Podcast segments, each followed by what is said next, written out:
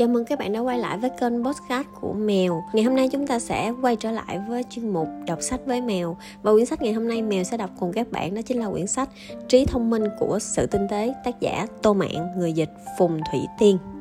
Xin mời các bạn cùng lắng nghe. Lời nói đầu, phụ nữ biết phân tích tâm lý, hạnh phúc sẽ không còn xa xôi. Với phụ nữ, hạnh phúc là gì? Có người nói hạnh phúc là có công việc ổn định, gia đình hòa thuận, chồng săn sóc, con cái đáng yêu. Cũng có người nói hạnh phúc là đủ đầy xe cộ, tiền bạc và nhà cửa. Đương nhiên, nói vậy cũng không sai, nhưng về bản chất, yếu tố cốt lõi của hạnh phúc là khả năng làm chủ cuộc sống, hay có thể nói là một dạng năng lượng tâm lý. Nhà tâm lý học nổi tiếng người Mỹ Martin Seligman đã đưa ra công thức của hạnh phúc như sau. Chỉ số của hạnh phúc bằng nhân tố di truyền cộng môi trường sống cộng sức mạnh tâm lý để làm chủ bản thân. Trong đó, yếu tố thứ ba là quan trọng nhất. Từ đó có thể thấy tâm lý học đóng vai trò quan trọng trong cuộc sống của chúng ta. Quả thật, hành vi của mọi người đều chịu sự chi phối của tâm lý cùng một tình huống, tâm lý khác nhau sẽ dẫn đến hành động khác nhau. Nếu biết phân tích hành vi tâm lý, chúng ta có thể sống chan hòa hơn với mọi người và trở nên hạnh phúc hơn. Từ góc độ nào đó, mọi ưu phiền trong cuộc sống của phụ nữ đều bắt nguồn từ việc họ chưa hiểu biết nhiều về các vấn đề tâm lý. Nếu đi sâu tìm hiểu tâm lý học, họ sẽ giải quyết được những rắc rối bản thân đang gặp phải một cách dễ dàng. Cuốn sách này tập trung vào nhiều mặt trong cuộc sống hàng ngày của phái đẹp như tình yêu, thẩm mỹ, bạn bè, công việc và hôn nhân. Đây là sự kết hợp hài hòa giữa những kiến thức tâm lý học rõ ràng, dễ hiểu với các ví dụ minh họa sinh động, nội dung phong phú, gần gũi với cuộc sống, có tính ứng dụng cao. Có thể coi cuốn sách này là cẩm nang về đối nhân xử thế, tình yêu, hôn nhân và xây dựng cuộc sống hạnh phúc dành cho phụ nữ. Francis Bacon từng nói, ai cũng có thể trở thành người xây dựng hạnh phúc hỏi những chị em phụ nữ thân yêu hãy tin rằng sau khi mở cuốn sách này ra các bạn sẽ có được hạnh phúc vững bền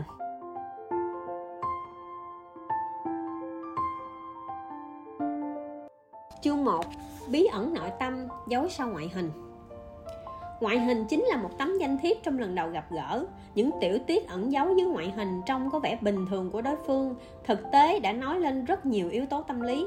Bạn đã giải mã được chưa? Cách ăn mặc tiết lộ nội tâm của đối phương. Trang phục là biểu hiện của văn hóa, là hình tượng của tư tưởng. Quách Mạc Nhược đã từng nói. Có một cô gái từng mắc bệnh nặng, cả ngày quanh quẩn trong nhà, làm bạn với đồ ngủ và dép lê. Bố mẹ cô thấy vậy rất buồn lòng, muốn đưa cô ra ngoài cho khoai khỏa, đi mua vài bộ đồ mới nhưng cô hững hờ từ chối lúc đó khát vọng sống trong cô như ngọn lửa leo lắc trước giông tố sau này khi đọc được cuốn cành vàng lá ngọc của thượng hải và kiếp sinh tử ở thượng hải. Cô bị ấn tượng bởi những người phụ nữ trong sách. Dù gặp phải cảnh ngộ ra sao, họ vẫn luôn ngẩng cao đầu và đầy khí chất. Sự kiên cường, lạc quan của họ đã thúc đẩy cô bước ra khỏi cuộc sống ảm đạm đang bị bệnh tật bao trùm. Cô bắt đầu chải chuốt năng đi ra ngoài vào những ngày trời nắng đẹp để thay đổi tâm trạng và rồi sức khỏe của cô dần hồi phục. Chúng ta không bao giờ được coi thường vai trò và ảnh hưởng của cách ăn mặc, trang điểm đối với tâm lý trong cuộc sống hàng ngày, nếu để ý kỹ, ta sẽ thấy vẻ bề ngoài tiết lộ ít nhiều về tính cách của người khác. Người lúc nào cũng thích ăn mặc hàng hiệu, không tương xứng với thân phận và địa vị của mình, thường thuộc kiểu sĩ diện hảo. Nhưng sâu thẳm trong lòng lại ngập tràn cảm giác tự ti, khao khát có được sự khẳng định của người khác. Đương nhiên, vẫn có những người thật sự chú trọng tới chất lượng và giá trị văn hóa đằng sau các thương hiệu nổi tiếng để phân biệt được hai kiểu người này, chúng ta cần phải xem xét mức độ khoa trương của họ. Người dùng hàng hiệu che lấp sự tự ti thường rơi vào trạng thái cô đơn và bất an, rất sợ bị mọi người vạch trần bản chất thật của mình. Vì vậy, khi giao tiếp, chúng ta cần cố gắng để ý tới cảm nhận của họ. Người thích mặc quần áo quá dị cũng vậy. Họ muốn che giấu sự tự ti của mình bằng cách thu hút ánh nhìn của mọi người. Đồng thời, hàng phòng thủ của họ thường rất vững chắc, hiếm khi cho ai bước vào trái tim của mình ngoài khen ngợi và cảm thông cho họ, chúng ta cũng phải giúp họ thoát khỏi trạng thái bất an e sợ để họ mở lòng hơn. Người thích mặc quần áo lộng lẫy thường có tâm lý bất ổn, quá nhạy cảm và dễ phản ứng mạnh trước những biến động nhỏ. Kiểu người này luôn muốn tìm cảm giác an toàn từ người khác còn người ăn mặc mộc mạc, giản dị là siêng năng cần cù, luôn giữ lý trí. Tuy nhiên, thiếu chí tiến thủ, có tâm lý ỷ lại, đôi khi khá cứng nhắc và câu nệ. Còn người ăn mặc lịch sự, tao nhã, được coi là hình mẫu lý tưởng trong quan hệ giữa hai giới. Họ lương thiện, mộc mạc, khiêm tốn, cần cù, hòa thuận với mọi người và giàu lòng bao dung, đồng thời có chính kiến riêng. Họ thường là người có khả năng quan sát nhạy bén biết cách nắm bắt mấu chốt của vấn đề để tìm phương án giải quyết. Khi ở bên họ, chúng ta sẽ học được nhiều điều bổ ích. Đương nhiên, cũng có người thích phong cách truyền thống, họ thường khá cố chấp. Cái tôi lớn, do vậy không dễ hòa nhập với mọi người. Nhưng một khi họ trở thành bạn bè với ai, tình bạn này sẽ vững chắc như kiềm ba chân. Một số người thích mặc cơm lê, họ hay phải bôn ba, tất bật vì cuộc sống.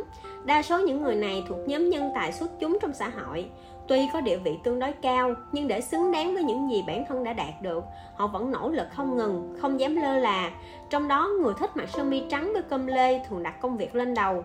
Sống rất thực tế, nhưng lại thiếu chủ động trong giao tiếp. Đối với kiểu người như vậy, chúng ta nên trò chuyện về công việc nhiều hơn, bởi vì đây mới là thứ mà họ quan tâm. Ngoài ra, còn một kiểu người thích quần áo rộng rãi, thoải mái. Họ thường khá hướng nội, lấy bản thân làm trung tâm, khiến người khác cảm thấy họ là người cô độc, lạnh lùng dù không có nhiều bạn bè, nhưng tốt gỗ hơn tốt nước sơn. Đa phần bạn của họ đều là tri kỷ, đối xử chân thành với nhau.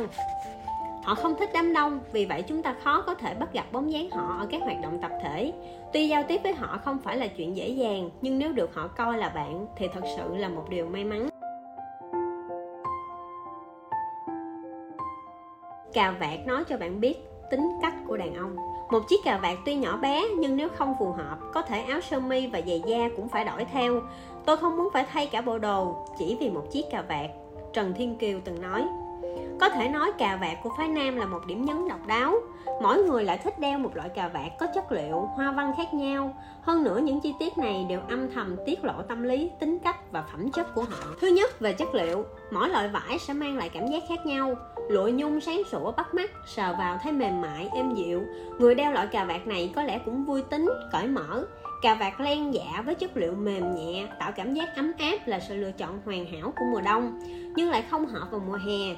Nếu một người đàn ông không chọn cà vạt theo mùa, có thể anh ấy chú trọng tới nội tại hơn hoặc vốn là người cẩu thả cà vạt chất liệu da tuy ngầu, nhưng ít nhiều cũng khiến mọi người thấy lạ lùng. Nếu thực sự có người thách cà vạt da, có thể thấy anh ta thích thể hiện, không quá bận tâm tới suy nghĩ của người khác.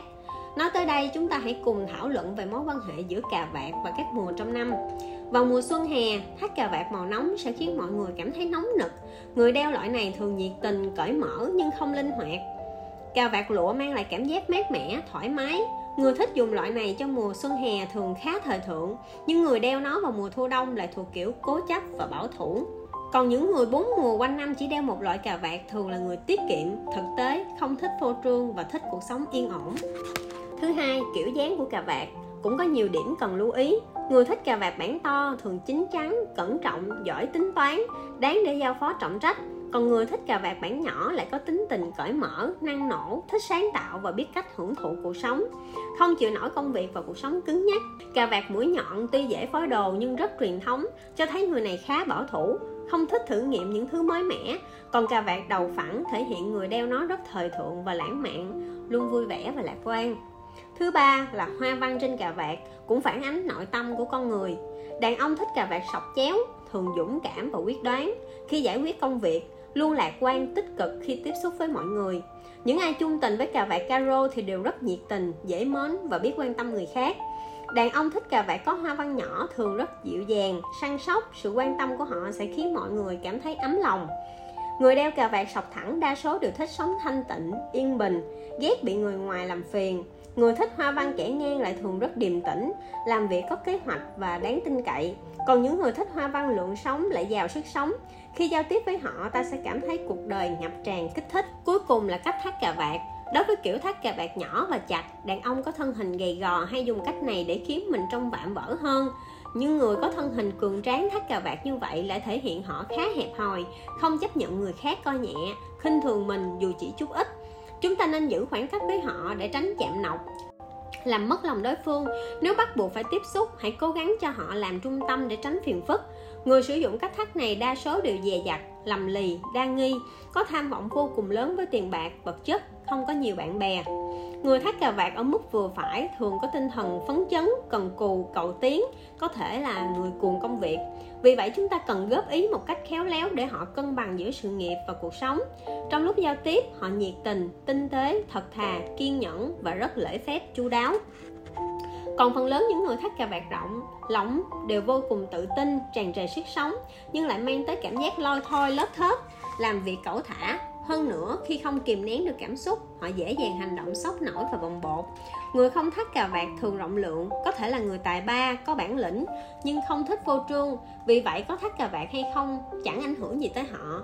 Hoặc có thể họ được chăm lo bởi một người hiền thục, chu đáo, có cuộc sống hạnh phúc, mỹ mãn.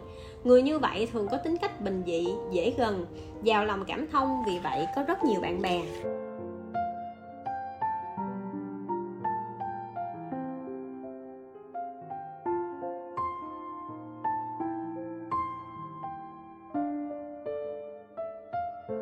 Vì sao khi nhìn người, phải xem đồng hồ? Bạn không thể sở hữu một chiếc đồng hồ mãi mãi. Bạn chỉ đang giữ nó thay cho hậu vệ của mình mà thôi. Ngày nay, đồng hồ đang dần bị thay thế bởi các công cụ xem giờ khác, ví dụ như là điện thoại. Tuy nhiên, ngoài chức năng xem giờ, đồng hồ đeo tay còn được coi là vật phẩm tượng trưng cho địa vị vậy nên không có gì lạ khi người ta cảm thấy tự hào khi đeo trên tay những chiếc đồng hồ hàng hiệu. Thực ra một số người thường xuyên nhìn đồng hồ không phải để xem giờ, mà muốn được người khác chú ý và sau đó chìm đắm trong những tiếng trầm trồ, khen ngợi. Đồng hồ đeo tay không những bộc lộ gu thẩm mỹ và tham vọng của người đeo, mà còn phản ánh thái độ của họ đối với thời gian, giúp chúng ta hiểu hơn về tâm lý người đó. Người đeo đồng hồ thông minh thường thích khác biệt, tự lập, ghét bị bó buộc, khao khát tự do và nghe theo con tim trong mọi việc. Vì không dễ dàng mở lòng với ai, lại giỏi che giấu tình cảm của bản thân, nên họ luôn mang lại cái cảm giác bí ẩn, khó nắm bắt. Bản thân họ cũng rất thích thú với điều này. Trong quá trình giao tiếp, chúng ta cần tôn trọng ý thức cá nhân của họ, đồng thời tránh hỏi họ về chuyện đời tư. Đa số những người thích dùng chức năng báo thức của đồng hồ thông minh đều nghiêm khắc với bản thân mình, quen với việc sắp xếp lịch trình kín mít, chặt chẽ, không chịu thả lỏng dù chỉ một phút giây. Họ luôn luôn tuân thủ nghiêm ngặt nguyên tắc làm việc theo quy trình, lên kế hoạch toàn diện, tỉ mỉ chính là chìa khóa thành công của họ. Tinh thần trách nhiệm cao sẽ thúc đẩy họ chủ động bồi dưỡng, nâng cao năng lực của bản thân như khả năng lãnh đạo và tổ chức công việc. Khi giao tiếp với những người này, chúng ta cần chú ý đừng đi quá giới hạn của họ người thích đeo đồng hồ màn hình tinh thể lỏng thường tính toán chia ly sống tiết kiệm. Hơn nữa, họ không thích sự phức tạp và lương lẹo. Đơn giản, thẳng thắn là phong cách của họ. Trong việc đối nhân xử thế, họ không bao giờ làm cho xong chuyện mà luôn giữ thái độ nghiêm túc. Vì vậy, khi giao tiếp với họ, tốt nhất là nói thẳng, nói thật, không vòng vo tam quốc dù thường ngày chúng ta không câu nệ, lúc này cũng nên tem tém lại, nếu không sẽ làm giảm ấn tượng tốt trong họ một số người lại mê đồng hồ không số. Họ giỏi tư duy trừu tượng. Không thích mọi người giải thích mọi việc quá rõ ràng, chi tiết. Các trò chơi phát triển tư duy là gia vị không thể thiếu trong cuộc sống của họ. Khi giao tiếp, cách biểu đạt đơn giản, cứng nhắc sẽ khiến họ cảm thấy buồn tẻ. Tốt nhất hãy cùng họ tham gia các trò chơi tư duy. Như vậy sẽ dễ chiếm được cảm tình của họ hơn. Có một loại đồng hồ đặc biệt hiển thị nhiều múi giờ. Những người dùng loại này có vẻ không thực tế lắm vô cùng thông minh và tài trí, nhưng lại thích sống trong thế giới của riêng mình. Hơn nữa, khi làm việc, họ cũng hay đứng núi này trong núi nọ, thích trốn tránh trách nhiệm. Khi giao tiếp với người như vậy, chúng ta cần kéo tư duy viễn vông của họ về với thực tại. Đồng hồ lên dây cót có lẽ đã bị nhiều người coi là lỗi thời, nhưng đối với một số người, chúng vẫn có vị trí riêng không thể thay thế được.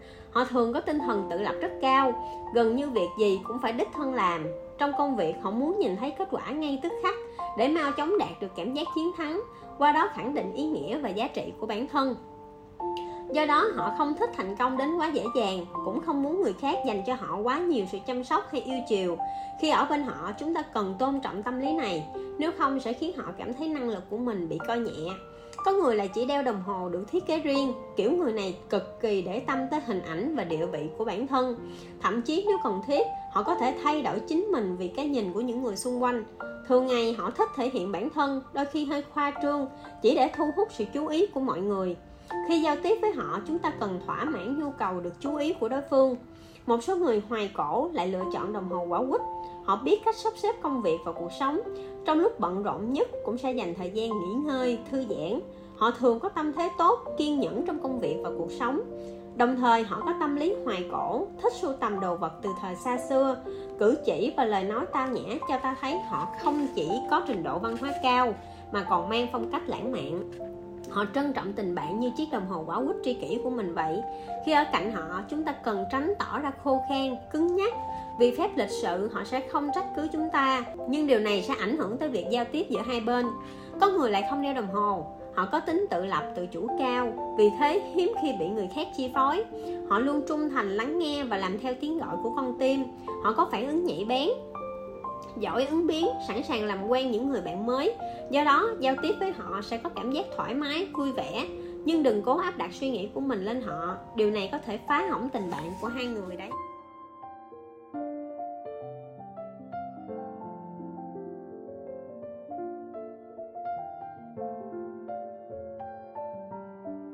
Tìm hiểu tâm lý của đối phương qua túi sách. Túi dù đắt tiền đến đâu cũng chỉ dùng để đựng đồ. Nhưng chủng loại, kiểu dáng và chất liệu khác nhau sẽ thể hiện những tính cách khác nhau. Đối với rất nhiều chị em phụ nữ, mua túi, mua cặp là một khoản chi tiêu vô cùng lớn. Phái mạnh dù không cuồng nhiệt như phụ nữ, nhưng không có nghĩa là họ không mặn mà với món đồ này. Cặp túi có thể nói lên thân phận, địa vị và gu thẩm mỹ của một con người. Do đó rất nhiều người đặc biệt coi trọng việc này, từ thương hiệu, chất liệu cho đến xuất xứ bên cạnh đó, nó còn có thể phản ánh tâm lý của con người. Một số người thích đeo những chiếc túi thoải mái, casual, không thích kiểu dáng nghiêm túc, trịnh trọng. Trong cuộc sống, họ là người khá thoải mái, không cứng nhắc, lại càng không nghiêm khắc với bản thân, nhưng cũng rất lạc quan, tích cực và cầu tiến. Họ biết cách sắp xếp hợp lý, hài hòa giữa học tập, công việc và cuộc sống, lại ưa những công việc có tính linh hoạt, tự do vì vậy luôn hoàn thành nhiệm vụ của mình trong điều kiện thoải mái, đồng thời đạt được thành công. Đây thật sự là một trạng thái lý tưởng. Họ cũng biết hưởng thụ cuộc sống hơn người khác. Người luôn dùng cặp công sở thường là dân văn phòng, có thể là nhân viên hoặc quản lý cấp cao của một doanh nghiệp nào đó. Kiểu người này luôn thận trọng, nghiêm khắc với cả bản thân và người khác. Khi giao tiếp với họ, chúng ta cần giữ kỷ luật tự giác đừng cố thăm dò giới hạn của họ bằng các yêu cầu quá đáng. Một số người thích dùng túi sách nhỏ hình chữ nhật, họ thường có cuộc sống tương đối êm đềm, tinh tế nhưng đôi khi khá nhạy cảm, có lúc thỏa hiệp để đổi lấy sự yên ổn nhất thời. Người sử dụng túi đeo chéo có tính cách khá truyền thống nhưng cũng không thiếu ý thức tự lập. Họ có không gian của riêng mình, tuy nhiên phạm vi giao tiếp lại khá hẹp. Người dành trọn tình yêu cho những chiếc túi được chế tác tinh xảo, nhỏ nhắn, xinh xắn, đa phần là những thiếu nữ chưa va vấp nhiều, vẫn còn ngây thơ hồn nhiên nhưng sang tuổi trưởng thành, chắc chắn họ sẽ sống với thái độ lạc quan, tích cực và luôn tràn đầy ước mơ tươi đẹp về tương lai. Trên phố, thi thoảng ta sẽ nhìn thấy có người đeo phong cách túi dân tộc, túi sao người chim bao làm vậy họ thường có ý thức tự chủ cao, cá tính mạnh mẽ, nổi bật cả trong cách ăn mặc lẫn tư duy. Nhưng đôi khi, điều này sẽ khiến họ khó hòa hợp với mọi người. Khi giao tiếp với họ, chúng ta nhất định phải học cách chấp nhận những điểm khác biệt. Như vậy mới có thể khiến hai bên đều thoải mái và vui vẻ. Khác với những người thích kiểu túi nhỏ tinh tế, một số người lại quen dùng túi bản to. Họ thích cuộc sống phóng khoáng, tự do. Trong quan hệ xã hội, họ dễ thân nhưng cũng mau chán tính cách tản mạn, có lúc hời họ khiến họ thiếu tinh thần trách nhiệm. Do đó trong giao tiếp, chúng ta cần tránh dùng quan điểm của bản thân để trói buộc họ. Ai yêu nhiều hơn sẽ thua, nên cư xử một cách xã giao với họ cũng không phải là chuyện gì xấu. Một số người lại say đắm những chiếc túi có phụ kiện hoặc viền quai đeo kim loại. Họ nhạy cảm, nhanh nhạy trước hơi thở của thời đại, có khả năng thích ứng tốt bắt kịp xu thế xã hội. Tuy nhiên, họ thường mong người khác sẽ bỏ ra nhiều hơn. Vì vậy, khi giao tiếp với họ, chúng ta cần cho đi để nhận lại tình bạn, nhưng cũng cần đề phòng họ hình thành thói quen và trở nên ỷ lại, dựa dẫm, khiến chúng ta mệt mỏi. Có người ngày nào cũng đeo túi với gam màu đơn giản, trắng, đen và xám. Chẳng có gì bắt mắt, bởi vì họ không muốn thu hút quá nhiều ánh nhìn cảm thấy như vậy áp lực rất lớn. Kiểu người này khá khiêm tốn, luôn thể hiện mình là một người tốt bụng, tính tình dễ chịu, hiếm khi thể hiện cảm xúc mãnh liệt. Cũng vì vậy trong các mối quan hệ, họ thường ở vị trí trung lập, không chia bè kết phái. Khi giao tiếp với họ, hãy giữ tâm thế bình thường, thoải mái, để tránh gây áp lực cho đối phương và cả bản thân còn các chị em thích đeo túi nam tính, đa số là những người phụ nữ mạnh mẽ, tháo vát, giỏi giang, đôi khi hơi nam tính. Về tổng thể, họ thuộc nhóm hướng ngoại. Trong quá trình giao tiếp dài dòng lan man hay thiếu quyết đoán sẽ khiến họ phản cảm. Hãy cố gắng nói năng rõ ràng, mạch lạc và đi thẳng vào vấn đề. Cuối cùng, còn có một kiểu người không thích đeo túi. Cảm thấy việc vác theo một cái chiếc túi quá phiền hà, có thể thấy họ không thích bị ràng buộc, không thích chịu trách nhiệm với bất cứ điều gì. Bí ẩn đằng sau cặp mắt kính. Ngày nay, kính không chỉ được dùng để cải thiện thị lực hay bảo vệ mắt, mà còn được coi là một phụ kiện thời trang, có thể bộc lộ khí chất và nói lên gu thẩm mỹ của người đeo. Quan trọng hơn, nó cũng có tác dụng về mặt tâm lý. Ví dụ, có một đứa trẻ được bố mẹ mua cho một cặp kính râm. Sau khi đeo kính, cậu bé thay đổi hoàn toàn tâm lý tự ti trước đây. Sự tự tin trước mặt bạn bè khiến cậu như trở thành một người khác. Tuy nhiên, trong một lần đánh nhau, cặp kính râm của cậu bị vỡ thế là cậu lại trở thành đứa trẻ lúc trước, rụt rè nhát gan, luôn oán trách những người xung quanh. Kính mắt có nhiều chủng loại phong phú, ở đây chúng ta sẽ chỉ phân tích một số loại tiêu biểu. Kính gọng kim loại mang lại cảm giác người đeo nó có học thức uyên thâm. Người dùng loại kính này toát lên khí chất tao nhã, lịch thiệp, dễ khiến người khác nể phục, kính trọng. Dù không có kiến thức sâu rộng, nhưng chắc chắn họ cũng có hiểu biết và mong được mọi người coi là thành phần tri thức khi giao tiếp với những người như vậy ta vừa phải chú ý để nội dung trò chuyện có chiều sâu và bề rộng. Vừa phải nắm bắt giới hạn để hai bên đều thoải mái tránh đụng chạm tự ái dẫn tới tình huống xấu hổ. Người thích loại kính có kiểu dáng chất liệu gọng đơn giản thường làm những công việc thiên về văn hóa hoặc kỹ thuật. Họ khiêm tốn hay mắc cỡ không thích khoe khoang tương đối thực tế.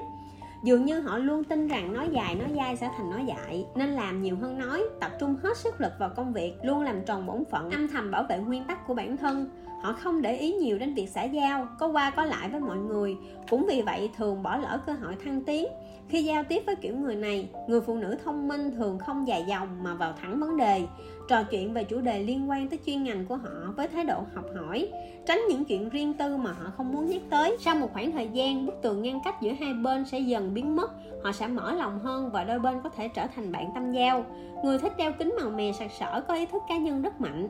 Họ phớt đời và khá ngang tàn cố chắc với quan điểm của mình, thường chọn công việc có thể bộc lộ rõ cái tôi và cá tính, đa số thành công trong các ngành thiết kế, tạo mẫu, quảng cáo, thời trang. Họ rất coi trọng trực giác của bản thân, nhưng cũng hay coi mình là nhất với kiểu người này nên tránh thể hiện thái độ phản đối, càng không nên áp đặt ý kiến của mình lên họ.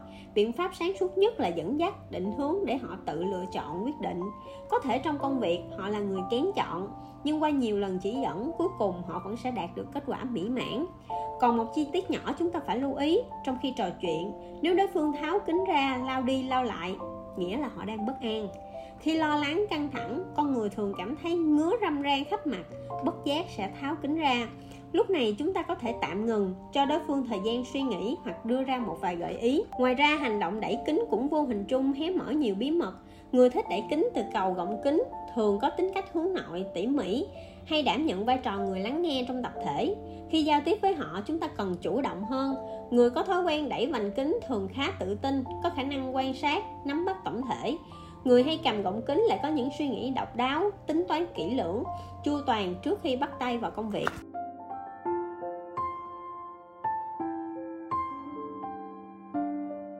Kiểu tóc cũng là tiếng lòng. Người ta thường bảo chỉ khi gánh chịu áp lực hoặc gặp một cú sốc lớn, ví dụ như thất tình, con gái mới đột nhiên cắt bỏ mái tóc dài đen nhánh của mình. Không đúng trong mọi trường hợp, nhưng quả thật có nhiều cô gái xem việc thay đổi hoàn toàn kiểu tóc như một cách vượt qua khủng hoảng, từ biệt quá khứ để chào đón con người mới, cuộc sống mới. Bản thân mái tóc mang nhiều ý nghĩa, thay đổi kiểu tóc cũng là dấu hiệu cho những dao động trong tâm lý con người không chỉ vậy, chất tóc còn có thể nói lên tính cách của con người. Ví dụ người có mái tóc đen, thẳng, sợi to, dày, thường phóng khoáng, thẳng thắn, nhưng láo táo, đôi khi thích kiểm soát người khác, nhưng cũng có lúc ỷ lại mọi người. Trong giao tiếp, tốt nhất không nên làm trái ý họ. Nếu có quan điểm khác, cũng nên bày tỏ và thuyết phục họ một cách khéo léo, nhẹ nhàng. Người có tóc sợi mỏng và thưa đa phần đều hiền lành, nhẫn nại, tháo vát, có ý thức tự lập và tinh thần trách nhiệm cao họ không thích kiểm soát mọi người, nhưng cũng thiếu chính kiến. Nhiều khi sẽ xuôi theo ý kiến người khác để dĩ hòa vi quý. Khi ở bên họ, chúng ta phải chuẩn bị tinh thần vì có thể sẽ có lúc nhàm chán và ta phải đứng ra quyết định mọi thứ. Người có mái tóc quăn tự nhiên rất đáng yêu, nhưng bản chất có thể là bạo chúa trong gia đình. Họ thường có tính tình nóng nảy, độc đoán, chuyên quyền, nhiều khi khiến những người xung quanh cảm thấy không thoải mái. Nhưng họ lại có tài ăn nói, giỏi thuyết phục người khác nếu đối phương là nam, chúng ta cần thêm một chút kiên nhẫn để giữ mối quan hệ hài hòa. Người tóc mềm và thẳng lại yêu tự do, có cái tôi lớn. Nếu đối phương là nam, chúng ta cần giúp họ nhận thức được tầm quan trọng của việc gánh vác trách nhiệm. Về màu tóc, người thích nhuộm màu sắc sặc sỡ, đa số đều tràn đầy sức sống. Người thích nhuộm màu bạc, tương đối hài hước. Người thích nhuộm màu đỏ lại có khao khát thể hiện bản thân. Họ là những người giàu cảm xúc còn màu tóc đen hoặc nâu riêng có của người phương Đông đa phần mang lại cảm giác đáng tin cậy. Hầu hết những người có màu tóc này đều dịu dàng, tính tình dễ chịu, nhưng hơi cứng nhắc. do vậy khi giao tiếp với họ chúng ta phải biết một số mẹo để làm nóng bầu không khí và tránh sự gượng gạo người thích uống tóc lượng sống thường có khả năng thích nghi tốt biết bản thân muốn gì và có thể đạt được mục tiêu đời mình người thích làm những kiểu tóc kỳ lạ táo bạo thường rất thẳng thắn có sức hút khát khao thể hiện cái tôi, kiên trì với chính kiến của mình, nhưng đôi khi hơi trẻ con và kiêu căng.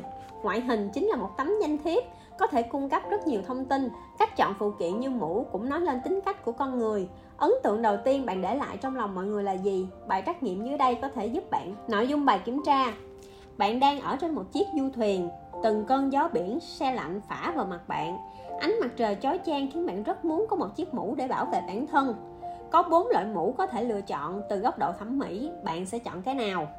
A, mũ lưỡi trai, b, mũ vành, c, mũ cói và d là mũ bóng chày. Đáp án a là mũ lưỡi trai. Trong công việc, bạn có khả năng thích nghi tốt, có thể nhanh chóng nắm bắt các kỹ năng mới, luôn nỗ lực hoàn thành công việc trong phạm vi trách nhiệm. Trong cuộc sống, bạn tháo vát, giỏi giang, ít khi ngã lòng trước khó khăn. Trong các mối quan hệ xã hội, bạn tích cực chủ động trong mọi việc, khiến người khác cảm thấy bạn là một người cần cù và tài năng. Nói tóm lại, trí thông minh và tính tích cực sẽ giúp bạn có nhiều cơ hội thành công hơn. Tương lai vô cùng sáng lạng. Đáp án b là mũ vành bạn thuộc kiểu người phóng khoáng, rộng lượng, nhưng có chừng mực trong các mối quan hệ. Bạn ôn tồn, nho nhã, không thích ồn ào, cho mọi người ấn tượng về sự lịch thiệp, lễ phép. Bạn có thể điều chỉnh bản thân trong mọi hoàn cảnh vừa không lấn át mọi người, vừa không lạnh nhạt với họ. Phép lịch sự sẽ là điểm cộng cho bạn. Dễ làm người khác có thiện cảm, còn có thể mang tới vận may. Nói tóm lại, dù trong cuộc sống hay sự nghiệp, bạn luôn có thể gặp được quý nhân và được người khác giúp đỡ. Đáp án c, mũ cói. Bạn là người trung thực, không thích bị mọi người chú ý quá nhiều. Chỉ muốn sống và làm việc một cách lặng lẽ, âm thầm, cố gắng. Cần mẫn cày cuốc để có một cuộc đời yên bình. Đáp án d, mũ bóng chày bạn có sức lực dồi dào thích theo đuổi và phát triển sở thích cá nhân mang lại cảm giác tươi sáng thích kết bạn với những người cùng chí hướng bằng sự lạc quan và rộng lượng của mình. Bạn có sức hút vô cùng lớn dễ dàng giành được sự quan tâm của những người xung quanh. Vì trò chuyện với bạn rất vui vẻ nên nhiều người bị bạn thu hút và muốn làm quen với bạn. Chương 2 Nhìn mặt đoán ý, hiểu thấu tâm lý. Cảm xúc của con người thay đổi nhanh như chớp và vô cùng khó nắm bắt nhưng nếu biết cách tìm kiếm manh mối từ vẻ mặt của đối phương, dần dần chúng ta sẽ trở thành thám tử lừng danh conan trong thế giới cảm xúc. Sầu nơi khóe mắt, đuôi mày. Khi bà chúa số phận mỉm cười, chúng ta cũng sẽ cười và nghĩ rằng bà ấy sẽ nhanh chóng cao mày thôi, francis bacon đã từng nói. Trong bài thơ một cành mai, nữ thi sĩ lý thanh chiếu đã than thở rằng, hoa rơi nước cuốn trôi xa, tương tư một mối, sầu đà đôi nơi. Buồn này da diết không ngơi mày trao chấm dứt phương nơi đáy lòng. Trong hồng lâu mộng lâm đại ngọc được giả bảo ngọc gọi là tần nhi. Tần tức là trao mày vì đôi mày lúc nào cũng khẽ nhíu thể hiện sự đa sầu đa cảm trong tính cách của cô. Có thể thấy trao mày là một trong những dấu hiệu dễ nhận thấy nhất của nỗi buồn khổ ẩn sâu trong lòng. Nhưng sầu muộn đau đớn còn được bộc lộ qua nhiều hình thức khác. phụ nữ luôn có mắt quan sát tinh tế và vô cùng nhạy cảm với nỗi ưu phiền của những người xung quanh đây là ưu thế ông trời ban tặng cho chúng ta, cảm nhận sự đau khổ trong lòng người khác, đồng thời bày tỏ sự cảm thông, sẽ giúp bản thân dễ có được thiện cảm và sự tôn trọng của họ hơn. Vậy làm thế nào để chúng ta đọc được u sầu trong lòng người khác thông qua ngôn ngữ cơ thể của họ? Những dấu hiệu thường thấy của nỗi đau tinh thần là mặt mày ủ ê, phờ phạt hay phân tâm, ngẩn ngơ khi đang nói chuyện với người khác. Lúc này chúng ta đừng trách đối phương không tôn trọng mà hãy kiên nhẫn và khoan dung với họ. Có người dù đau khổ vẫn cố tỏ ra vui vẻ. Gặp bao nhiêu điều ấm ức cũng giấu trong lòng. Không muốn ảnh hưởng tới những người xung quanh, nhưng nụ cười miễn cưỡng đã để lộ nỗi niềm mà họ kìm nén. Họ thường là kiểu người lý trí, cũng có thể hơi dè dặt, quen với việc cam chịu số phận. Nếu không quá thân thiết, đừng vội vàng khuyên giải hay là an ủi. Vì làm như vậy chỉ khiến họ ảo não hơn thôi, thậm chí bực dọc vì bị người không quen thân nhìn thấu nếu thân với nhau, ta có thể tâm sự với họ hoặc kéo họ đi đâu đó thư giãn. Còn có người khó kiểm soát cảm xúc của bản thân hay giận cá chém thớt, mỗi khi tâm trạng bức bối lại tóm lấy ai đó để cãi vã hoặc quở trách nhằm giải tỏa cơn phẫn nộ trong lòng. Dù sau đó có xin lỗi, nhưng vẫn gây tổn thương cho người khác. Có người lại ngày ngày chìm đắm trong khổ đau, muốn người khác lắng nghe tiếng lòng u sầu của mình. Có thể sau khi nghe xong, chúng ta sẽ thấy thật ra chẳng có chuyện gì to tát nhưng họ vẫn muốn dùng cách này để nhận được sự quan tâm của mọi người. Những lúc như vậy, chúng ta chỉ cần kiên nhẫn lắng nghe, vì họ chỉ cần một người bầu bạn, chứ không cần ai thương hại hay là khuyên giải. Cảm xúc giấu sau vẻ mặt, vô cảm trong cuộc sống có những người rất lạnh lùng trong lần đầu gặp mặt. Mình chào hỏi, họ lại phớt lờ. Mình chủ động gợi chuyện, họ không tỏ ra hứng thú. Mình nghĩ cho họ họ không cảm kích. Nói tóm lại, họ luôn bày ra bộ mặt vô cảm. Đem đến cảm giác lạnh lùng, kiêu ngạo. Vì thế mọi người thường không thích tiếp xúc với họ. Thực ra có lẽ đó là do đối phương vẫn chưa quen thân với chúng ta. Một khi trở nên thân thiết, có thể chúng ta sẽ phát hiện ra họ không lạnh lùng như vẻ bề ngoài. Mặt vô cảm cũng phân làm nhiều trường hợp có người tính vốn lạnh nhẹ không thích giao thiệp, có người cố tỏ vẻ ngầu, có người lại vì cười không đẹp nên luôn giữ vẻ lạnh lùng. Còn có người ngoài lạnh, trong nóng, tuy không thể hiện ra nhưng rất tinh tế, giỏi quan sát xung quanh. Làm vẻ mặt vô cảm chưa chắc đã là do họ bất mãn với chúng ta hoặc không bao giờ bộc lộ cảm xúc. Chỉ là họ ít thay đổi biểu cảm, nếu có cũng chỉ thay đổi rất nhỏ, thường thể hiện qua ánh mắt. Cần có hỏa nhãn, kim tinh mới phát hiện được. Có người cả ngày nghiêm mặt, làm việc theo nguyên tắc không thích mọi người đùa cợt tùy tiện. Khi họ xuất hiện, bầu không khí trở nên nặng nề, ngợp nghẹt. Không ai dám nói cười. Khi giao tiếp với họ, chúng ta phải thận trọng. Không nên ngã ngớn hay phóng đại theo dệt, vì họ sẽ chú tâm lắng nghe và ngẫm nghĩ về mỗi câu ta nói. Một câu đùa vu vơ cũng có thể bị họ coi là thật một số người buộc phải nghiêm nghị cả ngày do yêu cầu công việc. Ví dụ cảnh sát thi hành công vụ hoặc người làm nghiên cứu khoa học. Công việc của họ đòi hỏi sự chính xác, nghiêm túc, tập trung cao độ. Họ cũng thường là người chăm chỉ, cẩn thận, làm đến nơi đến chốn. Sự cứng nhắc của họ có thể sẽ khiến chúng ta cảm thấy mất hứng. Nhưng nếu bỏ công tìm hiểu, ta sẽ phát hiện ra những khía cạnh tươi sáng và thú vị ở họ. Có người sinh ra đã khép mình, không thích giao thiệp với mọi người. Lúc nào cũng lạc loài vẻ mặt vô cảm của họ thực ra đang phát tín hiệu từ chối giao lưu với mọi người. Có thể dù chúng ta cố gắng làm thân đến thế nào, họ cũng tỏ ra không hứng thú đối với trường hợp này, oán trách họ quái gở, lầm lì hiển nhiên chẳng giúp ích gì. Nếu chúng ta thật sự muốn kết bạn với họ, hãy thử duy trì thái độ thân thiện, chủ động, tản băng lạnh lùng của họ rồi sẽ có lúc tan chảy bởi sự quan tâm của chúng ta. Còn một kiểu người dường như luôn xem nhẹ mọi thứ, chẳng để tâm tới bất cứ thứ gì, không vui mừng tột độ hay buồn đau khôn xiết về bất cứ chuyện gì.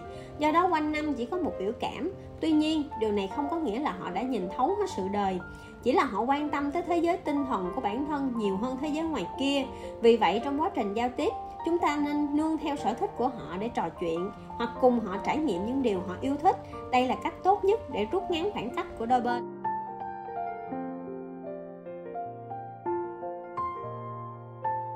Tìm hiểu sở thích thông qua biểu cảm. Phẩm chất chính trực, năng làm việc nghĩa, biết phân tích lời nói, nhìn mặt đoán ý, khiêm tốn, nhường nhịn người khác người như vậy làm quan triều đình sẽ dễ thành công, gia đình cũng êm ấm, hạnh phúc. Lời của khổng tử. Có người nói phụ nữ là những nhà ngoại giao thiên bẩm. Điều này thực ra có liên quan tới khả năng quan sát của họ. Nhiều lúc phụ nữ cực kỳ quan tâm đến ấn tượng của mọi người về bản thân. Hơn nữa, họ thích tìm hiểu xem người khác đồng ý, phản đối hay qua quýt với quan điểm của mình. Điều này không chỉ giúp phụ nữ thoải mái hơn trong quá trình giao tiếp, mà còn giúp họ xây dựng hình ảnh đẹp về bản thân vậy làm thế nào để biết được thái độ yêu ghét của người khác qua biểu cảm hay ngôn ngữ cơ thể? Thứ nhất, nếu ai đó có một vài biểu hiện như chăm chú nhìn chúng ta, vươn người về phía trước giỏng tai lắng nghe, nghĩa là họ thấy tò mò hoặc có hứng thú với chúng ta, việc tiếp theo ta cần làm là để lại cho họ một ấn tượng tốt, khiến họ dành nhiều cảm tình cho mình hơn. Thứ hai, khi vui vẻ, phấn khích, mọi người hay mở to mắt, miệng hơi há nụ cười mỉm đa phần là do phép lịch sự, còn nụ cười vui vẻ thật lòng sẽ tươi như hoa nở. Các cơ trên mặt thả lỏng, thậm chí còn có thể khua tay, múa chân. Lúc này chúng ta hãy thử thể hiện bản thân nhiều hơn. Dù là khuyết điểm, đối phương cũng sẽ vui vẻ chấp nhận. Nhưng phải biết dừng đúng lúc, tiết chế để tạo cảm giác bí ẩn. Thứ ba, khi mất kiên nhẫn hay là mất hứng, đa số mọi người sẽ không thể hiện ra mặt, mà vẫn giữ nụ cười lịch sự. Chúng ta có thể để ý đến những chi tiết khác ví dụ nếu lâu không cất lời, có thể họ đang phân tâm nhấp nhõm không yên, cho thấy tâm trạng không thoải mái, hoặc cố gắng đổi chủ đề nghĩa là họ không hứng thú với cuộc trò chuyện của chúng ta. Khi gặp những trường hợp này, ta nên ngẫm lại xem mình có sơ suất gì đó ở các chi tiết nhỏ, khiến người ta không muốn tiếp lời chúng ta nữa không. Thứ tư, nếu đối phương tỏ rõ sự chán ghét, ví dụ mặt đanh lại, trao mày khẽ nhếch môi hoặc miếm môi, chúng ta phải cẩn thận với lời ăn tiếng nói của mình. Vì có thể ta đã nói điều gì đó khiến đối phương phản cảm. Khi ấy hãy kết thúc cuộc trò chuyện một cách lịch sự, sau đó chờ đối phương thay đổi suy nghĩ về chúng ta, rồi hẳn nói chuyện trở lại. Đồng thời chúng ta cũng cần đặc biệt chú ý đến các cử động miệng. Nếu môi hơi cong lên, có thể đối phương đang bất mãn với chúng ta. Nếu không lưu ý và kịp thời làm nguội cơn giận trong lòng họ, nó sẽ trở thành rào cản giao tiếp giữa hai bên. Nhưng cũng đừng quá lo lắng, người biết nghĩ đến đại cuộc sẽ không làm chúng ta khó xử môi cong lên kèm ánh mắt ngờ vực nghĩa là đối phương không tin tưởng chúng ta đó hẳn là người cẩn trọng đa nghi tính cách này giúp họ tránh được những sơ suất không đáng có nhưng cũng vô hình chung ngăn cản họ lại gần người khác khi giao tiếp với họ, chúng ta cần hết sức kiên nhẫn để chiếm được lòng tin, đi vào thế giới nội tâm của họ. Còn nếu nhếch mép và liếc mắt sang người bên cạnh, đối phương thường là người ngạo mạn, tự coi mình là trung tâm, luôn mang lại cảm giác lạnh lùng, khó gần. Đối với người hóng hách như vậy, phụ nữ thông minh cần giữ tâm lý ổn định, hạn chế nhờ họ giúp đỡ, nếu không sẽ khiến họ ngày càng kiêu ngạo hơn có người lại nhếch mép theo thói quen, đa số họ có cái nhìn rất phiến diện, đôi khi hơi cực đoan về những thứ họ yêu và ghét. Họ thích sự khác biệt, do đó hay phủ nhận người khác để làm nổi bật bản thân. Nhưng cá tính đặc biệt giúp họ có nhiều ý tưởng sáng tạo và thành công trong công việc. Vì vậy, khi tiếp xúc với họ, thay vì áp đặt bất cứ điều gì, phụ nữ thông minh sẽ cho đối phương cảm giác tin tưởng tuyệt đối, dẫn dắt đối phương tự thay đổi.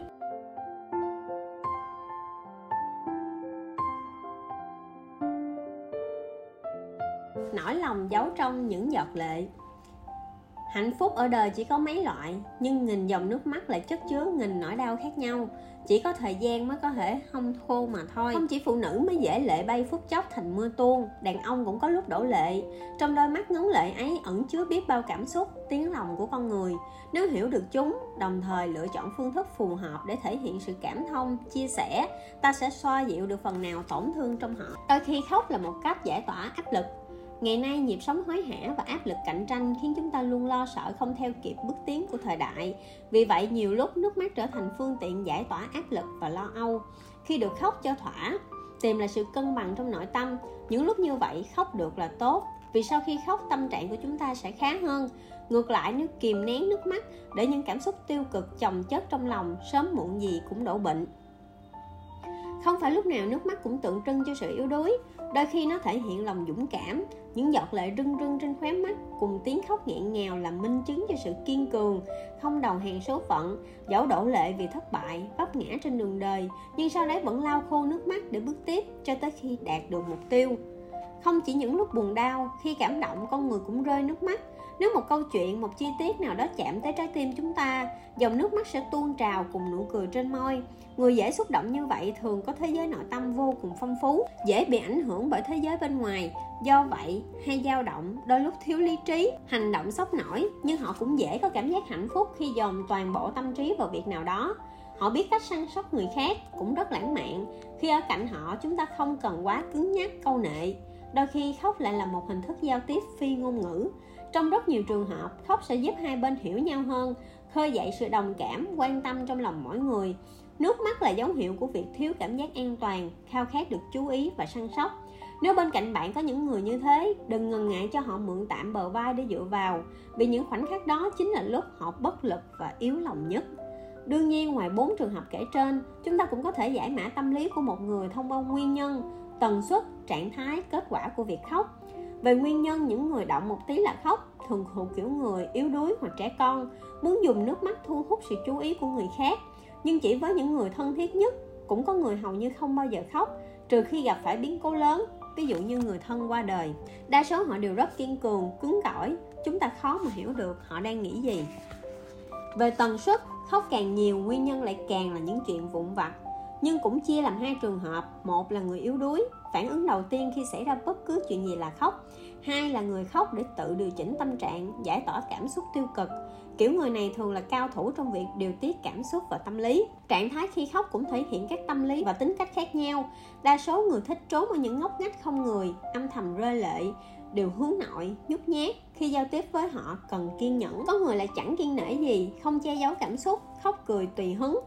Họ thường hướng ngoại, thẳng thắn, dễ kích động nhưng vẫn là ứng cử viên sáng giá khi chọn bạn bè. Người chỉ lặng lẽ rơi lệ thuộc kiểu kiên cường, nhẫn nhịn nhưng cũng không dễ dàng thỏa hiệp. Tuy vậy, điều này khiến họ bị kìm nén trong thời gian dài. khi không chịu nổi nữa, sẽ bùng nổ và trở nên cực đoan. Còn về kết quả, có những người khóc xong là xong, cuộc sống lại đi vào quỹ đạo của họ. Họ thường rộng lượng, không so đo thiệt hơn.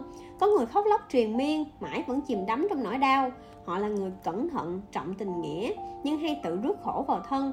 Có người khóc xong sẽ chấn chỉnh lại bản thân, hăm hở tiến bước.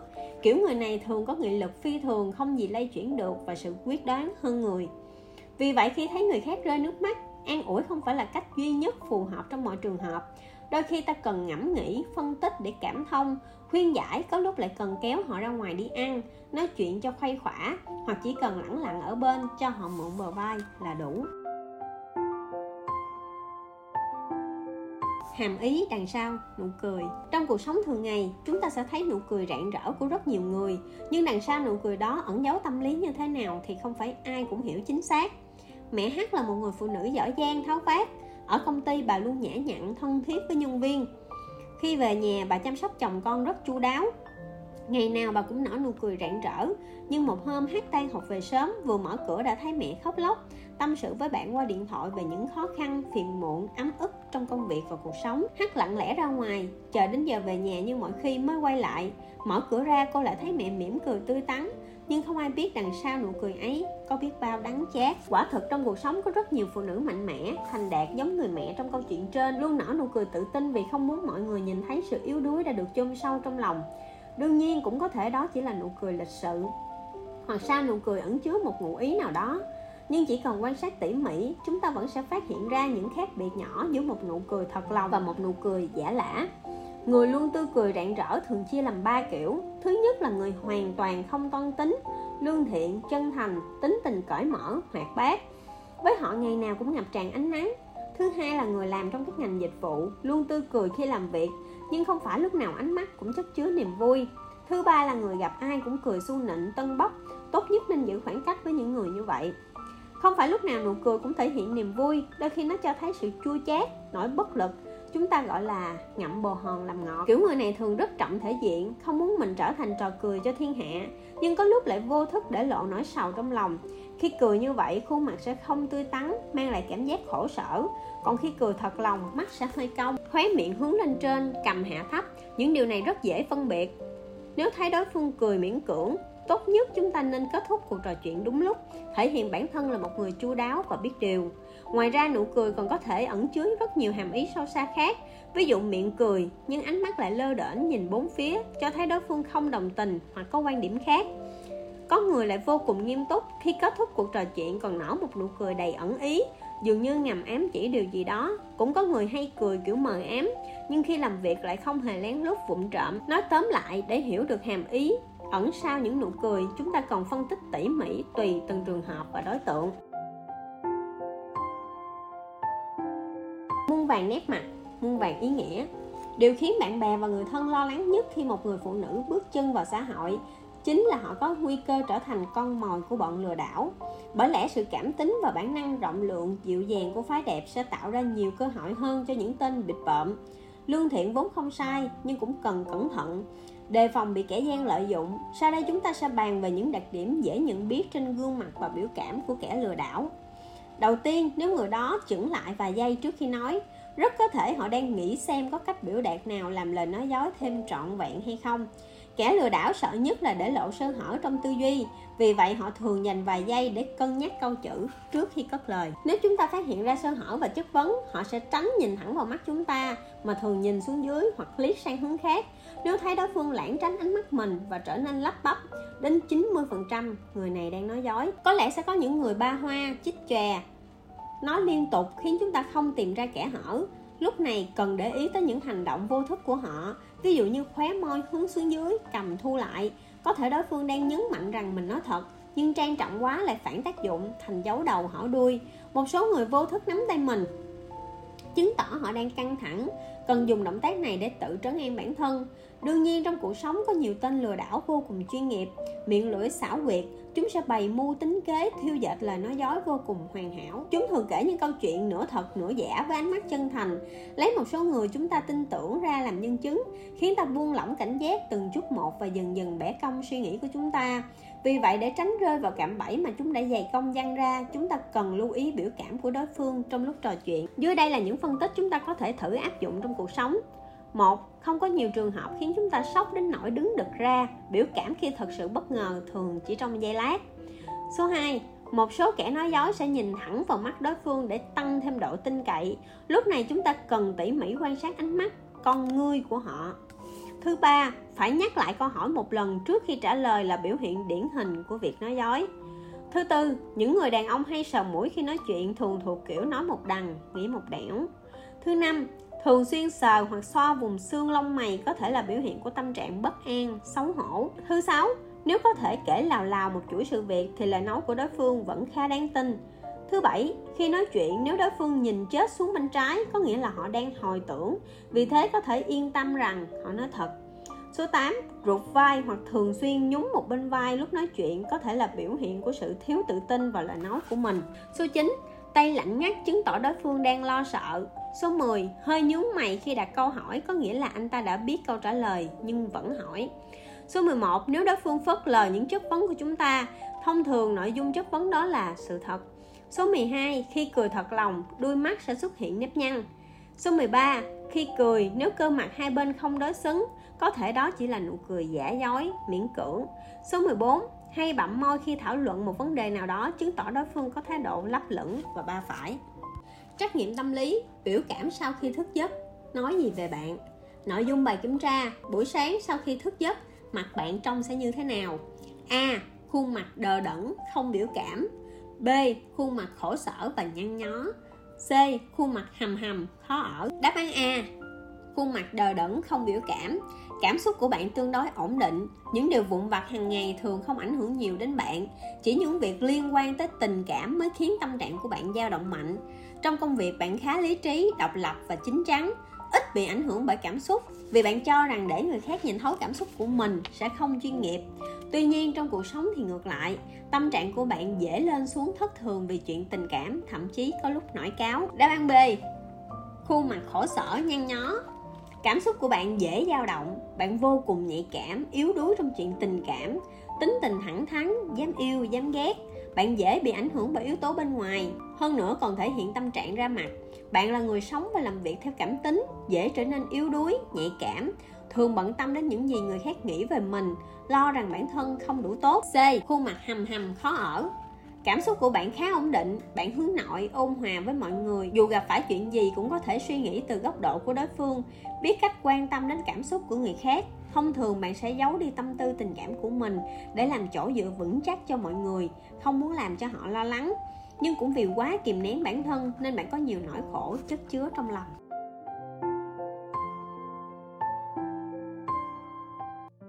Chương 3 bật mí bí mật của ngôn ngữ cơ thể ngôn ngữ cơ thể là một trong những thứ phản ứng chân thật nhất nội tâm con người dù đối phương giỏi che giấu bằng ngôn ngữ đến thế nào những động tác cử chỉ trong vô thức cũng sẽ hé lộ bí mật trong lòng họ dán đi tiết lộ hoạt động tâm lý L là nhân viên phòng hành chính nhân sự. Trong một lần phỏng vấn, mọi người đều rất hài lòng với một cậu sinh viên mới ra trường.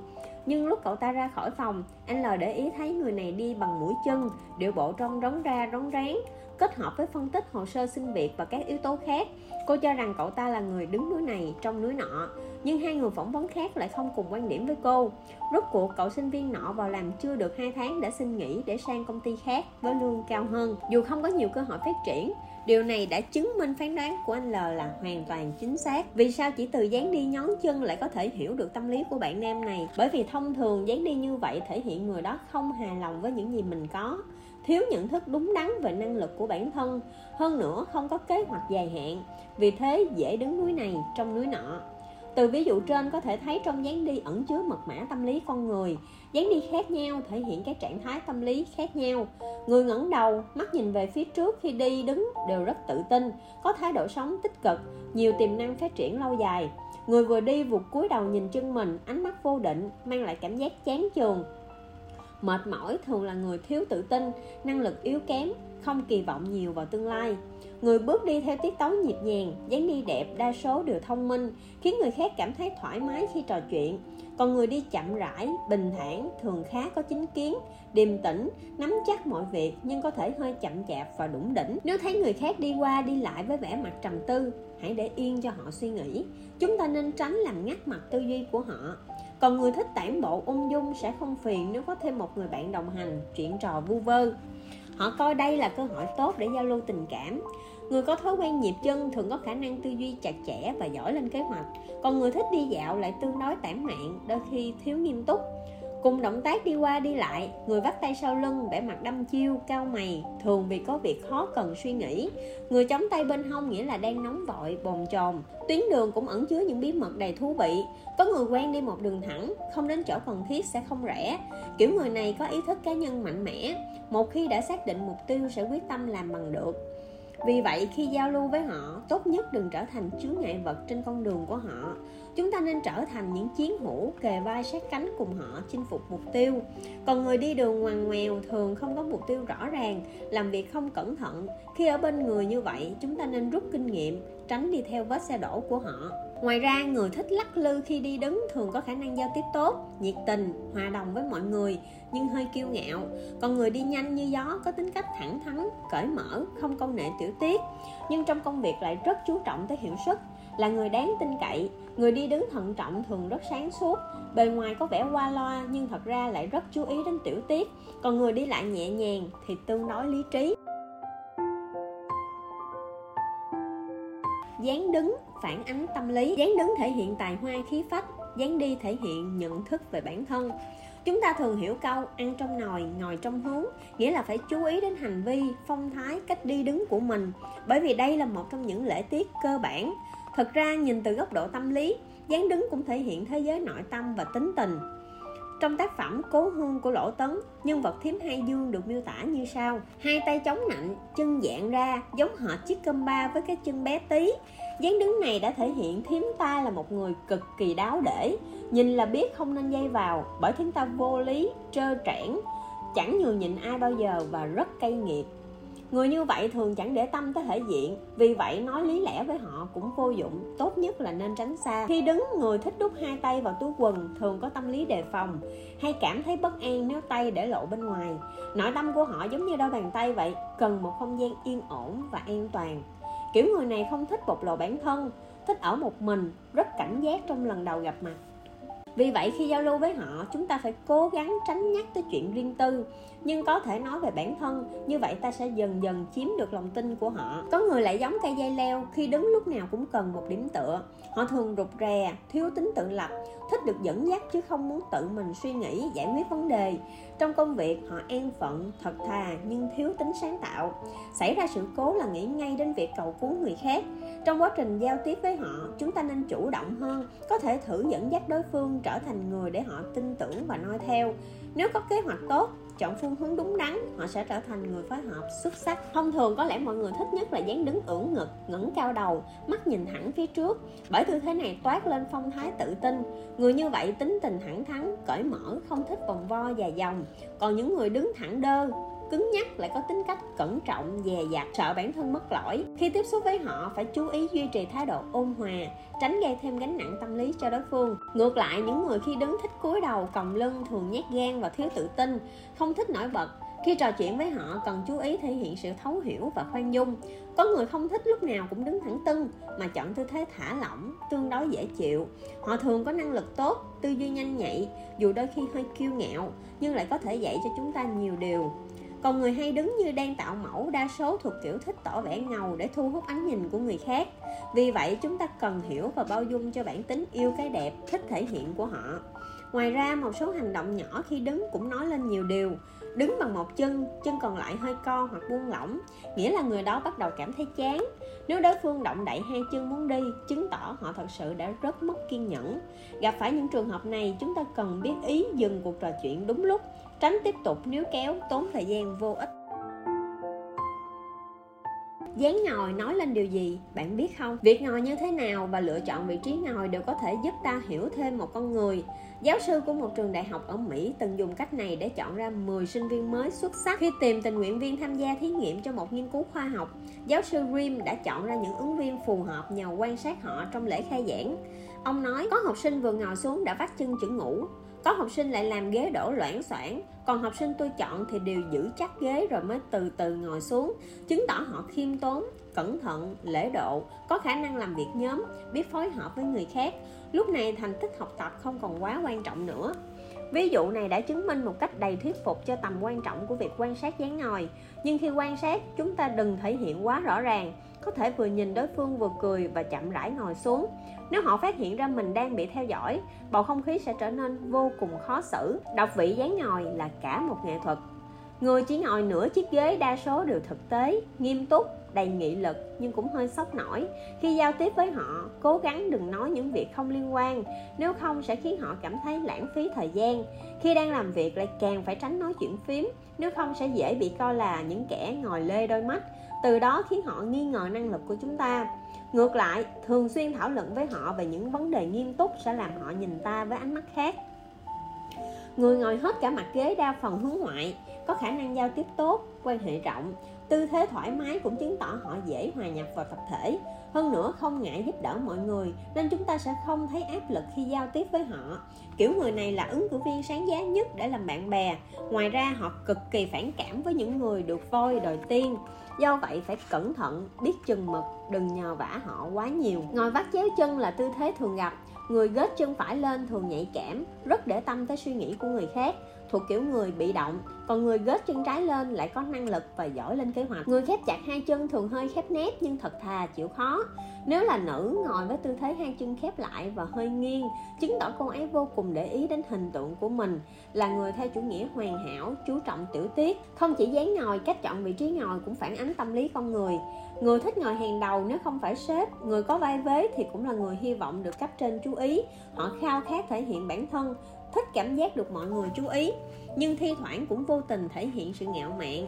Khi giao tiếp với kiểu người này, đừng cướp cơ hội thể hiện của họ, cũng đừng để đối phương cảm thấy chúng ta nghi ngờ hoặc xem nhẹ năng lực của họ. Nếu không sẽ khiến họ cảm thấy cái tô của mình bị tổn thương, không khéo lại thành gây thù, chuốc oán. Người ngồi ở hàng giữa đa phần khá điềm tĩnh, tính tình thoải mái, không muốn bị chú ý quá nhiều. Họ không thích phát biểu, không có tham vọng thể hiện, tránh hiềm khích hết mức có thể trong mắt mọi người, họ là những người tốt bụng, chan hòa, không màng danh lợi, thân thiện và khiêm tốn. Nhưng chúng ta cần tránh bàn tán về người khác với họ, vì làm vậy sẽ khuấy đảo sự yên ổn vốn có của họ, khiến họ phản cảm và dần xa cách chúng ta. Có những người lại hay ngồi trong góc, họ thích yên tĩnh và hơi hướng nội, không muốn người khác chú ý đến mình, cũng không dễ thể hiện quan điểm cá nhân. Phần lớn thời gian họ giữ quan điểm trung lập, mong muốn một cuộc đời tự do tản mạn cũng vì vậy, đôi khi thiếu tinh thần tập thể. Còn những người thích ngồi ở hàng sau lại thường tự ti, sợ mắc sai lầm trước mặt người khác, không muốn rơi vào tình huống khó xử. Vì vậy, không dám thể hiện bản thân. Ý thức tự vệ của họ rất mạnh, làm việc cũng luôn nhìn trước, nhìn sau, sợ nọ, sợ kia. Tâm lý sợ mắc lỗi chính là nguyên nhân khiến họ không tự tin. Khi làm việc với hai kiểu người này không nên dồn ép họ về thời gian và lượng công việc. Nếu có thể, hãy sắp xếp, tạo điều kiện để họ làm việc thư thả, cẩn thận, vừa đảm bảo tiến độ công việc, vừa giữ được sự hòa thuận. Hành vi mua sắm nói lên tâm lý con người. Lối sống ghi nợ là minh chứng cho sự sa sút của những kẻ ý chí bạc nhược. Họ không thể cưỡng lại sức hút của những món đồ nằm ngoài khả năng chi trả của bản thân, nên luôn trong tình trạng nợ nần. Samuel Smile đã từng nói mua sắm thường là cách tốt nhất để chị em phụ nữ giải tỏa áp lực, tiêu khiển và giải trí. Có lúc chúng ta đi dạo phố với gia đình, bạn bè, có khi đi với người yêu. Để ý quan sát thói quen và hành vi mua sắm của bạn đồng hành có thể giúp chúng ta hiểu hơn về tâm lý của đối phương. Nếu đối phương chú trọng giá trị sử dụng hoặc độ bền của sản phẩm, chứ không để ý tới hình thức hay bao bì mới mẻ, điều đó chứng tỏ họ là người tương đối thực tế, không màu mè. Với họ, những thứ chỉ có mẫu mã đẹp, không hề mang lại thay đổi thiết thực cho cuộc sống do đó khi giao tiếp với kiểu người này, chúng ta cũng nên trò chuyện theo hướng thực tế, nếu không sẽ bị cho là hào nhoáng, trống rỗng. Một số người lại coi trọng giá trị thẩm mỹ và tính nghệ thuật của hàng hóa nhiều hơn, bao gồm thiết kế, mẫu mã sản phẩm và cả cách bài trí không gian trưng bày sản phẩm. Người như vậy thường có yêu cầu cao về thẩm mỹ. Khi giao lưu với họ, chúng ta cần hướng tới những chủ đề về cái đẹp và nghệ thuật như vậy mới có thể đảm bảo cuộc trò chuyện giữa hai bên ăn khớp và hòa hợp. Cũng có người không quan tâm đến giá trị sử dụng hay tính thẩm mỹ, mà yêu thích những thứ thời thượng, mới mẻ, sáng tạo. Kiểu người này có ý thức cá nhân mạnh mẽ, hơn nữa không thích những quy tắc bảo thủ cũ mềm. Đôi khi họ còn nảy ra những ý nghĩ táo bạo, quái đản không chịu sự bó buộc của thế giới bên ngoài. Khi giao tiếp với những người như vậy, đừng dùng khuôn phép để kìm cặp họ, nếu không sẽ khiến đối phương phản cảm. Có người lại quan sát lựa chọn của những người xung quanh rồi mới quyết định xem có nên mua một sản phẩm nào đó hay không. Họ có tâm lý hiếu thắng, thích hơn người, nên trong quá trình giao tiếp chẳng may khiến họ cảm thấy lạc hậu. Không theo kịp trào lưu sẽ làm họ vô cùng lo lắng. Người thích mua đồ rẻ chưa chắc là người có thu nhập thấp. Họ thường có tâm lý chi ít, thu nhiều vì vậy hay cân đo đong đếm, so sánh các sản phẩm cùng loại, sau đó lựa chọn món đồ rẻ hơn hoặc đang được giảm giá. Nếu giá tương đối cao, họ sẽ mặc cả cho đến khi xuống mức họ mong muốn mới thôi. Người như vậy có tâm lý cầu lợi, muốn lung lạc họ thì phải nhắm vào lợi ích. Có người lại chỉ thích mua hàng hiệu, muốn thể hiện địa vị và danh tiếng của mình bằng những món đồ đắt đỏ, từ đó giành được sự khẳng định của người khác. Kiểu người này có tâm lý cầu danh, rất thích thú khi thấy mọi người công nhận, ngưỡng mộ thanh danh, tiếng tâm của mình một số người có thiên hướng mua sắm theo sở thích việc mua sắm của họ có tính liên tục và thể hiện tâm lý thiên vị. Khi giao tiếp với họ, chúng ta cần chuẩn bị trước một số kiến thức liên quan đến sở thích của đối phương. Có những người hào hứng bước vào cửa hàng, nhưng nếu nhân viên có thái độ lạnh nhạt, họ sẽ phủi tay đi luôn. Với tôn chỉ, tôi không chỉ mua sản phẩm mà tôi còn mua cả sự tôn trọng. Họ đi mua sắm cốt để hưởng thụ đãi ngộ, khách hàng là thượng đế. Điều này chứng tỏ họ có lòng tự trọng cao. Vì vậy, trong quá trình giao tiếp, chúng ta cần chú ý mang lại cho họ cảm giác được tôn trọng như vậy, hai bên mới có thể vui vẻ trò chuyện với nhau. Còn một kiểu người sẽ hỏi han, xác nhận tất cả mọi mặt của sản phẩm, kiểm tra kỹ càng rồi mới yên tâm mua hàng. Đây là biểu hiện của tâm lý hoài nghi. Họ sợ nếu mình không cẩn thận sẽ bị lừa. Họ quan tâm đến vấn đề an toàn nhiều hơn. Ví dụ như sản phẩm có quá hạn sử dụng hay bị hở điện không?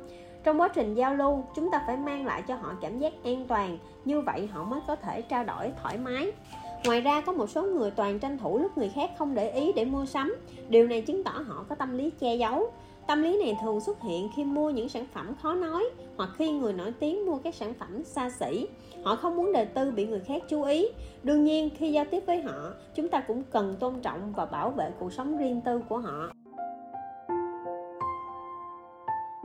Vai trò của cánh tay trong giao tiếp. Chúng ta thường dùng cụm từ cánh tay phải để chỉ những người đáng tin cậy. Thật ra đây không phải một sự trùng hợp ngẫu nhiên, bởi cử động của cánh tay vừa hay bộc lộ được sự chân thành. Động tác tay có thể nhanh chóng thu hút sự chú ý, vì vậy mọi người ít khi khua khắn chân tay khi giao tiếp, nhưng không thể hoàn toàn kiểm soát những động tác trong vô thức mà điều này lại tiết lộ ít nhiều tâm lý của con người. Khoanh tay trước ngực là một tư thế thường gặp, có lúc thể hiện sự oai phong, uy quyền, đôi khi lại là tư thế phòng thủ khi con người ý thức được nguy hiểm đang đến gần, phản ánh sự bất an, lo lắng hoặc nghi ngờ lời nói của đối phương. Những lúc như vậy, chúng ta cần cố gắng xóa bỏ cảm giác bất an trong họ, dùng thái độ chân thành để họ mở lòng và gây dựng mối quan hệ thân thiện, hòa hợp. Một số người lại có thói quen hai tay chống hông.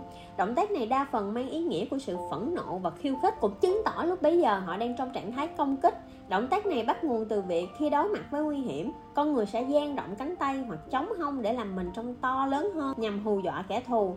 Tư thế này thường xuyên xuất hiện khi con người cảm thấy lòng tự trọng bị tổn hại hoặc bộc phát trong lúc tranh luận với người khác, vì họ hy vọng động tác này khiến bản thân trông mạnh mẽ hơn.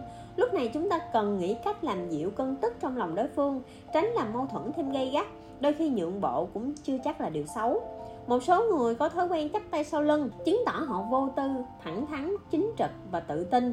Người thích lấy tay này ôm cánh tay kia lại hơi bảo thủ, trọng thể diện hoặc khá dè dặt. Nhưng khi người khác nhờ giúp đỡ, họ sẽ làm hết sức mình.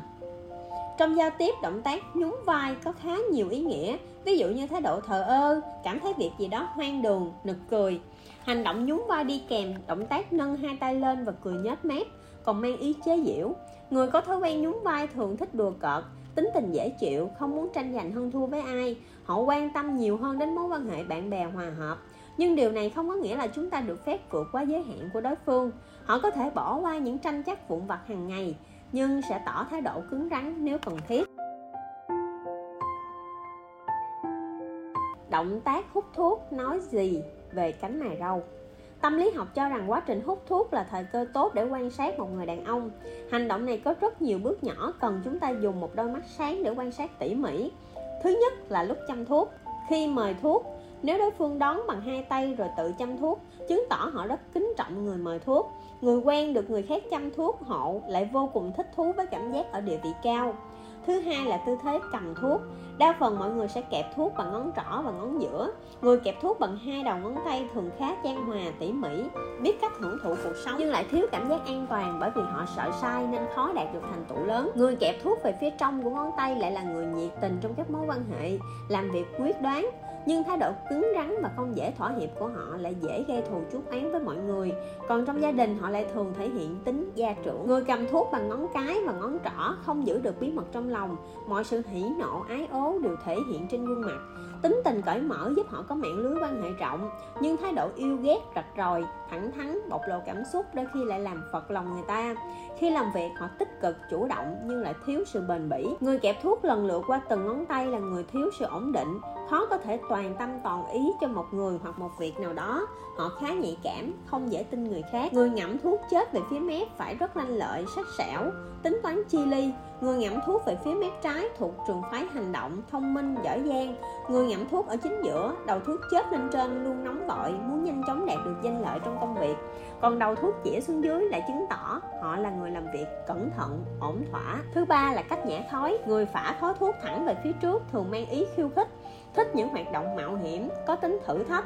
Người tránh nhả khói về phía người khác lại biết nghĩ cho mọi người, chu đáo, hòa hợp, dễ được quý mến người nhã khói thuốc lên trên vô cùng tự tin, lúc nào cũng vui vẻ.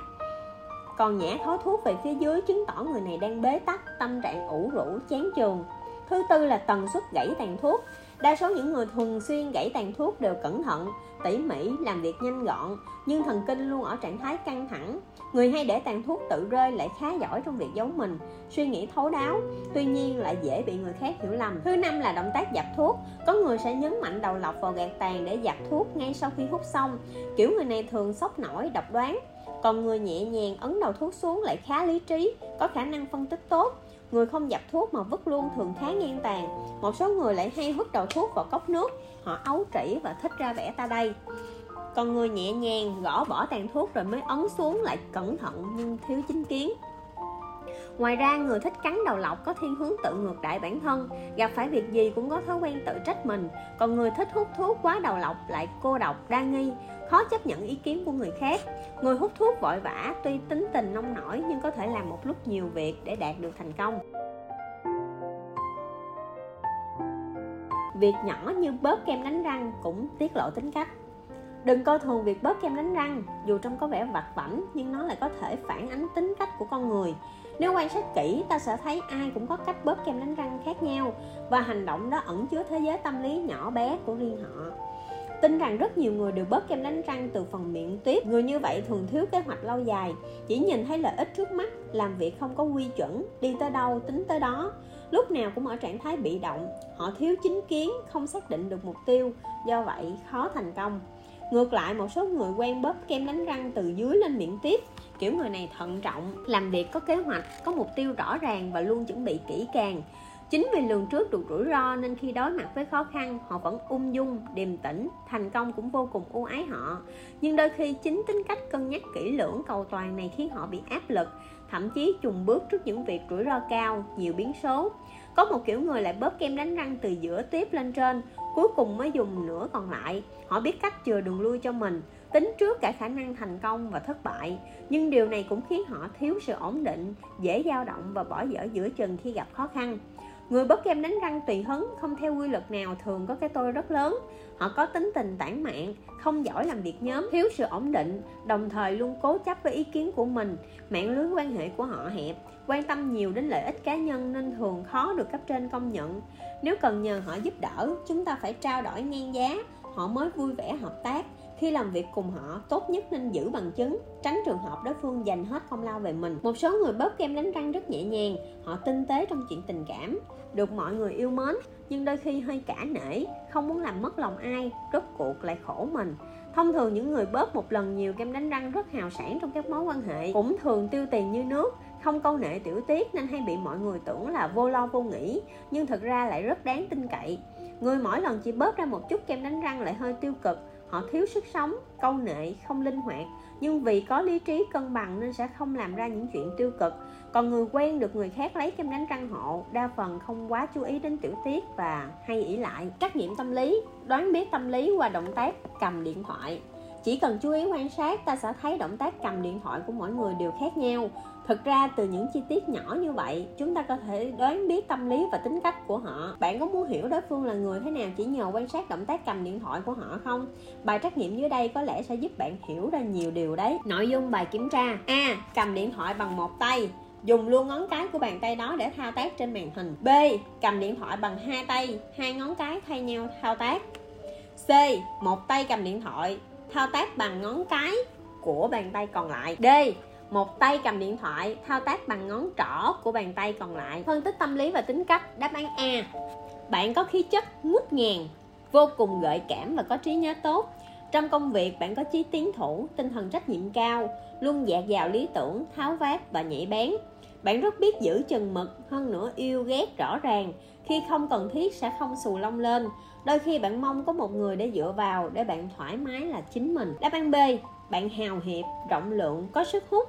Bạn có lòng tự trọng cao, khá coi trọng quyền thế. Về công việc, bạn có năng lực, nhiều lý tưởng, nhưng nội tâm lại yếu đuối. Hy vọng nhiều vào bản thân rồi lại sợ thất bại. Cần nhận được sự động viên nhẹ nhàng của người khác. Đáp án c, bạn khá nhạy cảm. Trí tưởng tượng phong phú, hài hước, thậm chí thích tự cười nhạo bản thân. Trong cuộc sống, bạn không quá câu nệ, vui vẻ và giúp đỡ mọi người. Giàu lòng cảm thông trong công việc, bạn có tinh thần cầu thị, thích mạo hiểm nhưng lại hơi sốc nổi. Bạn khao khát được bảo vệ, được đối xử chân thành, thích cảm giác được khẳng định và đón nhận.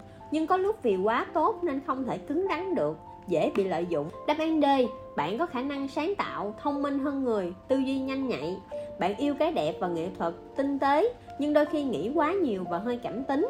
Bạn có sức hút đặc biệt, dễ được chú ý bạn luôn hướng tới những mối quan hệ hài hòa, nhưng lại có sức ảnh hưởng nên có thể đảm nhận vị trí lãnh đạo. Nhiều lúc bạn sẽ chọn im lặng vì bản thân biết kiềm chế. Bạn thà hy sinh và cống hiến chứ không muốn người khác bị tổn thương. Có lúc bạn nhanh mồm, nghĩ sao nói vậy. Nhưng điều này không hề ảnh hưởng tới việc bạn có một tâm hồn đẹp.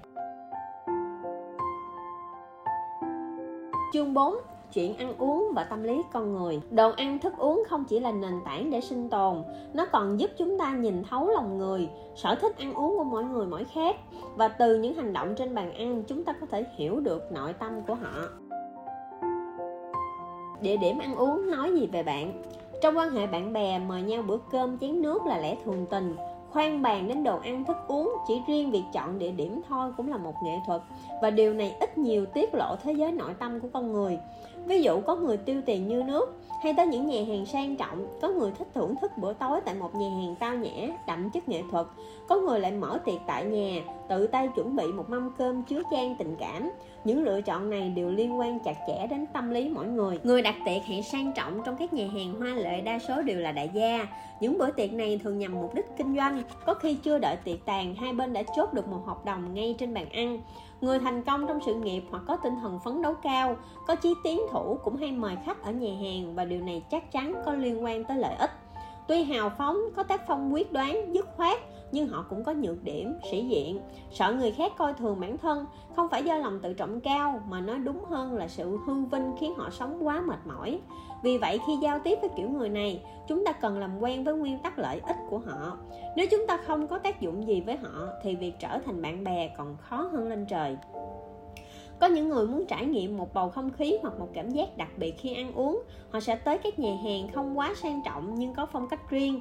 Có thể họ không giàu có về mặt vật chất, nhưng rất chú trọng chất lượng cuộc sống về mặt tinh thần trong công việc họ chu đáo, tinh tế, trong quan hệ xã hội cũng vô cùng chân thành. Do đó nếu muốn làm bạn với họ, chúng ta cần đối xử thật lòng, đừng để đối phương cảm thấy mình ham mê tiền bạc hoặc quyền lực. Nếu không, họ sẽ nghĩ ta là người thực dụng, không đáng tin tưởng. Còn có người thích ăn ở các cửa hàng ven đường hoặc quán vỉa hè. Mục đích của họ khi mời người khác ăn uống vô cùng đơn giản, chỉ là để thưởng thức đồ ăn ngon và gia tăng tình cảm. Họ hào sản rộng lượng, không so đo tính toán với bạn bè, họ chân thành, thân thiện, luôn giúp đỡ hết mình khi người khác gặp khó khăn.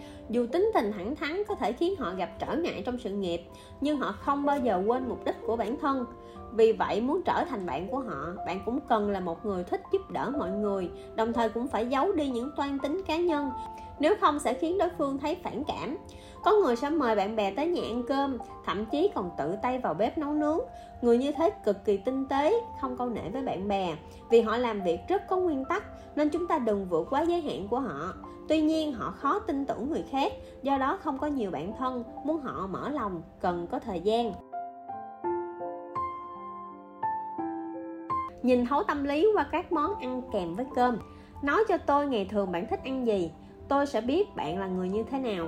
Jean Antamel Brillat Savarin đã từng nói Cơm là món chính của nhiều người, các món ăn kèm với cơm sẽ nói lên nhiều điều về họ. Người thích sử dụng nước ép rau củ trong bữa ăn thường có đầu óc linh hoạt, nhiều ý tưởng sáng tạo. Họ luôn là người kiểm soát chủ đề trò chuyện trong tập thể, thông minh, sáng dạ, phản ứng nhanh nhạy, nhưng lại dễ bỏ qua cảm giác của những người xung quanh và không biết kiên nhẫn lắng nghe.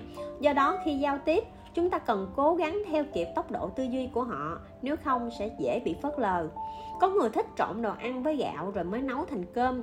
Họ có mong muốn mãnh liệt được thể hiện bản thân. Mọi động tĩnh xung quanh đều không thể thoát khỏi con mắt tin tưởng của họ. Tuy có ưu điểm là hành động nhanh gọn, dứt khoát, nhưng cũng vì vậy nên đôi khi suy nghĩ không thấu đáo. Nếu có một người bạn như thế này, chúng ta sẽ cần tham mưu giúp họ trong một số việc. Người thích thêm trứng vào cơm thường muốn có một cơ thể cường tráng. Đôi khi họ có những hành động hơi khoa trương nhằm thu hút ánh nhìn của mọi người.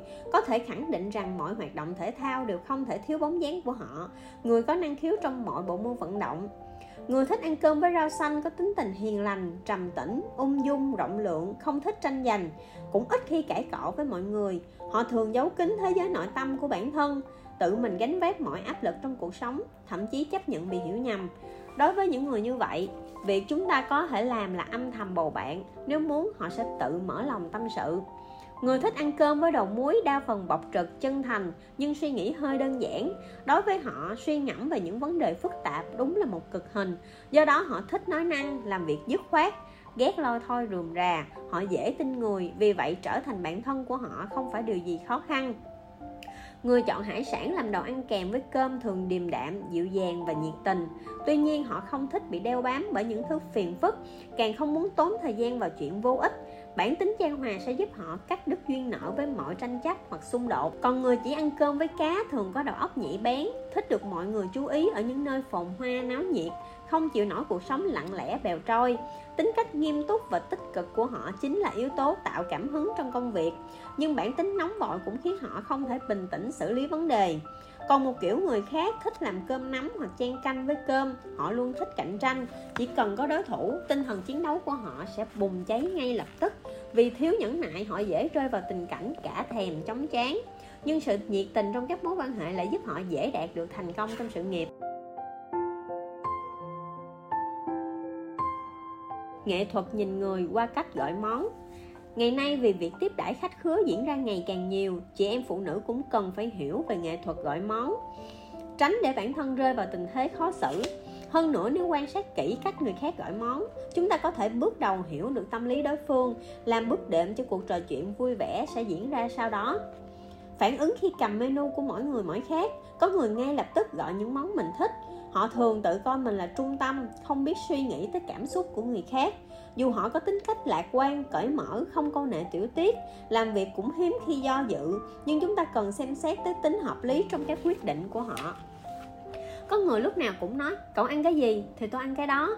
Kiểu người này thường không nổi bật, làm việc gì cũng dè dặt, có tâm lý đám đông. Một câu nói của người khác cũng có thể khiến họ tự bỏ lựa chọn ban đầu của mình. Thực ra chính sự tự ti chôn sâu trong lòng khiến họ thể hiện thái độ nước chảy bèo trôi như vậy người xem thực đơn rất lâu vẫn do dự, thường e dè trong công việc.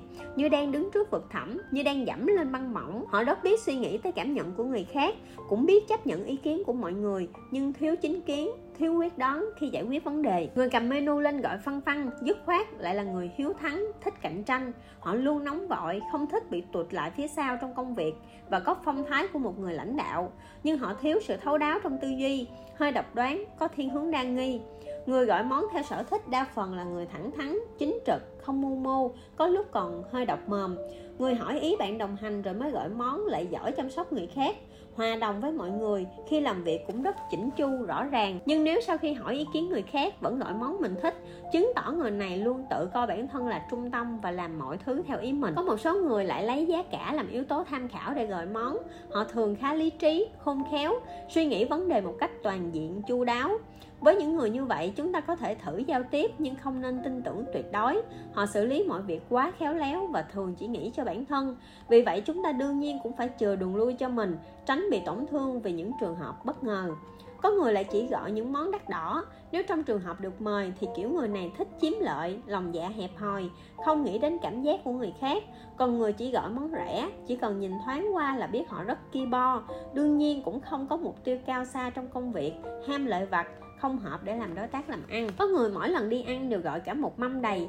Không cần biết có ăn hết hay không. Kiểu người này vẫn còn hơi trẻ con, nảy ra nhiều ý tưởng, nhưng lại thiếu tư duy chặt chẽ và toàn diện, thiếu linh hoạt. Còn những người hỏi ý kiến nhân viên phục vụ, sau đó mới quyết định luôn. Có lòng tự trọng cao. Không phải thể loại đặt đâu ngồi đấy, biết giữ vững chính kiến. Trong công việc, họ tích cực, có mục tiêu cao xa, đồng thời cũng có thể quan tâm tới cảm nhận hai bên, xử lý hài hòa các mối quan hệ. Khẩu vị, phản ánh sở thích. Mỗi người có khẩu vị khác nhau và điều này cũng tiết lộ ít nhiều sở thích, tính cách của từng cá nhân. Người thích ăn chua đa số thích theo đuổi sự nghiệp, coi việc không ngừng vượt qua chính mình là mục tiêu cả đời. Nhưng tính háo thắng khiến họ dễ rơi vào cảnh nơi cao sao tránh khỏi lạnh lẽo.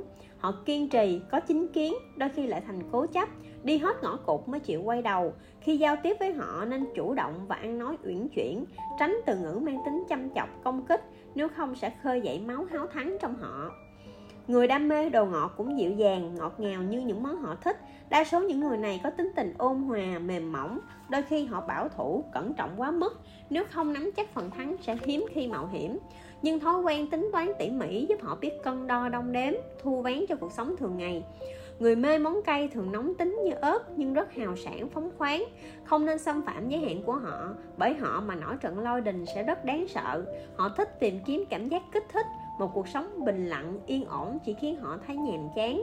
Người thích ăn mặn không ngại khó khăn gian khổ, giống như câu tục ngữ, cá không ăn muối, cá ương. Họ tương đối chín chắn, làm việc có kế hoạch, đâu ra đấy.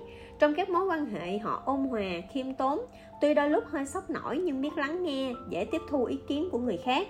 Người hay ăn đồ chiên nướng thuộc tiếp người chuyên tâm, tích cực phấn đấu. Họ hay nảy ra những ý tưởng mới lạ. Tuyết là khả năng thực thi thường không theo kịp suy nghĩ, lại hơi nóng vội nên dễ hỏng việc.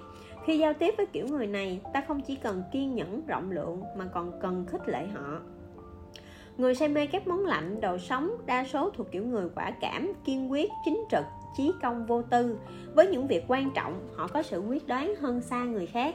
Tính cách ngay thẳng, can đảm khiến họ chẳng ngại can thiệp vào chuyện bất bình để gìn giữ công bằng. Người thích ăn các món đậm vị cũng vậy, nhưng chín chắn, cẩn trọng hơn, nên đối nhân xử thế khéo léo hơn. Tuy nhiên, họ hay giữ khoảng cách với mọi người, nhiều lúc quá lý trí, nên không khó gần cũng chẳng dễ thân nhưng đừng vì vậy mà tránh xa họ. Nếu biết nắm bắt thời cơ và giữ chừng mực, họ sẽ là một người bạn đáng tin cậy. Những người thích ăn thanh đạm thường có tính tình ôn hòa, giỏi giao tiếp, có được nhiều niềm vui từ các mối quan hệ xã hội. Ta sẽ cảm thấy thoải mái khi tiếp xúc với họ, bởi họ dễ gần, hòa đồng. Nhưng đôi khi chính vì nhiều bạn bè nên họ trở nên ỷ lại, không thích tự hoàn thành nhiệm vụ. Nhìn chung, họ vẫn thuộc tiếp người dễ chịu, đáng để giao thiệp. Hiểu nhân phẩm qua ly rượu.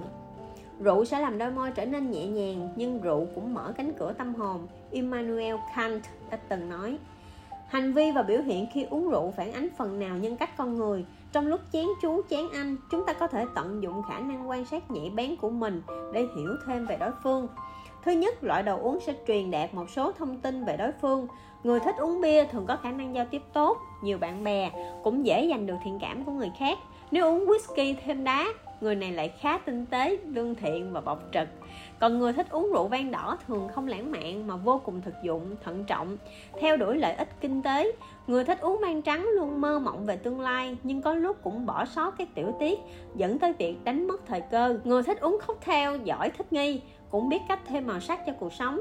Người thích uống champagne đa phần khó lòng chịu nổi cuộc sống nhạt nhòa, lặng lẽ. Họ theo đuổi những thứ hào hoa và kích thích vô cùng kén cá chọn canh. Thứ hai, đoán biết tính tình đối phương thông qua cách họ uống rượu cũng là một nghệ thuật. Người có thói quen uống một hơi cạn ly đa phần ngay thẳng phóng khoáng. Có người lại chú ý tới thân phận của người mời rượu.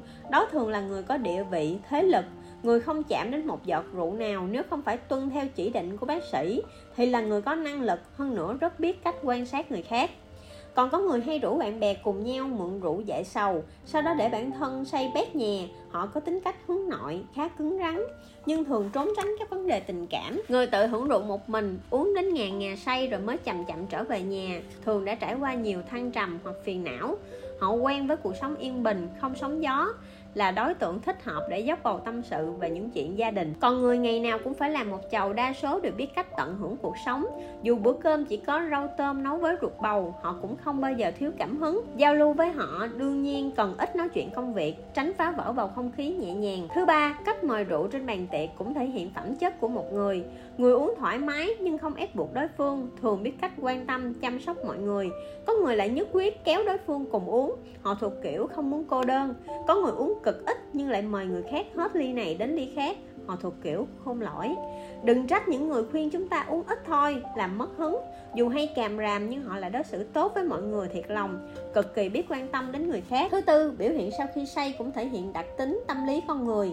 Có một số người bình thường trầm tư ít nói, nhưng khi có chút hơi men là bắt đầu ba hoa chích chè kiểu người này đa phần khá tiêu cực, bình thường không có cơ hội để giải tỏa cảm xúc trong lòng, nên phải mượn men rượu để xả ra. Nếu tiếp xúc với họ, chúng ta chỉ cần lắng nghe là được. Người say rượu là đi ngủ luôn, lại có khả năng tự kiểm soát tốt. Họ khá tùy hứng khi cãi vã với mọi người. Với kiểu người này, chúng ta có thể thoải mái giao tiếp.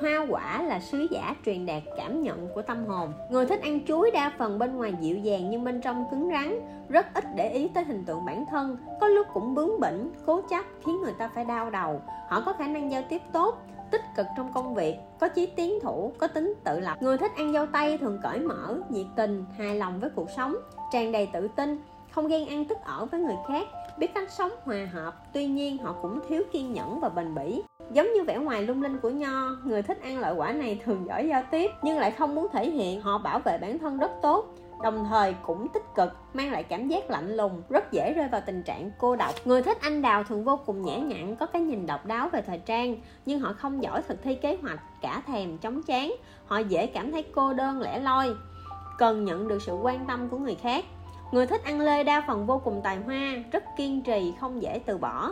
Nhưng điều này đôi khi cũng khiến họ cố chấp thái quá. Họ khiêm tốn, lương thiện, có khả năng kiểm soát tuyệt vời. Hơn nữa họ không nôn nóng, vô cùng thực tế, là đối tác tốt trong một tập thể. Người thích ăn quýt tính tình trang hòa, hiền lành, hòa đồng với mọi người, nhưng nhiều lúc hơi quá khích, kiểu người này thường rất coi trọng gia đình thích trò chuyện với bạn bè. Vì vậy chúng ta nên đóng vai người lắng nghe của họ. Người thích ăn cam đa phần khiêm nhường trầm tính thông minh. Họ chú ý đến nội hàm dưới vẻ ngoài trầm lắng có thể đang ẩn giấu một trái tim nhiệt huyết năng động người có đam mê với buổi lại có cái tôi lớn.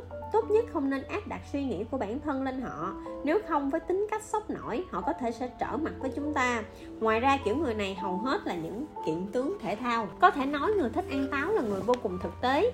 Trong công việc, họ an phận thủ thường, điềm tĩnh, biết lên kế hoạch, không sợ vất vả, có lòng tự trọng cao nhưng cũng khá bảo thủ, chồm chân, bó gói người thích ăn đào thường có mối quan hệ tốt với những người xung quanh, dù không thể giải quyết mọi việc nhưng hay có quý nhân phù trợ. Người thích ăn dưa vàng tương đối kín đáo, nhã nhặn, làm việc không khoa trương, đáng tin cậy, luôn nỗ lực kiên trì theo đuổi ước mơ, cũng luôn giữ vững nguyên tắc của bản thân, có chí tiến thủ. Dưa hấu là loại hoa quả khá phổ biến, người thích nó thường có tính cách nhẹ nhàng, vô cùng kiên nhẫn ít khi than vãn và biết cách quan tâm, chăm sóc mọi người. Tuy nhiên, già néo đứt dây, họ dễ đánh mất bản thân trong những trường hợp như vậy. Người thích ăn mận hầu hết có tính khí kiên cường, khó chấp nhận những sự thật mất lòng vì họ coi trọng thể diện. Tuy bản tính lương thiện nhưng họ không dễ chung sống với người khác, So đo kén chọn chính là vấn đề của họ. Người thích ăn dứa khá khiêm tốn, chân thành, thích yên tĩnh nhưng cũng tràn đầy nhiệt tình Có trí tưởng tượng phong phú, luôn khao khát môi trường có sự kích thích và hay thay đổi.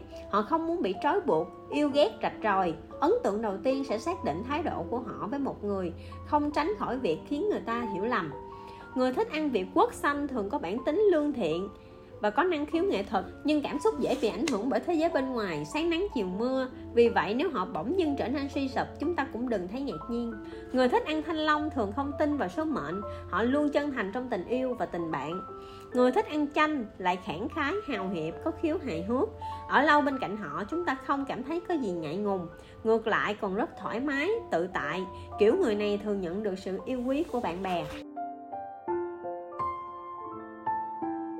Khung cảnh thanh toán sẽ giúp bạn hiểu nhân tình, thế thái. Người thích chủ động thanh toán không phải vì họ có nhiều tiền, mà là họ coi trọng tình bạn hơn tiền bạc. Khi đi ăn tập thể thường có hai trường hợp, một là chia đều, hai là có một người nhận thanh toán hết. Lúc này ai thanh toán là một vấn đề người phụ nữ thông minh, thông qua quan sát hành vi tính tiền của người khác sau khi bữa ăn kết thúc sẽ hiểu được phần nào tính cách, nhân phẩm của người đó. Sau khi mâm bát la liệt tới lúc thanh toán, mỗi người trên bàn ăn lại có những biểu hiện khác nhau. Người không ngần ngại đứng lên trả tiền thường có tính tình thẳng thắn, chân thành. Người luôn mồm nói để tôi trả cho nhưng không bao giờ đứng dậy thanh toán là người biết nhường nhịn cho phải phép, khôn khéo nhưng không thật lòng. Chỉ dừng lại ở mức có qua có lại, xã giao thông thường. Tuy nhiên họ không có ý đồ xấu, chỉ hơi khôn lỗi mà thôi có người lại thông minh hơn. Giữa giờ ăn lặng lẽ đứng dậy ra quầy thanh toán, đến khi mọi người dành nhau trả tiền, họ sẽ mỉm cười nói rằng mình đã trả tiền rồi. Kiểu người này thận trọng, chín chắn, biết suy tính lâu dài, không thích giở trò khôn vặt. Họ làm việc nghiêm túc, đối xử với bạn bè cũng thật tâm. Khi giao lưu với họ, đừng tính toán. Có khi họ nhìn thấu, nhưng không nói mà thôi. Khi có việc cần thương lượng, tốt nhất chúng ta nên vào thẳng vấn đề, đừng vòng vo tam quốc người chỉ ngồi im lúc cần thanh toán đa phần hơi ki bo coi trọng tiền bạc quá mức. Dù kiểu người này mang lại cảm giác ích kỷ, nhưng không có nghĩa họ không bao giờ suy nghĩ tới cảm nhận của người khác. Nguyên tắc đặt lợi ích lên đầu khiến họ rất thực tế, đôi khi hơi thực dụng, vì vậy cần thận trọng khi giao tiếp với họ. Trách nhiệm tâm lý, kiểm tra các mối quan hệ của bạn qua việc thưởng thức món ăn. Nội dung bài kiểm tra khó khăn lắm mới được ra nước ngoài một chuyến bạn rất muốn nếm thử đặc sản của mỗi địa phương. Vậy trong những đồ ăn đặc trưng của các vùng đông nam á, tây âu, mỹ và nhật, cái nào làm bạn khó quên nhất? A. Hamburger và khoai tây chiên kiểu mỹ. B. Ẩm thực kaiseki nhật bản. C. Lẩu phô mai thụy sĩ. Và d. Cà ri gà đông nam á. Đáp án a. Hamburger và khoai tây chiên kiểu mỹ bạn có tính cách phóng khoáng, cởi mở, dù có khó chịu đến đâu, bạn cũng nhanh chóng cười nói thoải mái với mọi người. Như chưa hề có chuyện gì xảy ra, vì bạn không giữ những chuyện không vui trong lòng, nên cũng không so đo hơn thiệt. Bạn tốt bụng, không toan tính, ít khi nghĩ sâu xa, nên đôi khi khiến người khác nghi ngờ tấm lòng của bạn. Nhưng tính cách này cũng giúp bạn sống thoải mái, hạnh phúc. Đáp án b, ẩm thực kaiseki, nhật bản bạn dễ xấu hổ, rất trọng thể diện. Nếu người khác để bạn rơi vào tình cảnh khó xử, có thể bạn sẽ trở mặt với đối phương để giữ thể diện. Bạn hy vọng mọi người sẽ nể mặt mình, hoặc chừa đường lui cho mình, tránh những tình huống lúng túng. Đáp án c, lẩu phô mai thị sĩ. Dù không muốn mình quá nổi bật, nhưng khi có tranh chấp hay phiền phức, bạn lại thể hiện năng lực ứng biến tuyệt vời vô cùng ung dung, tránh phát sinh xung đột trực tiếp với đối phương. Bạn biết cách dùng sự hài hước của mình để giải quyết những mối bất hòa, làm dịu bầu không khí. Biết cách chuyển chủ đề khiến mọi người không tiếp tục chú ý vào khúc mắc trước đó. Đáp án D, cà ri gà, Đông Nam Á bạn coi trọng hình tượng của bản thân trong lòng mọi người, do vậy rất hay để bụng thiếu sót hoặc hành động sơ sẩy của mình. Mỗi khi có tình huống đột xuất, bạn luôn muốn tìm hiểu rõ ngọn ngành, giải quyết vấn đề nhanh nhất có thể để vớt vát hình tượng của bản thân. Bạn có chính kiến và kiên trì giữ vững quan điểm, cũng vì vậy đôi khi hơi cố chấp và hiếu thắng. Chương 5 hiểu sở thích của đối phương để hai trái tim gần nhau hơn. Qua sở thích, chúng ta có thể nghe thấy từng cung đàn ngân lên khúc nhạc tâm hồn. Nhưng để biết đó là những âm thanh tươi vui hay ảm đạm, chúng ta lại cần lắng nghe bằng cả trái tim. Âm nhạc chứa đựng cả tiếng lòng. Trong âm nhạc, đích thực chất chứa một nghìn thứ cảm xúc của tâm hồn. Vượt xa mọi loại ngôn ngữ. Felix Mendelssohn đã từng nói ai cũng nói ngôn ngữ là tiếng lòng. Thật ra sở thích âm nhạc cũng thể hiện nội tâm con người, bởi vì mỗi người lại thích những thể loại âm nhạc khác nhau. Vì vậy, chúng ta cần rèn luyện kỹ năng nghe nhạc đoán tính cách. Một số người thích sự tao nhã, phóng khoáng và hùng tráng của nhạc giao hưởng. Họ thường là người yêu thích nghệ thuật, có gu thẩm mỹ, đặc biệt thích những tác phẩm có chiều sâu và tính học thuật. Nhạc giao hưởng hiện nay là sự giao thoa giữa cổ điển và hiện đại chứng tỏ người nghe có lòng bao dung nếu cùng sở thích chúng ta có thể trò chuyện và thảo luận với họ nhiều hơn. Thoải mái hơn nhưng nếu không am hiểu cũng đừng ngại nói thật tránh sau này phải khó xử khi bị lộ tẩy. Một số người lại yêu thích dòng nhạc nhẹ như các tác phẩm của nhóm Bandari. Họ thích yên tĩnh, chú trọng đến chất lượng cuộc sống. Dù ở một mình cũng không nhàm chán. Trước mặt người khác họ rất năng nổ hoặc nói nhiều Nhưng vẫn giữ được sự điềm tĩnh. Khi giao lưu với họ chúng ta càng đơn giản càng tốt khát vọng quay về với bản chất tự nhiên sẽ trở thành chủ đề tuyệt vời để chúng ta tìm tiếng nói chung với họ. Người yêu nhạc cổ điển thích không khí trang nghiêm, hào hùng, sâu lắng của dòng nhạc này, đặc biệt thích tập trung vào các tác phẩm của những nhà soạn nhạc nổi tiếng. Họ thường có đầu óc nghệ thuật phong phú, quen với môi trường yên tĩnh, thân thiện, chân thành với bạn bè và những người xung quanh, lại có tinh thần trách nhiệm cao. Có thể họ hơi ít nói, nhưng nếu chúng ta kiên nhẫn giao lưu với họ về đời sống tinh thần, đôi bên sẽ trở thành những người bạn thân thiết. Còn có một số người thích nghe nhạc ra, thể loại nhạc mang màu sắc lịch sử và hiện đại không nặng nề trì trệ cũng không ngã ngớn bốc đồng người thích dòng nhạc này thường có trí tưởng tượng phong phú thông minh lanh lợi người thích nhạc sôi động như nhạc remix thường say mê cảm giác cuồng nhiệt, cháy hết mình trong tiếng nhạc sập sình. Cũng thích giải tỏa cảm xúc qua những nhịp điệu như vậy. Mọi người nhìn vào sẽ thấy họ là người lạc quan, hài hước, thích thể hiện cá tính, chất riêng của bản thân. Vì vậy, dù có bất mãn với cuộc sống, họ cũng sẽ nói ra bằng một giọng điệu nhẹ nhàng, đùa cợt. Nhìn bề ngoài, họ giống như người trời, tâm trí luôn treo ngược cành cây. Thực ra nội tâm họ lại luôn ngập tràn sức mạnh, đủ để chiến thắng mọi trong gai trong cuộc đời. Khi giao lưu với họ, đương nhiên chúng ta cũng không được quá nghiêm khắc hoặc quá cứng nhắc. Cần khoan dung nhiều hơn, chỉ cần hai bên đối xử với nhau chân thành, tin cậy, chắc chắn có thể vui vẻ hợp tác, không nhắc đến nhạc bóp. Người thích dòng nhạc này có khả năng giao tiếp khá ổn, biết đi theo xu hướng nhưng cũng hơi bảo thủ, quen làm việc theo quy trình, không dám vượt qua giới hạn của bản thân. Những người đam mê nhạc điện tử, EDM có lúc sẽ ở trong trạng thái như muốn nổ tung, cảm nhận được niềm vui, được giải thoát cùng âm nhạc. Đa số người thích rock luôn có gì đó đè nén trong lòng, vì vậy dùng thể loại nhạc này để giải tỏa. Họ suy nghĩ thận trọng, nhưng khi xảy ra chuyện lại rất dễ kích động, nhát gan, mang lại cảm giác hai tính cách mâu thuẫn tồn tại trong cùng một con người. Nhưng chính vì điều này mà cá tính của họ vô cùng nổi bật. Người thích nhạc dân tộc luôn đam mê văn hóa truyền thống, họ nỗ lực theo đuổi cái gốc của tâm hồn trong dòng chảy của lịch sử. Đa số kiểu người này có sự trưởng thành, điềm tĩnh, trời sinh. Vì vậy khi mới quen hoặc chưa quá thân thiết, ta sẽ cảm thấy có một chút xa cách. Nhưng đừng ngần ngại, cứ cố gắng đi sâu vào thế giới nội tâm của đối phương, rồi cả hai sẽ đạt được sự đồng điệu trong tâm hồn. Ngó nghiêng tính cách của đối phương qua sở thích, đọc sách. Không ai đọc một cuốn sách mà không suy nghĩ. Mọi người đều nghiên cứu chính mình từ những trang sách hoặc là thấu hiểu bản thân, hoặc là kiểm soát bản thân, roman roland đã từng nói. Trong một cuốn sách sẽ ẩn giấu mật mã tâm lý của người đọc nó, nếu muốn hiểu một người, chúng ta có thể tìm hiểu thông qua sách họ đọc. Dù không biết nói, nhưng sách vở lại có thể phản ánh thế giới nội tâm của con người. Người ôm cuốn sách lịch sử từ từ nghiền ngẫm, thường vô cùng thực tế, chú trọng đến hiệu quả. Họ không muốn lãng phí thời gian vào những việc vô ích, đặc biệt là tin vỉa hè khi giao tiếp với họ, đương nhiên cần tránh việc buông dưa lê, bán dưa chuột. Nếu không, họ sẽ nhìn chúng ta như những con người nông cạn, vô công rỗi nghề. Người thích đọc tự truyện, tiểu sử lại thường có chí lớn, hy vọng có thể đạt được đến đỉnh cao của thành công. Tuy nhiên, họ cũng khá thực tế, không ôm những giấc mộng hảo huyền. Kiểu người này luôn suy nghĩ kỹ lưỡng trước khi làm việc, nhiều toan tính. Khi giao lưu với họ, chúng ta phải giữ vững lập trường, chính kiến, nếu không sẽ bị họ dắt mũi.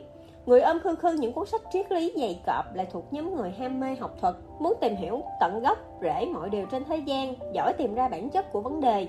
Họ vô cùng nghiêm túc, vì vậy chúng ta cần tránh kể cho họ nghe những việc vô căn cứ. Người thích đọc tiểu thuyết tình cảm, học đường thường giàu cảm xúc, nghi thơ trong sáng, dễ khóc vì cảm động bởi những tình tiết trong truyện, cũng dễ đắm chìm trong thế giới tưởng tượng. Người thích đọc thể loại khoa học viễn tưởng hoặc tiểu thuyết trinh thám lại có khả năng tư duy trừu tượng cực kỳ tốt, logic chặt chẽ và trí tưởng tượng phi phàm.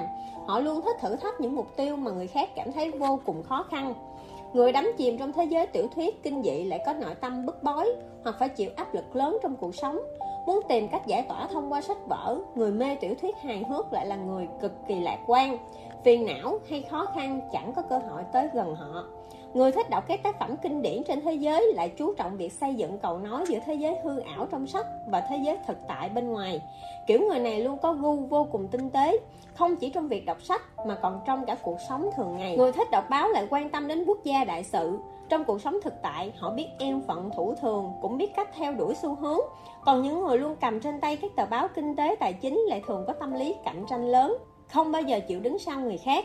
Người thích đọc tạp chí thường lãng mạn nhưng hơi thích hư vinh. Người theo dõi những tạp chí thời trang cực kỳ yêu cái đẹp. Không bao giờ lơ là trên con đường theo đuổi xu hướng, cũng vô cùng chú ý tới ngoại hình của bản thân. Tuy nhiên họ hay đứng núi này, trong núi nọ. Khi giao tiếp với họ cần để đối phương cảm thấy chúng ta có tiếng nói chung về mặt thẩm mỹ. Ngoài ra, người thích tạp chí tài chính kinh tế lại có tư duy chặt chẽ thích cạnh tranh và cũng rất cảnh giác người thích tạp chí đời sống vô cùng chú trọng đến chất lượng cuộc sống quan tâm tới gia đình luôn cố gắng mang lại cảm giác ấm áp trong nhà do đó khi giao tiếp với họ chúng ta có thể chọn những câu chuyện về cuộc sống sinh hoạt hàng ngày những người thích ôm một tập thơ từ từ thưởng thức lúc rảnh rỗi thường giàu sức sáng tạo, có tài văn chương, bình thường cũng có thể xuất khẩu thành thơ. Họ sinh ra đã có khí chất của một thi nhân, đắm say trong vòng tay của cuộc sống và thiên nhiên, lưu luyến, quên đường về. Họ có tính cách vừa cởi mở nhưng cũng e ấp. Suy nghĩ của họ khó đoán do luôn bị cảm xúc lấn át và chi phối. Người thích đọc truyện tranh thường có tính cách hướng ngoại, lúc học hành thì uể oải nhưng khi chơi đùa thì lại chẳng thua kém ai. Họ hướng đến cuộc sống tự do, tự tại. Vì vậy, nếu muốn giao lưu với họ, đừng kèm ràm quá nhiều. Nếu không, đối phương sẽ cảm thấy phiền phức. Người thích xem các cuốn sách, ảnh hay anh bông tranh lại tràn trề nhiệt huyết với cuộc sống. Hết mực yêu thương thế giới đầy màu sắc này cũng vô cùng trọng tình cảm. Sự xuất hiện của họ sẽ mang lại nhiều màu sắc cho cuộc sống.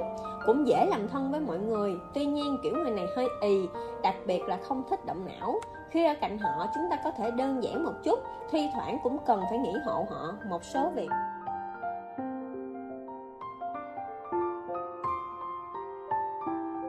đoán trúng trái tim qua sở thích điện ảnh Tôi tin rằng một bộ phim điện ảnh có thể có hàng triệu cách lý giải khác nhau. Oliver Stone đã từng nói, kịch như đời người, đời người như kịch.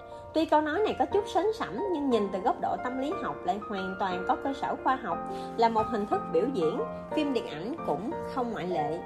Đối với phần lớn mọi người, điện ảnh là một hình thức giải trí.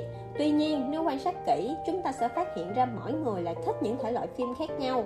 Thật ra câu chuyện được kể trong phim chính là hình ảnh phản chiếu thế giới nội tâm của công chúng. Chính vì vậy tôi tin rằng cùng là một bộ phim Titanic, một nghìn người xem sẽ có một nghìn cách lý giải khác nhau. Thật ra quá trình xem phim chính là quá trình con người đối thoại với chính mình Không có nhiều khán giả hiểu thấu tất cả giá trị nghệ thuật của một bộ phim Nhưng vì sao phim ảnh vẫn có sức hút đến vậy? Vì nó diễn tả thế giới nội tâm của con người Thể hiện mọi cảm xúc ẩn chứa trong lòng. Do vậy dễ khơi dậy sự đồng cảm trong lòng người xem. Có người thích xem phim hành động Thấy những cảnh rượt đuổi, đấu võ gây cấn thì vô cùng phấn khích. Kiểu người này có xu hướng tự xây dựng một thế giới công bằng trong lòng để trốn tránh hiện thực. Họ cực kỳ ghét hiện tượng cá lớn nuốt cá bé Luôn ngứa mắt những cảnh bất công.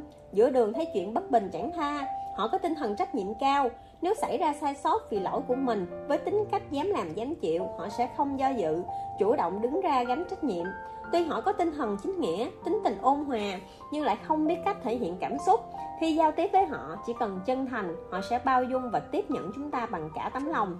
Đương nhiên, chúng ta cũng cần có tinh thần gìn giữ công bằng, chính nghĩa Mới có thể gần gũi và khiến họ tiếp nhận. Người chìm đắm trong những bộ phim kinh dị rất có khả năng đang cảm thấy cuộc sống quá đơn điệu, vô vị, muốn tìm cảm giác mới mẻ và kích thích qua phim ảnh để thêm chút màu sắc cho cuộc sống. Kiểu người này làm việc không chính chắn, sốc nổi, lúc nào cũng ước được đi đường tắt, một bước lên trời. Do đó, khi làm bạn với họ, chúng ta cần biết cách phát hiện ra từng khoảnh khắc tuyệt vời trong cuộc sống và kịp thời chia sẻ rút ngắn khoảng cách giữa hai người nhưng nếu khả năng chịu đựng của bạn kém thì đừng cố xem phim kinh dị Người thích xem phim hài hay phải chịu áp lực trong cuộc sống cần kịp thời tìm cách giải tỏa. Họ sống trong sự giằng xé giữa lý tưởng phong phú, đủ đầy và hiện thực héo mòn cằn cõi. Họ không có cách nào tự điều chỉnh bản thân, vì vậy dễ trở nên u uất. Nếu muốn tiếp cận kiểu người này, xem phim cùng họ là một ý tưởng tuyệt vời. Nhưng nếu muốn đi sâu vào thế giới nội tâm của họ, chúng ta vẫn cần phải có năng lực gỡ rối những phiền não của đối phương. Người thích xem phim tình cảm dù từng trải qua nhiều điều trong cuộc sống vẫn tràn đầy hy vọng và niềm tin vào tình yêu. Họ rất trọng tình nghĩa nhưng lại dễ lún quá sâu vào biển tình. Tuy nhiên, họ luôn biết cách quan tâm từng ly, từng tí đối với người mình yêu quý. Có người bạn như vậy thật sự là một niềm hạnh phúc.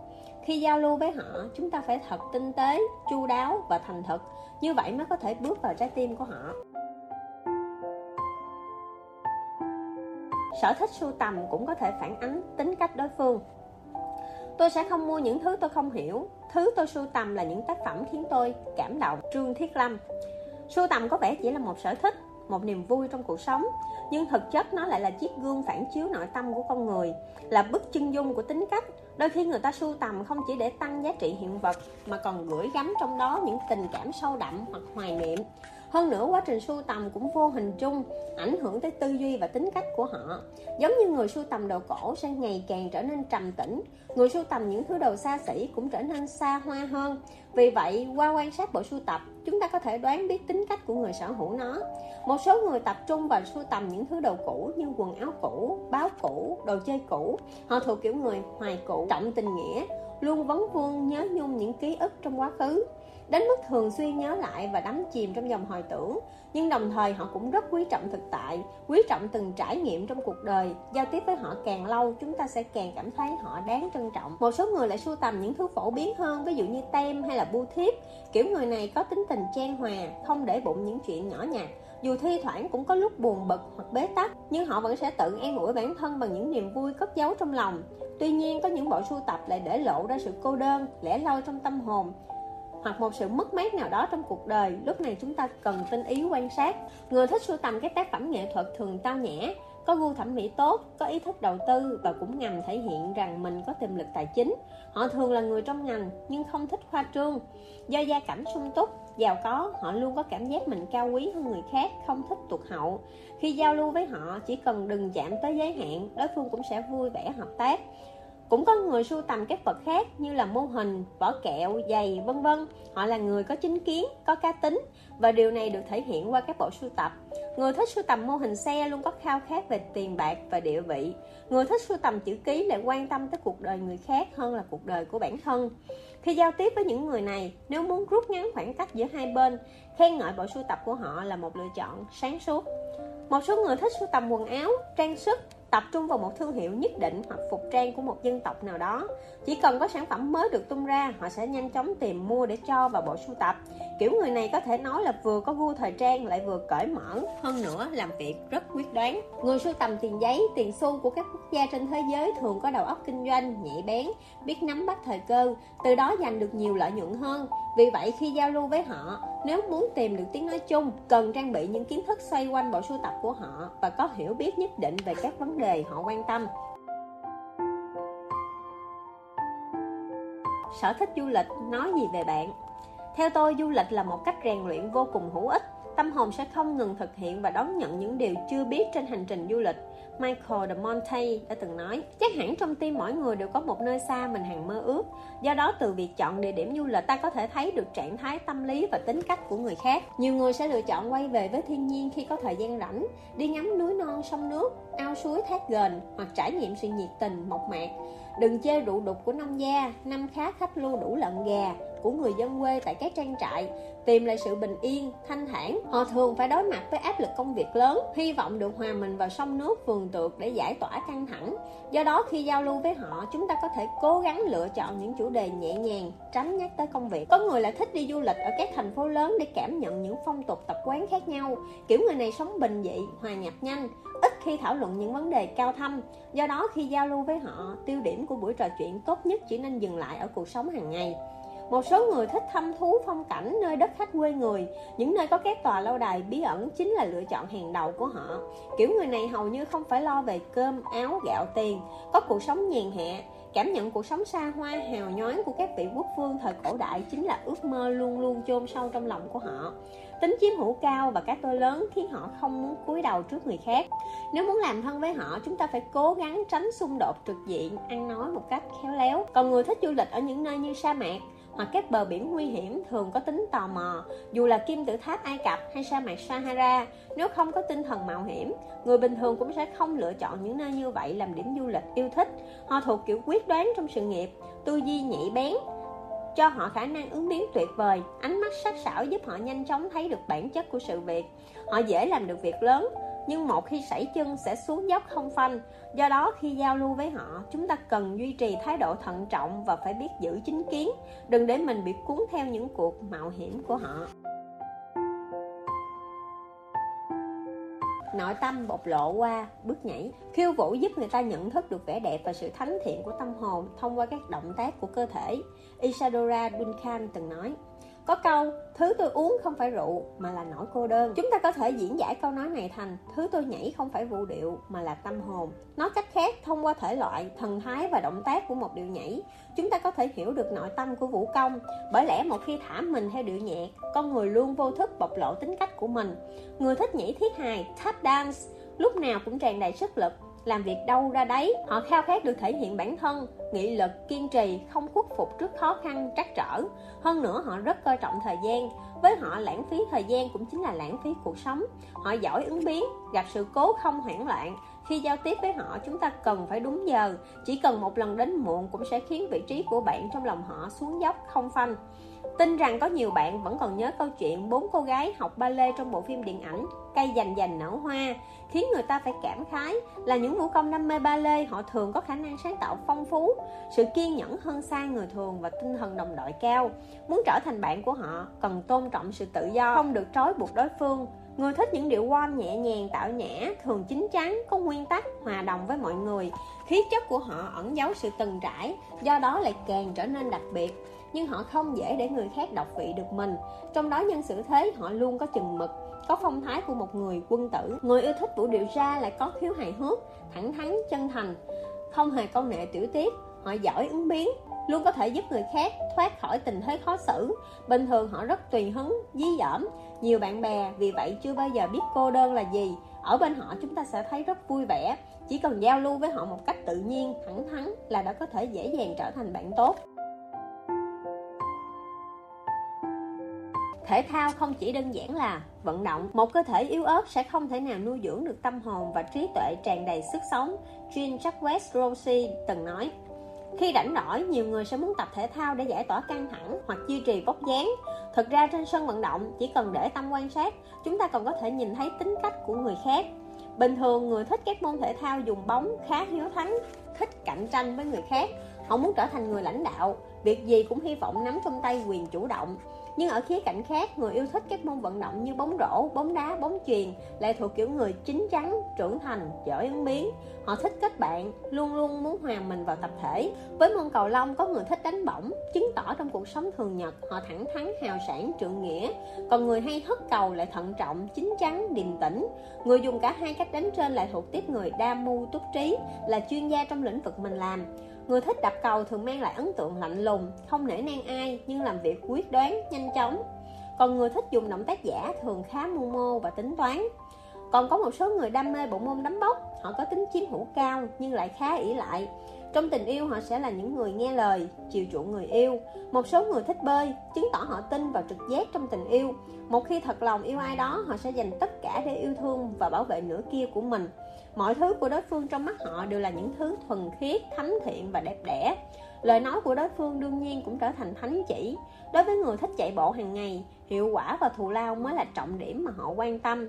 Họ làm việc có thứ tự, có kế hoạch, sẽ phấn đấu không ngừng vì mục tiêu đề ra. Họ là ứng cử viên sáng giá khi bố trí công việc gia đình bởi tính cách chu toàn, kỹ lưỡng. Người thích những môn thể thao như nhảy cao, đấu kiếm thường rất dứt khoát và quyết đoán trong công việc. Điều quan trọng là họ luôn có niềm tin mãnh liệt vào bản thân. Người thích bộ môn thái cực quyền, đánh cờ có tính kỷ luật tự, có tính kỷ luật tự giác cao, rất ít khi bị ảnh hưởng bởi cảm xúc, sốc nổi bồng bột không phải là phong cách của họ. Ngoài ra, người thích nhảy dây đa phần đều vô cùng tự tin. Người thích trượt băng, trượt tuyết lại can đảm, chu đáo, làm việc cẩn thận, chín chắn và điềm tĩnh. Trách nhiệm tâm lý Giày dép tiết lộ tính cách của bạn Có người nói để biết một người phụ nữ có tinh tế hay không Hãy nhìn giày của họ Giày không chỉ là một phụ kiện mà còn thể hiện tính cách của một cô gái Vậy thì hãy quan sát giày dép của bản thân hoặc bạn bè xung quanh để biết được tính cách người đó qua bài trắc nghiệm sau đây nhé. Nội dung bài kiểm tra Bạn hoặc các bạn nữ xung quanh bạn hay đi loại giày gì?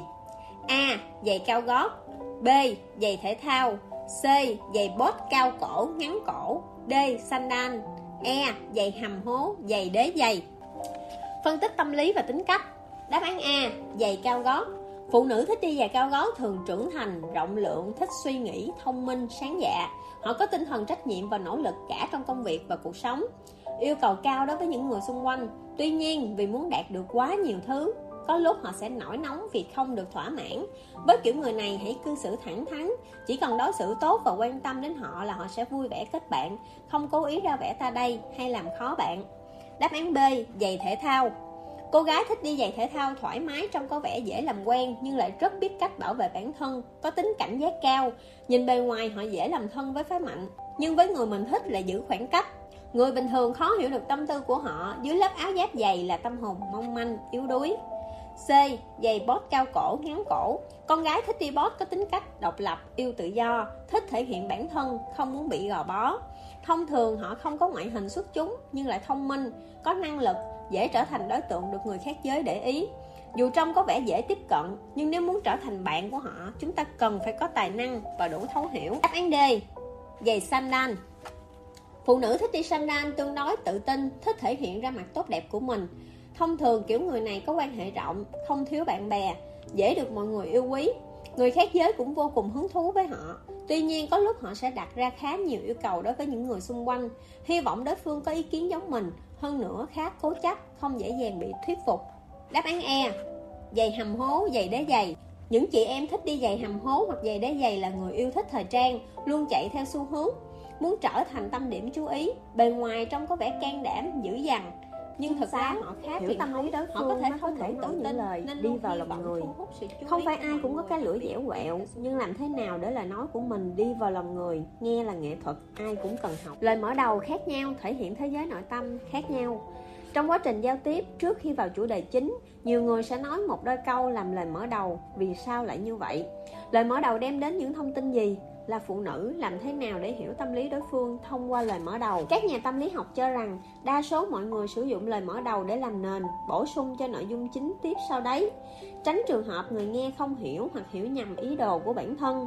Thông thường, tính cách khác nhau sẽ khiến mọi người sử dụng các phương thức khác nhau để dẫn dắt vào chủ đề chính. Dưới đây sẽ phân tích cụ thể những mật mã tính cách ẩn giấu bên trong những lời mở đầu. Một, lời mở đầu theo hình thức khẳng định thể hiện sự tự tin và chân thành của người nói. Kiểu người này vô cùng tự tin với quan điểm mình sẽ trình bày. Họ tin rằng lời nói ra giống như bát nước đổ đi, không thể nào lấy lại được. Vì vậy, họ chú ý tới ý nghĩa thực tế của lời nói. Không khó để thấy rằng đối phương là một người coi trọng chữ tín. Nếu không chắc chắn thì sẽ không hứa, nhưng đã nói ra thì nhất định sẽ thực hiện. Số 2 lời mở đầu theo hình thức phủ định, thể hiện sự cố chấp dũng cảm và có ý thức tự vệ người áp dụng kiểu mở đầu này đa phần đều biết cách sử dụng chiến lược tấn công chính là sự phòng ngự tốt nhất họ từ chối mọi thay đổi đến từ bên ngoài khao khát được chinh phục thử thách là người dám làm, dám chịu nhưng luôn cố chấp. Số 3, lời mở đầu thân thiết, thể hiện sự bình tĩnh, trầm lắng, dễ gần để rút ngắn khoảng cách giữa hai bên và phá bỏ sự cảnh giác của đối phương. Một số người thường mở đầu bằng cách nói gần gũi, thân thiết. Kiểu người này suy nghĩ vấn đề cực kỳ chi tiết, tỉ mỉ, hơn nữa rất điềm tĩnh, chín chắn nhưng không phải là người quá kín đáo hay thu mình. Khi thấy người khác vui, bản thân họ cũng sẽ vui theo. Trong những buổi tụ họp, họ không ngại phê bình, chỉ ra sai lầm của người khác, nhưng không ép buộc họ phải chấp nhận quan điểm của mình. Hơn nữa, họ biết đặt mình vào vị trí của mọi người để suy nghĩ. Vì thế, người khác sẽ không thấy phản cảm, ngược lại còn vô cùng yêu quý họ. Số 4, lời mở đầu dài dòng. Người nói rất quan tâm đến tính cách của người khác. Tính cách chu đáo, tinh tế khiến họ luôn lo nghĩ đến cảm nhận của đối phương, sợ mình nói quá thẳng thừng sẽ làm tổn thương người khác. Đương nhiên cũng có thể họ lo rằng nếu không có một lời mở đầu dài dòng mà đi thẳng vào vấn đề, người nghe sẽ hiểu nhầm, phủ nhận tài ăn nói của bản thân và nghĩ mình là người nông cạn. Do đó, càng muốn đối phương hiểu toàn diện về ý định và mong muốn của mình, họ sẽ càng chú trọng tới việc nói từ bao quát đến chi tiết, từ đầu đến cuối, rốt cuộc càng nói càng dài dòng văn tự. Số 5, lời mở đầu ngạo mạn, thể hiện sự tự ti và tính công kích của người nói. Kiểu người này thường đi với buộc mặc áo cà sa, đi với ma mặc áo giấy, thay đổi lời nói tùy theo hoàn cảnh. Do thiếu nhận thức về bản thân hoặc từng chịu tổn thương mất mát lớn, họ tự ti và có tính công kích mạnh mẽ, thích dở giọng ngông cuồng, hống hách trước mặt người khác như một cách bảo vệ bản thân. Khi mất kiểm soát, họ trở nên kích động hay giải tỏa nỗi bất an, căng thẳng bằng những lời lẽ ngông cuồng. Thứ sáu là mở đầu mới lạ, thể hiện bản tính tò mò của người nói. Họ là người có tính hiếu kỳ, ham những thứ mới mẻ, ly kỳ, thích nghe ngóng chuyện đời tư của người khác, đôi khi hơi tọc mạch. Dường như họ thu thập thông tin không chỉ để thỏa mãn sự tò mò, mà còn để biến mình thành người chi phối mọi việc. Cũng chính vì vậy, khi giao tiếp, họ ít khi đề cập tới bản thân hoặc những người thân thiết với mình, sợ bản thân trở thành kẻ bị chi phối. Trong tình yêu, họ rất cuồng nhiệt, đôi khi thể hiện khát vọng chiếm hữu, kiểm soát đối phương vô cùng mãnh liệt. tự giới thiệu thế nào để nêu bật được điểm sáng của bản thân con người có thói quen đánh giá người khác tốt hay xấu dựa trên ấn tượng đầu tiên. Yêu nhau yêu cả đường đi, ghét nhau ghét cả tông chi họ hàng. Trong lần đầu gặp gỡ, rất nhiều người lo lắng màn tự giới thiệu của mình không đủ sức hấp dẫn, không để lại ấn tượng sâu sắc cho người nghe.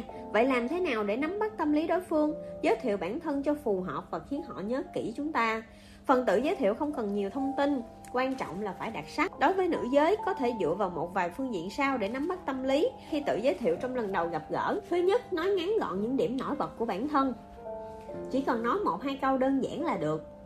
Nhưng nhất định phải thể hiện ra những điều đặc biệt về mình để gây ấn tượng sâu sắc. Thứ hai, chú ý tới thái độ của đối phương, biết chừng mực. Khi tự giới thiệu cần đơn giản, rõ ràng, thể hiện sự tự tin, tự nhiên trang hòa, cho mọi người cảm giác thoải mái không thể quá gò bó cũng đừng quá hời hợt nếu không ấn tượng tốt mà ta vừa mới xây dựng có thể sẽ sụp đổ trong phút chốc Thứ ba, chú ý nắm bắt thời cơ, dù là trong hoàn cảnh nghiêm trang hay thoải mái, nếu đối phương đang bận, đang nghỉ ngơi hoặc không có hứng thú. Cố gắng đừng làm phiền họ để tránh rơi vào tình huống khó xử.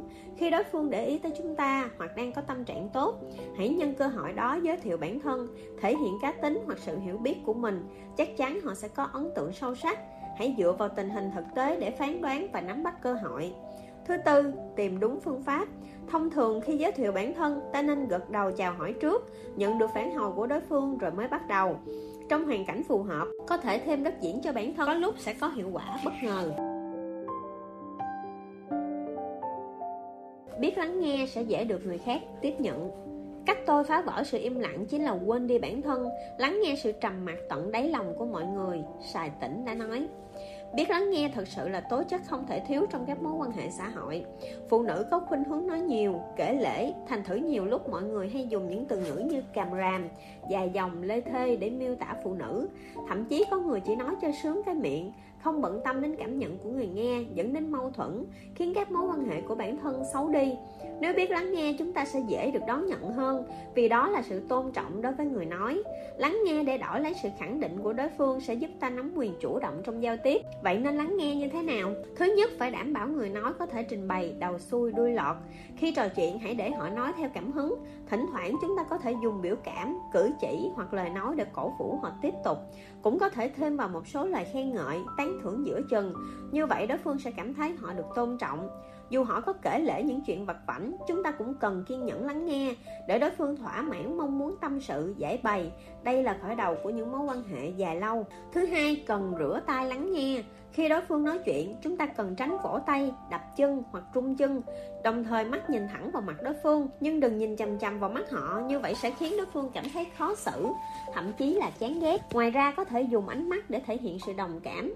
Trên thực tế, chỉ cần chúng ta tập trung, ngồi trong một tư thế thoải mái, không cần đối phương phải nói to, chúng ta cũng nghe được từng câu, từng chữ. Thứ ba, cần học cách phản hồi kịp thời khi đã nói rất nhiều, đối phương sẽ hy vọng nhận được phản hồi của chúng ta, sau đó mới quyết định xem có nói tiếp hay không. Lúc này chúng ta cần phản ứng kịp thời, đừng giữ im lặng mãi. Nếu không, đối phương sẽ tưởng rằng ta không nghe họ nói. Giữa chừng có thể thêm vào một hai câu, ví dụ như, thật á? Sau đó thì sao? Hoặc mỉm cười, gật đầu bày tỏ sự đồng tình, giúp đối phương dễ dàng phát triển chủ đề và có hứng thú nói chuyện hơn thứ tư, phải cho đối phương có kẻ hở để chen vào. Khi nhờ người khác giúp đỡ, ta thường trình bày rất nhiều lý do, cho rằng mình nói càng nhiều thì càng dễ đạt được mục đích. Thật ra chưa chắc. Tương tự, không phải cứ tung hô đối phương là có thể vạn sự như ý, bởi vì phần lớn mọi người sẽ không thích những kẻ nịnh bợ. Vì vậy, chúng ta cũng đừng thể hiện quá nhiều sự khéo mồm của mình, phải cho đối phương không gian để nói. Khi người khác trình bày, chúng ta cũng phải nhớ là không nên ngắt lời họ. Đây là phép lịch sự, tối thiểu thứ năm, thỉnh thoảng nhắc lại điều đối phương nói để thể hiện mình đang chăm chú lắng nghe. Nếu không chắc chắn về cách lý giải của mình, có thắc mắc hoặc quan điểm khác, đừng ngại trình bày.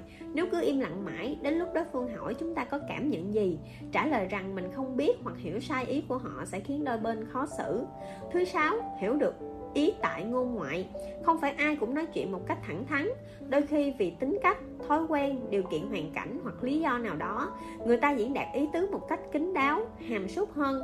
Lúc này chúng ta không chỉ nghe câu chữ mà mà phải đoán ra ẩn ý giấu trong đó. Thứ bảy, phải nghe hết câu nói của đối phương, tránh cắt câu lấy nghĩa rồi hiểu sai ý trong quá trình lắng nghe, nếu không thu được đầy đủ thông tin, ta sẽ dễ đưa ra phán đoán sai lầm, dẫn đến hiểu nhầm, cản trở quá trình giao tiếp. Vì vậy đã nghe, phải nghe cho hết, đừng lanh chanh nhắc lời đối phương hay vội vàng bày tỏ quan điểm khi họ chưa nói hết ý. Lời khen ngợi phù hợp mới có thể đi vào lòng người dù tán dương hay phỉ bán, hãy bình thản đón nhận. Câu thơ được chấp bút bởi thi nhân người nghe alexander boskin đến nay vẫn còn giá trị đối với chúng ta. Xét theo góc độ tâm lý học, con người có nhu cầu được tôn trọng, do vậy muốn được tán dương. Đây cũng là điều mấu chốt ta cần biết trong quá trình giao tiếp. Tặng cho đối phương những lời khen hợp lý có thể khiến họ cảm thấy vui vẻ, cũng có lợi trong việc xây dựng mối quan hệ, bồi đắp thêm tình cảm.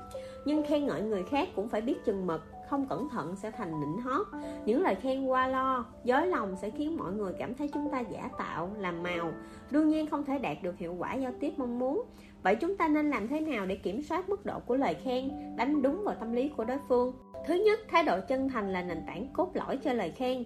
Chúng ta nói những lời tán thưởng nhằm mục đích cổ vũ, khích lệ đối phương tiếp tục phát huy điểm mạnh, điểm tốt. Đừng ấp ủ tính toán riêng hoặc trong lòng thì chán ghét, khinh bỉ, nhưng lại nói ra toàn những lời nịnh nọt. Như vậy chẳng khác nào miệng nam mô bụng bồ dao găm. Nếu đối phương đang gặp phải biến cố lớn hoặc công việc không thuận lợi, tâm trạng chán nản, chúng ta lại khen quá đà, đối phương sẽ đang cảm thấy ta đang nói điểu, giả dối, từ đó trở nên cảnh giác. Thứ hai, lời khen phải cụ thể, dựa trên cơ sở thực tế. Như vậy mới chân thật, đồng thời mang lại cho người nghe niềm vui lớn hơn. Ví dụ khi muốn khen quần áo họ mặc rất đẹp, chúng ta có thể nói, bộ đồ hôm nay chị mặc tôn dáng quá, trông thon thả ghê. Thứ ba, lời khen phải nhắm tới điểm nổi bật của đối phương. Ai cũng có sở trường và cảm thấy tự hào về điều đó.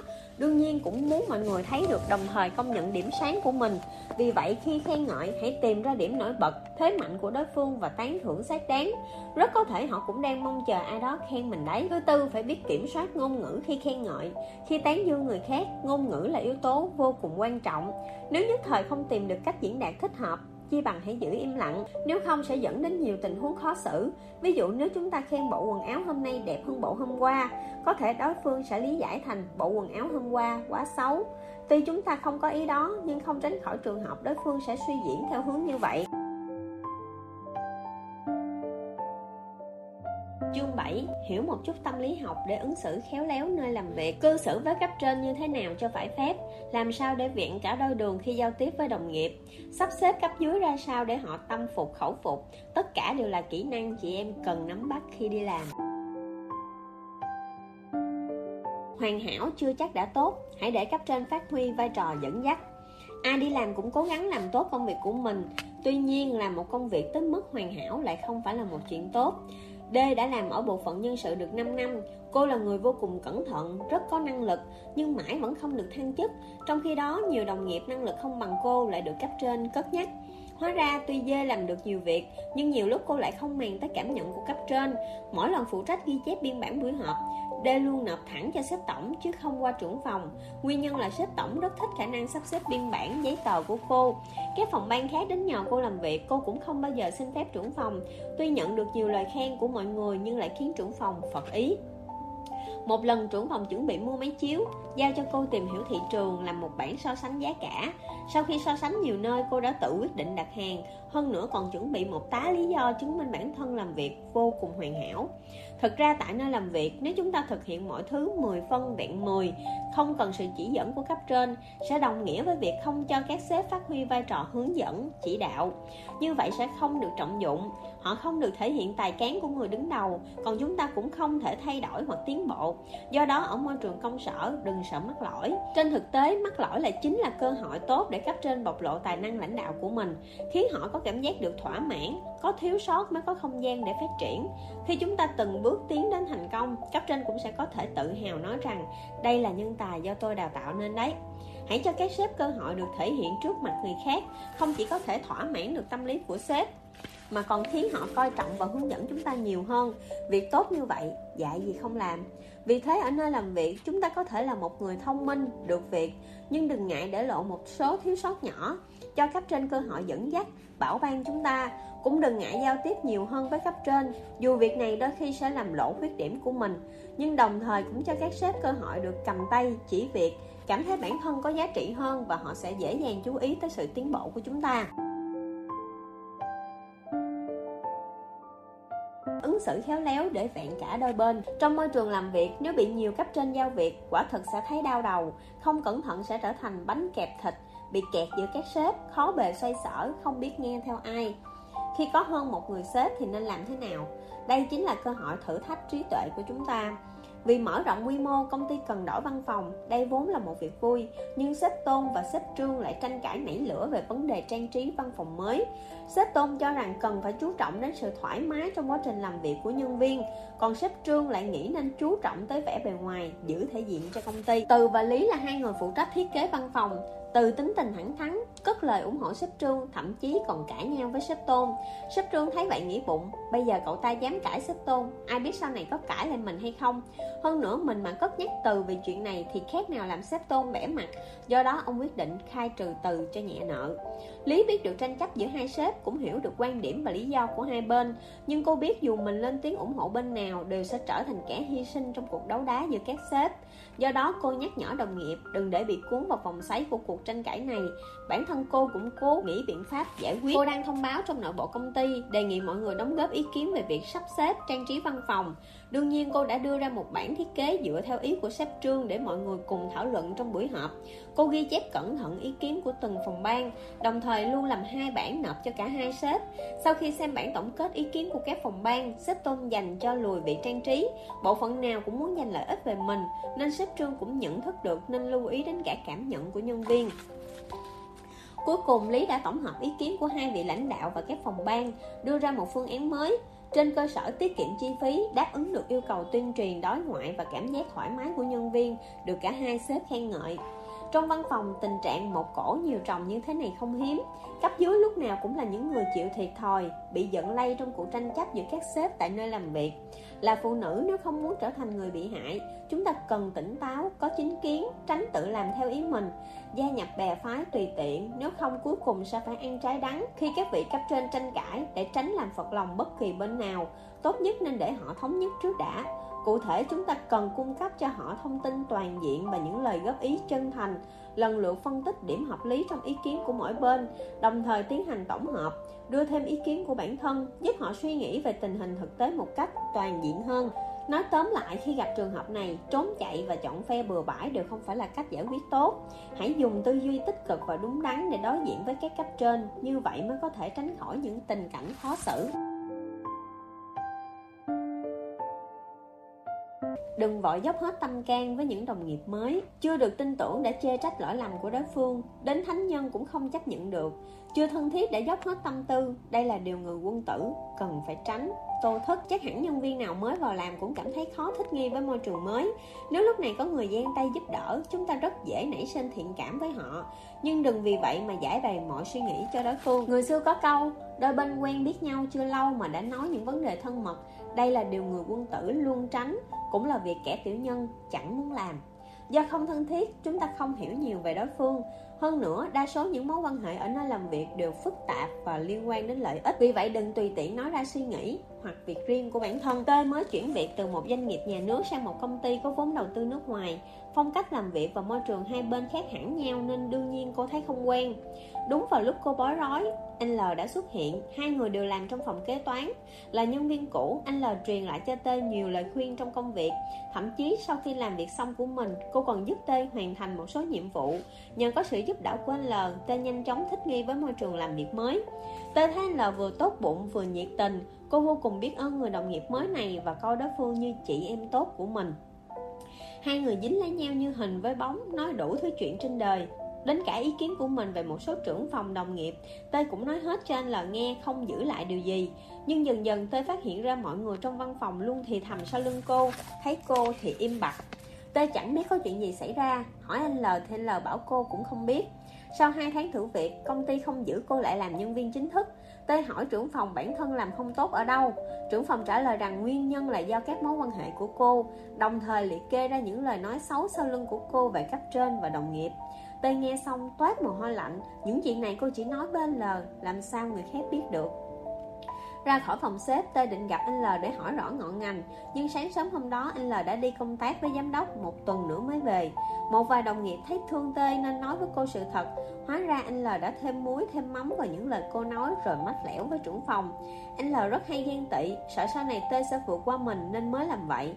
Mọi người trong văn phòng đều không dám quá thân thiết với anh L. Lần này tê chịu thiệt thòi chính là do cô đã quá tin tưởng người đồng nghiệp mới này. Ai đi làm chẳng muốn được nhanh chóng thăng tiến, ngồi trên đầu người khác. Ở nơi làm việc không thể tránh khỏi những tranh chấp, xung đột về lợi ích. Mỗi người đều có tính toán của riêng mình. Giữa đồng nghiệp với nhau sẽ có sự cạnh tranh giữa cấp trên với cấp dưới cũng có nhiều vấn đề nhạy cảm phức tạp. Vì vậy chúng ta cần có khả năng tự bảo vệ bản thân tránh bị cuốn vào vòng xoáy tranh đấu nơi công sở. Quan hệ giữa đồng nghiệp với nhau dù thân thiết đến đâu chúng ta cũng phải chú ý không thể nói cho họ mọi việc. Nếu không phải tri kỷ lâu năm chúng ta nên giữ một chút bí mật cho bản thân nói tóm lại, ở nơi làm việc, tâm sự điều thầm kín với những người chỉ quen xã giao là điều tối kỵ. Nếu chưa tiếp xúc nhiều và hiểu rõ về đồng nghiệp, hãy nhớ phải giữ bí mật của mình hoặc của người khác. Cất riêng trong lòng, những gì liên quan đến bí mật đều cần thận trọng. Nói không một cách khéo léo để đối phương không mất mặt. Đừng sợ từ chối người khác nếu có lý do chính đáng khi đưa ra yêu cầu, người ta đã sớm có hai câu trả lời. Vì thế, ta đưa ra câu trả lời nào cũng đều nằm trong dự đoán của đối phương. Ta mau đáp ứng mọi yêu cầu của người khác không phải là một cách làm thông minh trong công việc. Biết cách từ chối hợp lý sẽ giúp chúng ta vạch rõ giới hạn, giảm bớt nhiều phiền phức, tránh được những gánh nặng không cần thiết. Nếu không biết cách từ chối người khác, đối phương sẽ đưa ra ngày càng nhiều yêu cầu. Điều này có nghĩa là họ có thể thoải mái phá vỡ giới hạn của chúng ta, từ đó chiếm dụng thời gian và sức lực của ta. Dần dần, việc mình làm chưa xong còn ôm đờm việc của người khác, chúng ta sẽ cảm thấy mệt mỏi, lực bất tòng tâm. Đây chắc sẽ là vấn đề mà nhiều chị em phụ nữ gặp phải. Để tránh rơi vào tình cảnh này, chúng ta cần sắp xếp công việc theo mức độ khẩn cấp, sau đó tập trung sức lực để làm những việc cấp thiết hơn. Những nhiệm vụ khác có thể làm sao? cũng có nghĩa chúng ta có quyền từ chối những việc ngoài phận sự hoặc chưa thực sự cần thiết. Như vậy mới có thể đảm bảo chất lượng công việc có lẽ nhiều người sẽ ngại từ chối vì sợ làm mất lòng đối phương, đặc biệt là cấp trên. Đừng lo lắng, dưới đây là 7 gợi ý để chúng ta có thể từ chối mà không làm người khác mất mặt. Thứ nhất, nghiêm túc lắng nghe yêu cầu của đối phương, đừng nhắc lời họ, đây là sự tôn trọng tối thiểu. Thứ hai, nếu chưa thể quyết định ngay xem có đồng ý làm giúp hay không, hãy nói rõ với họ rằng mình sẽ quyết định sau khi suy nghĩ, đồng thời cho họ biết thời hạn đưa ra câu trả lời. Thứ ba, khi từ chối nhất định phải thể hiện rõ đây là quyết định được đưa ra sau khi bản thân đã suy nghĩ kỹ, nếu không đối phương sẽ cho rằng chúng ta có thái độ hời hợt. Thứ tư, tốt nhất nên nói rõ lý do từ chối để tránh làm tổn hại mối quan hệ giữa hai bên. Tất nhiên không phải lúc nào cũng có thể nói rõ lý do, nhưng ít nhất hãy cho đối phương một lời giải thích thỏa đáng. Thứ năm, khi từ chối phải giữ thái độ trang hòa, phải cảm ơn đối phương đã nghĩ tới mình trước tiên, tuy nhiên cũng cần phải kiên định, không được lập lờ.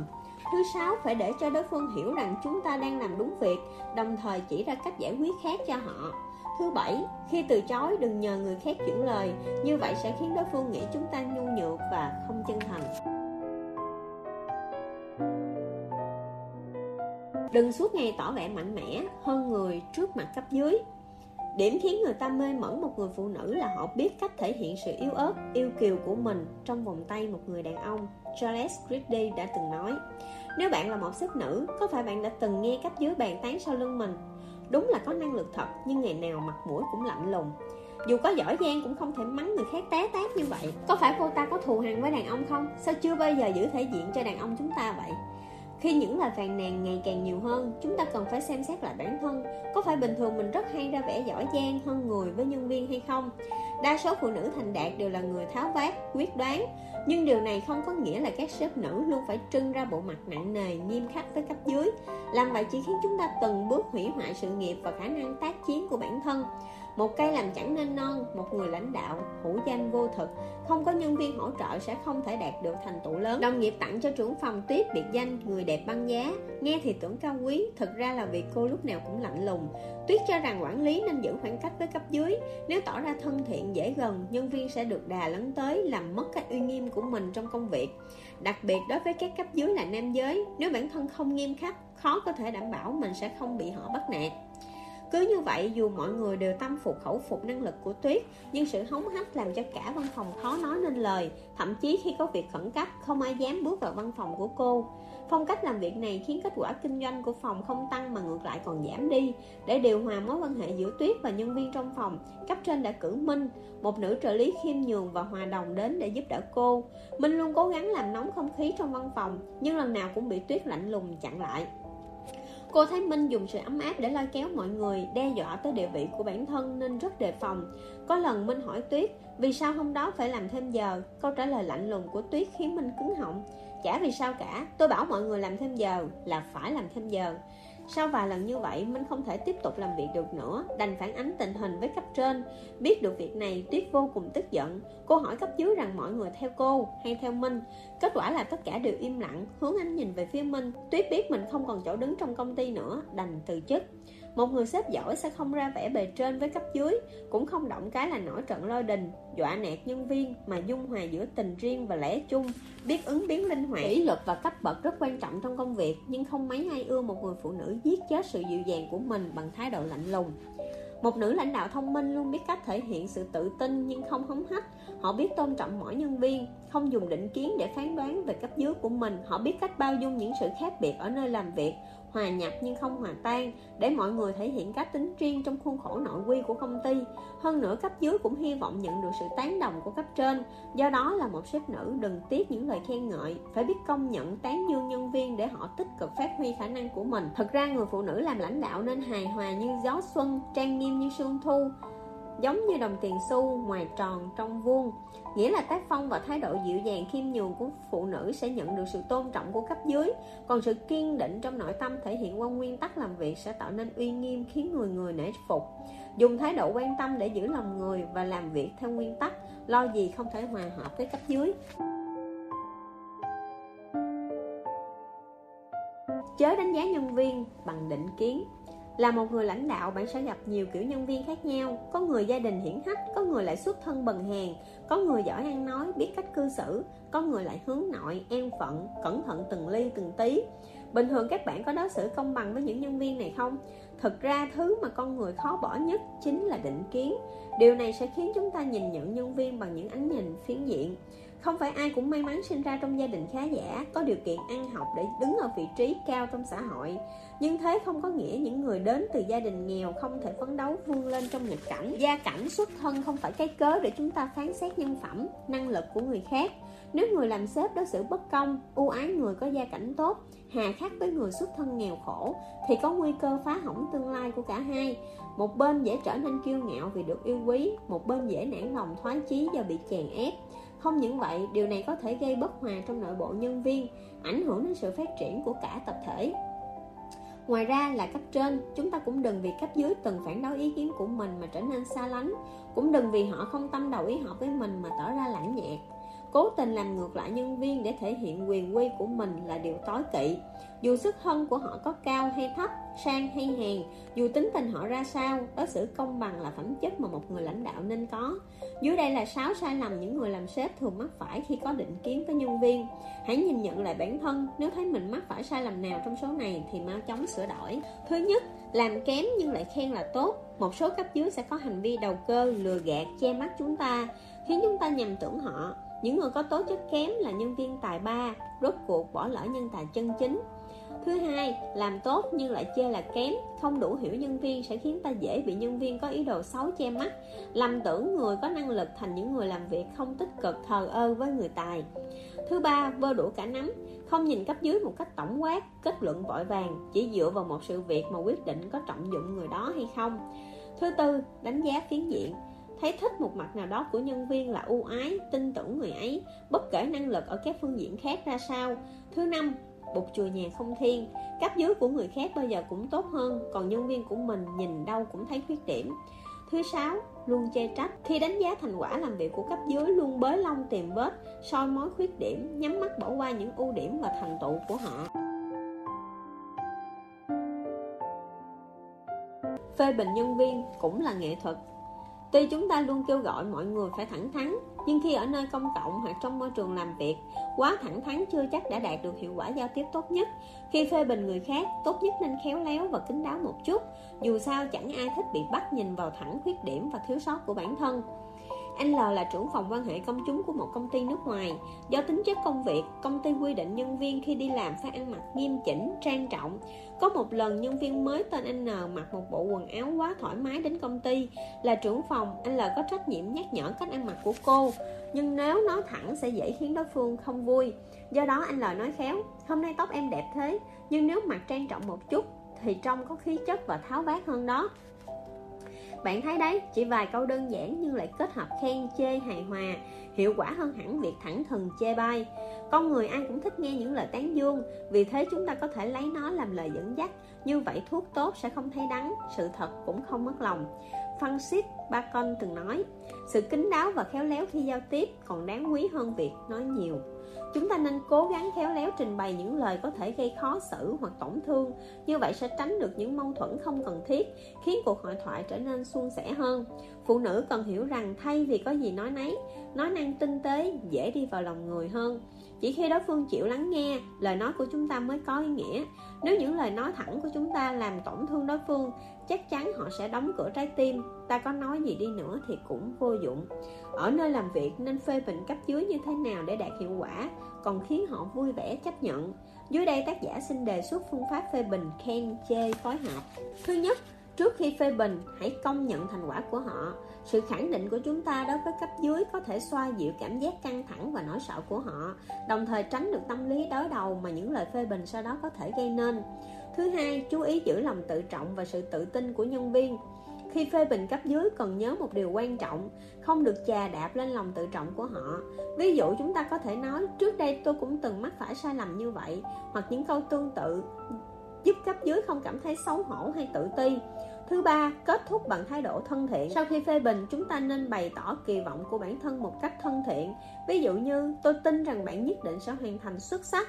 Đối phương sẽ có thêm sức mạnh từ lời động viên của chúng ta. Thứ tư, phê bình phải đúng lúc, đúng chỗ. Nếu chúng ta phê bình cấp dưới ở nơi công cộng, đối phương sẽ cảm thấy mất mặt.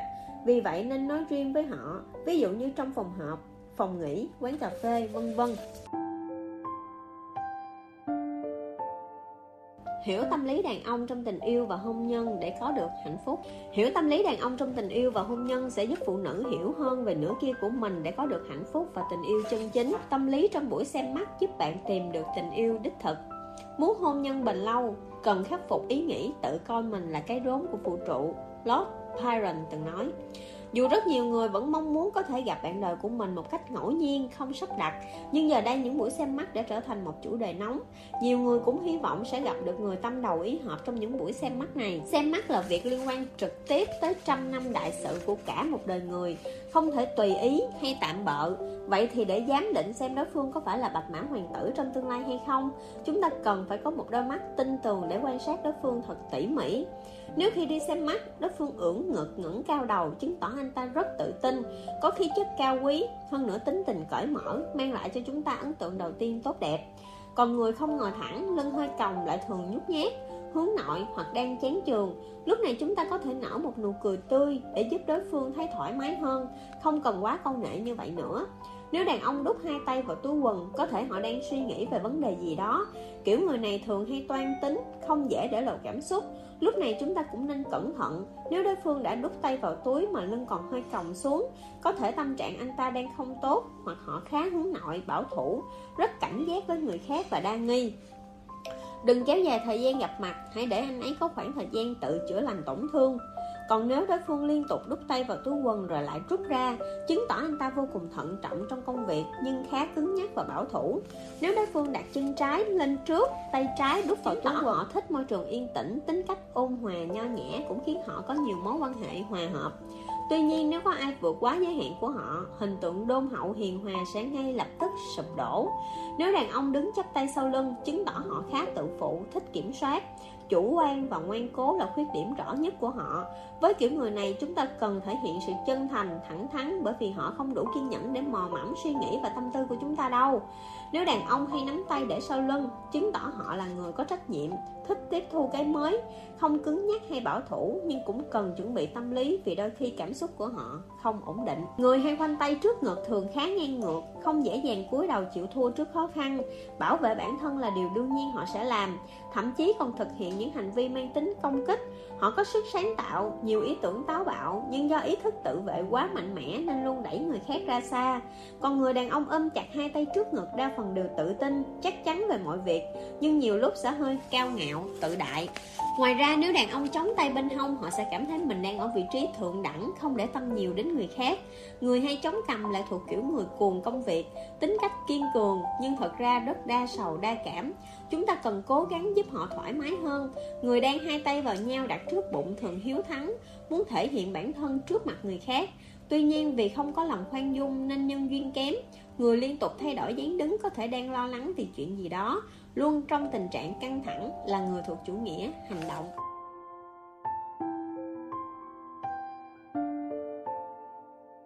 Hẹn hò lãng mạn ngọn lửa thử vàng của các cặp đôi.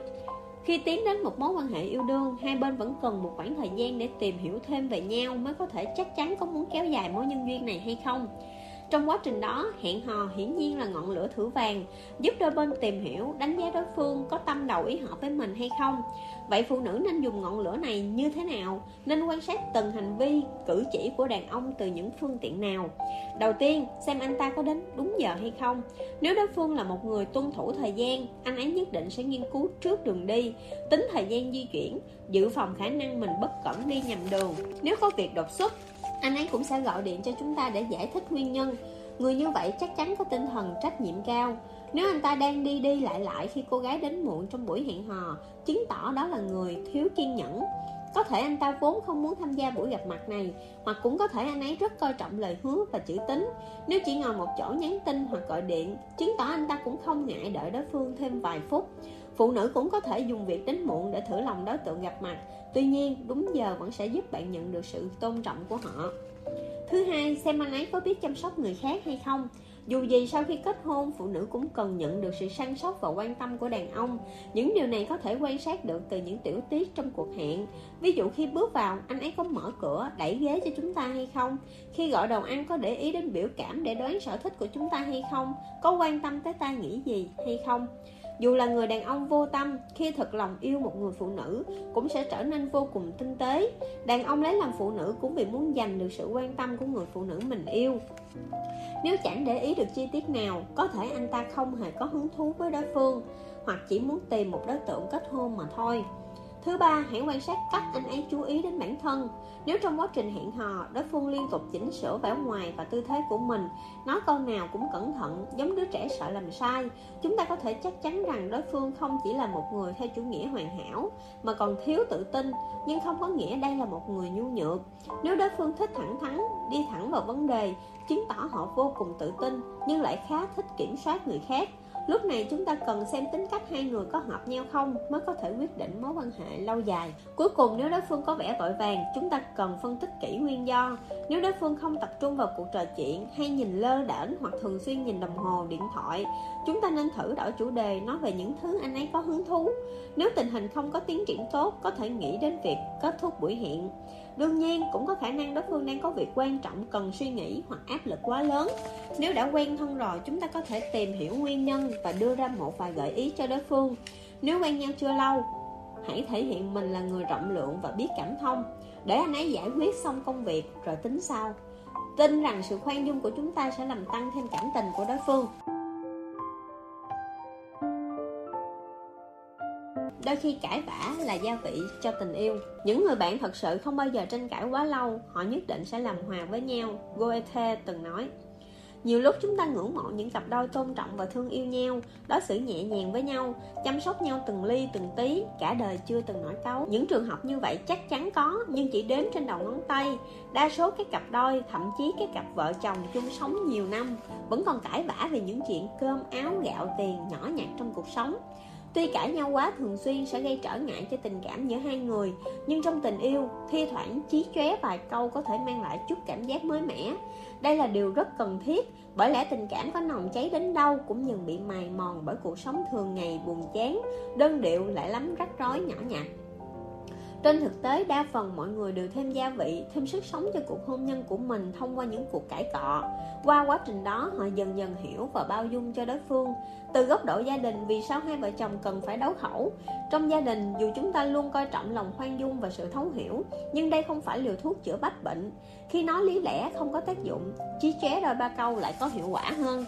Quan hệ vợ chồng là quan hệ nương tựa lẫn nhau một bên mạnh, một bên yếu trong thời gian dài sẽ không có lợi cho sự cân bằng trong gia đình, dễ làm nảy sinh oán thoáng. Cãi cọ một cách vừa phải để đối phương nói ra những suy nghĩ bức bối trong lòng, ngược lại có thể thúc đẩy tình cảm và giải quyết các vấn đề còn tồn động. Sức chịu đựng của con người có hạn, tranh cãi thực ra là quá trình vạch rõ giới hạn chịu đựng của mỗi người, tránh việc đối phương đi quá giới hạn đó.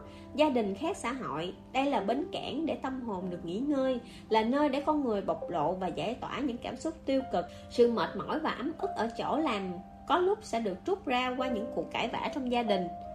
Nói cách khác, đây chính là quá trình thải độc cho tâm hồn. Ngược lại, những cặp vợ chồng không cãi nhau trong thời gian dài chưa chắc đã có cuộc sống hôn nhân mỹ mãn, mà chỉ là đã chán ghét cuộc sống vợ chồng này, như vậy còn tiềm ẩn nhiều nguy cơ tan vỡ hơn. Lúc gần lúc xa là sự bảo đảm cho vẻ đẹp vĩnh cửu. Dù hòa hợp với nhau, giữa hai người vẫn cần có kẻ hở để gió trời cùng nhảy múa. Yêu nhau nhưng đừng biến tình yêu thành xiềng xích, Hãy để tình yêu là đại dương gợn sóng nói liền hai bờ biển tâm hồn, Khalil Gibran từng nói. Chúng ta luôn cho rằng hai người thân thiết nhất không nên giữ khoảng cách với nhau, Nhưng thật ra gắn bó kháng khích quá chưa chắc đã tốt. Hai cá thể riêng bị suốt ngày kè kè bên nhau sẽ khiến sự thân thiết dần biến thành mệt mỏi. Do đó, dù là người yêu hay vợ chồng cũng đều cần có không gian riêng. Mỗi người phải giữ cho mình những khoảng trời riêng mới có thể không chán ghét nhau. Thật ra cũng giống như câu chuyện ngụ ngôn quen thuộc chúng ta thường nghe, Vào mùa đông hai con nhím nằm sát vào nhau để giữ ấm, Nhưng lại bị gai của nhau đâm đến tóe máu khi giữ một khoảng cách vừa phải, chúng có thể sưởi ấm cho nhau lại không làm tổn thương đối phương. Quan hệ giữa đàn ông và phụ nữ cũng như vậy. Nếu khoảng cách quá gần, khuyết điểm của hai người sẽ dần bộc lộ, cho thấy cả hai đều chỉ là người bình thường, không hoàn hảo như tưởng tượng của nửa kia. Có thể đó chỉ là một sự chuyện vụn vặt trong cuộc sống thường nhật, nhưng dần dần chúng sẽ khiến hai người trở nên chán ghét nhau. Mâu thuẫn cũng từ đó liên tục xảy ra. Còn nếu giữa khoảng cách vừa phải, không quá gần cũng không quá xa, tình yêu vẫn sẽ ở đó, bền lâu và luôn tràn trề sức sống. Nói đến đây có thể một số chị em phụ nữ sẽ đặt ra câu hỏi, vậy tôi nên làm thế nào để giữ khoảng cách phù hợp với bạn đời? Thứ nhất, chúng ta nên thể hiện tình cảm một cách kín đáo. Nhớ rằng đừng mở mồm ra là nói với đàn ông, em yêu anh đến nhường nào. Một khi đã biết rõ tình cảm của chúng ta, đàn ông thường hay trở nên đắc ý, cao ngạo. Chúng ta có thể bộc lộ tình cảm của mình, nhưng không phải bằng cách biến nó thành câu cửa miệng, mà bằng sự quan tâm, săn sóc dịu dàng, tinh tế đặc trưng của phái nữ. Thứ hai, gọi điện một lần, một ngày là đủ. Đàn ông thấy mệt mỏi và bất lực với những cú điện thoại của phụ nữ. Khi đang tất bật với công việc mà lại liên tục nhận được những cuộc gọi chất vấn, truy hỏi, dù xuất phát từ sự quan tâm, họ có bực cũng là điều dễ hiểu. Đổi lại là bản thân, chúng ta cũng sẽ thấy phiền phức. Thứ ba, yêu không có nghĩa là níu kéo, không biết điểm dừng. Hai người yêu nhau không có nghĩa là phải vứt bỏ lòng tự trọng. Anh ấy có giới hạn của anh ấy, bạn cũng có nguyên tắc của bạn. Tốt nhất đừng vượt quá giới hạn của nhau. Khi yêu hãy là một người có chính kiến. Nếu một mực chiều theo đối phương Bỏ qua giới hạn và nguyên tắc của mình Chúng ta sẽ dần đánh mất sự bí ẩn của bản thân Và trở nên nhạt nhẽo. Thứ tư, để lại cho đối phương một chút lưu luyến để đối phương suy nghĩ và tưởng tượng về bản thân là bí kíp tăng nhiệt tình yêu của phụ nữ thông minh Nếu có thể hãy tạm thời chia xa một thời gian và bình tĩnh quan sát đối phương. Mục đích của khoảng thời gian này là khiến đàn ông nhớ lại sự quan tâm, săn sóc thường ngày của chúng ta Từ đó thêm vương vấn. Thứ năm, người yêu hay bạn đời không phải là toàn bộ cuộc sống của chúng ta. Nếu cuộc đời người phụ nữ chỉ xoay quanh người yêu, chúng ta sẽ đánh mất thế giới của mình. Cuối cùng khi bị đối phương ruồng bỏ, chúng ta sẽ lẻ loi một mình, bởi trước đó đã sớm rời xa những mối quan hệ riêng của bản thân. Phụ nữ thông minh sẽ không dùng cách này để níu giữ trái tim của nửa kia, ngược lại sẽ duy trì sự quyến rũ của một người phụ nữ độc lập khiến đàn ông say mê mình hơn. Thứ sáu, không ngừng làm mới mình, không chỉ sửa soạn chăm chút cho vẻ bề ngoài phụ nữ còn cần làm giàu học thức và nội tâm nếu phụ nữ chỉ là một bình hoa di động, đàn ông sớm muộn gì cũng thấy chán. Nhưng nếu phụ nữ lúc nào cũng giữ chính kiến, không ngừng làm phong phú vốn kiến thức của bản thân, đàn ông sẽ dành cho chúng ta sự tôn trọng và ngưỡng mộ. Điều này có nghĩa là chúng ta không ngừng làm mới mình, cập nhật kiến thức và tư tưởng. Đàn ông sẽ rời xa nếu chúng ta suốt ngày hỏi, vì sao? Một lần gặp gỡ tình cờ, một cái nhìn, một lời nói sẽ thể hiện sự phù hợp của tâm hồn và tính cách. Một sự ép buộc đáng mừng hoặc ý chí kiên định lại càng làm cho sự đồng điệu mới manh nha này lớn dần và chắc chắn hơn. Chúng ta có thể đạt đến mức hiểu nhau qua từng hành động, hơn cả sự ăn ý giữa những người bình thường, vượt xa cả máu mủ ruột già andrew Mauros từng nói dù mỗi người đều có vô vàn câu hỏi vì sao trong quá trình trưởng thành, nhưng trong chuyện tình cảm đặt ra quá nhiều câu hỏi vì sao chưa chắc đã là điều tốt. Có lúc chúng ta đưa ra những câu hỏi khiến đối phương khó trả lời, nhưng vẫn cứ cố chấp truy hỏi đến cùng. Như vậy là làm khó họ. Đối phương không muốn nói, chắc chắn là do có nỗi khổ hoặc cái khó của riêng mình. Người phụ nữ thông minh phải biết kiềm chế sự tò mò của bản thân khi đối phương tỏ ra khó xử anh N mở một cửa hàng quần áo nhỏ. Chồng cô làm giám đốc cho một công ty quy mô vừa. Anh N không bao giờ gặn hỏi hoặc can thiệp vào công việc của chồng. Vì vậy, cuộc hôn nhân của hai người khá êm ấm và hạnh phúc. Vào dịp kỷ niệm 10 năm ngày cưới, Cô về nhà sớm, Chuẩn bị một mâm cơm thịnh soạn, Đợi chồng về thưởng thức bữa tối lãng mạn nhưng đến hơn 12 giờ chồng cô mới về nhà. Người nồng nặc mùi rượu. Anh N vô cùng tò mò vì thường ngày anh ấy không như vậy.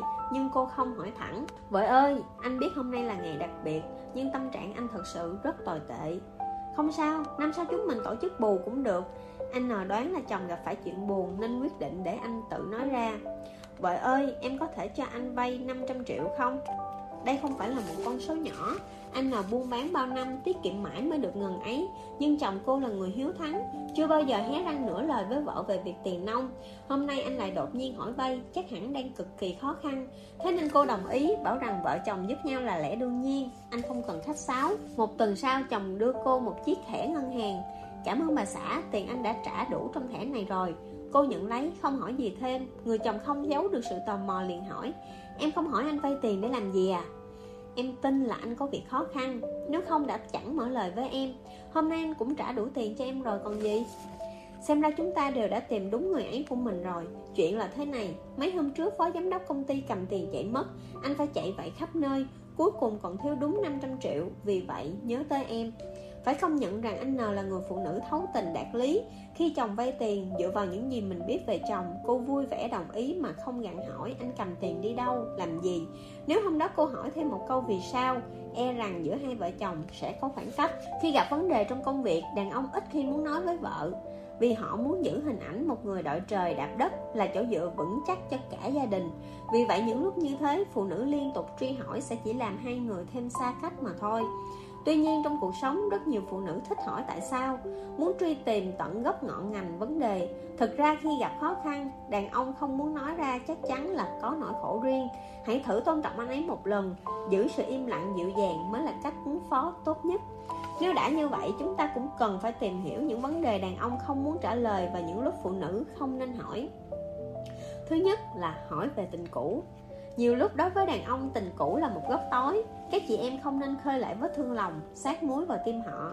Thứ hai, khi đàn ông tìm sự trợ giúp Đôi lúc đàn ông cảm thấy mệt mỏi Nhưng họ không nói thẳng mà chỉ nhờ người yêu rót cho cốc trà.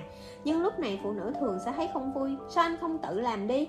Thực ra anh ấy đang chịu sự dày vò về tinh thần hoặc thể xác không nói ra vì sợ làm người mình yêu lo lắng Rồi lại vì lòng tự trọng mà cảm thấy khó khăn khi mở miệng nhờ vả phụ nữ. Do đó là một người phụ nữ thông minh Lúc này chúng ta chỉ cần dịu dàng bưng đến một ly nước cho nữ kia là được Không cần nói nhiều. Thứ ba, khi đàn ông gặp trắc trở trong công việc, ví dụ mãi không được thăng chức tăng lương, một số phụ nữ kỳ vọng quá nhiều ở bạn đời để thỏa mãn tâm lý được bằng bạn, bằng bè, có cái đem ra khoe với mọi người, rốt cuộc lại tăng thêm áp lực cho chồng. Khi thấy chồng mình mãi không thăng tiến, họ trở nên bất mãn, thường xuyên lải nhải chì chiết, mong nửa kia cầu tiến là chuyện tốt, nhưng nếu liên tục gây áp lực cho họ sẽ phản tác dụng.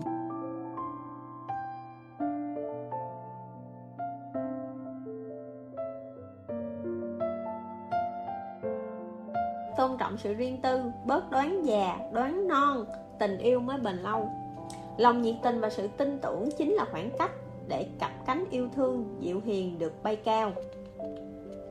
Từ góc độ tâm lý học, phụ nữ thường quá cảm tính trong chuyện tình cảm.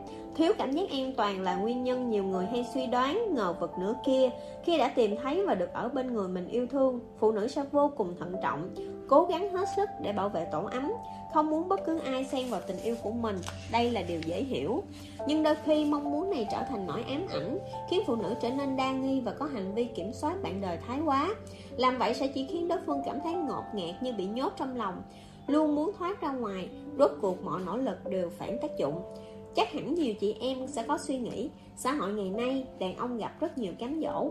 Chúng ta không thể kiểm soát hết được. Làm như vậy cũng chỉ vì muốn bảo vệ gia đình mà thôi. Thực ra người phụ nữ thông minh dù không kiểm soát đàn ông cũng không ai có thể thay thế vị trí của họ trong lòng bạn đời, bởi vì họ sẽ dùng sự trưởng thành và rộng lượng để thấu hiểu chồng trong các mối quan hệ thường nhật, chồng bạn không thể tránh khỏi có tiếp xúc với người khác giới. Khi gặp trường hợp này, một người phụ nữ trưởng thành sẽ tinh tế và chu đáo trong việc chăm sóc bạn đời, tỏ thái độ rộng lượng, tin tưởng thay vì ép cung. Sự thấu hiểu và bao dung sẽ giúp bạn nắm được phần thắng trong tay. Trong trường hợp biết chồng vẫn liên hệ với bạn gái cũ, hãy thử hỏi vu vơ, người bạn đó của anh dạo này thế nào? Có tin gì mới không? Nếu chồng thẳng thắn chia sẻ, chúng ta có thể yên tâm thậm chí hỏi vui, cô ấy đã hỏi thăm em chưa? Chớ gọi nghi ngờ rồi ghen tuông. Bởi lẽ việc người yêu cũ của chồng còn độc thân hay không không thể gây ảnh hưởng lớn đến cuộc hôn nhân của bạn. Nếu có thì hẳn là tình cảm của hai bạn đang rạn nứt hoặc đôi bên vốn gặp nhiều vấn đề chưa giải quyết được. Khi đó dù không có người thứ ba, cuộc hôn nhân cũng khó kéo dài. Mối quan hệ nào cũng cần được xây dựng trên cơ sở thấu hiểu và tin tưởng lẫn nhau. Quan hệ yêu đương, vợ chồng cũng vậy ngờ vực đoán già, đoán non, không giúp ta gìn giữ tổ ấm, mà chỉ càng đẩy mối quan hệ của chúng ta đến bờ vực sụp đổ thôi. Nếu không muốn mình rơi vào kết cục đó, từ bây giờ hãy học cách tin tưởng, thấu hiểu nửa kia.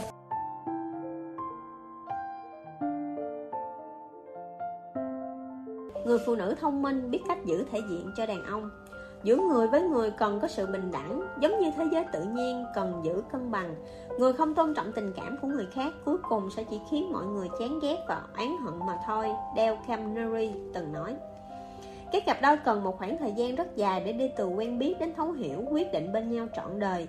Ở bên nhau lâu, chắc chắn cả hai sẽ phát hiện ra khuyết điểm của đối phương, nhận ra nửa kia không hề hoàn hảo. Trực tiếp chỉ ra những thiếu sót này có thể sẽ làm họ cảm thấy lòng tự trọng bị tổn thương và không tiếp nhận những góp ý của chúng ta. Lâu dần tình cảm giữa hai người sẽ báo động đỏ. Dạo gần đây do công ty làm ăn không tốt, doanh thu sụt giảm, V bị nợ lương mấy tháng liền. Tình hình tài chính hơi eo hẹp. Một hôm bạn V đến chơi đúng lúc anh chuẩn bị đi đón con Thấy anh dắt xe đạp điện ra. Dê vợ anh hỏi Sao anh không đi ô tô? Cũng có xa lắm đâu.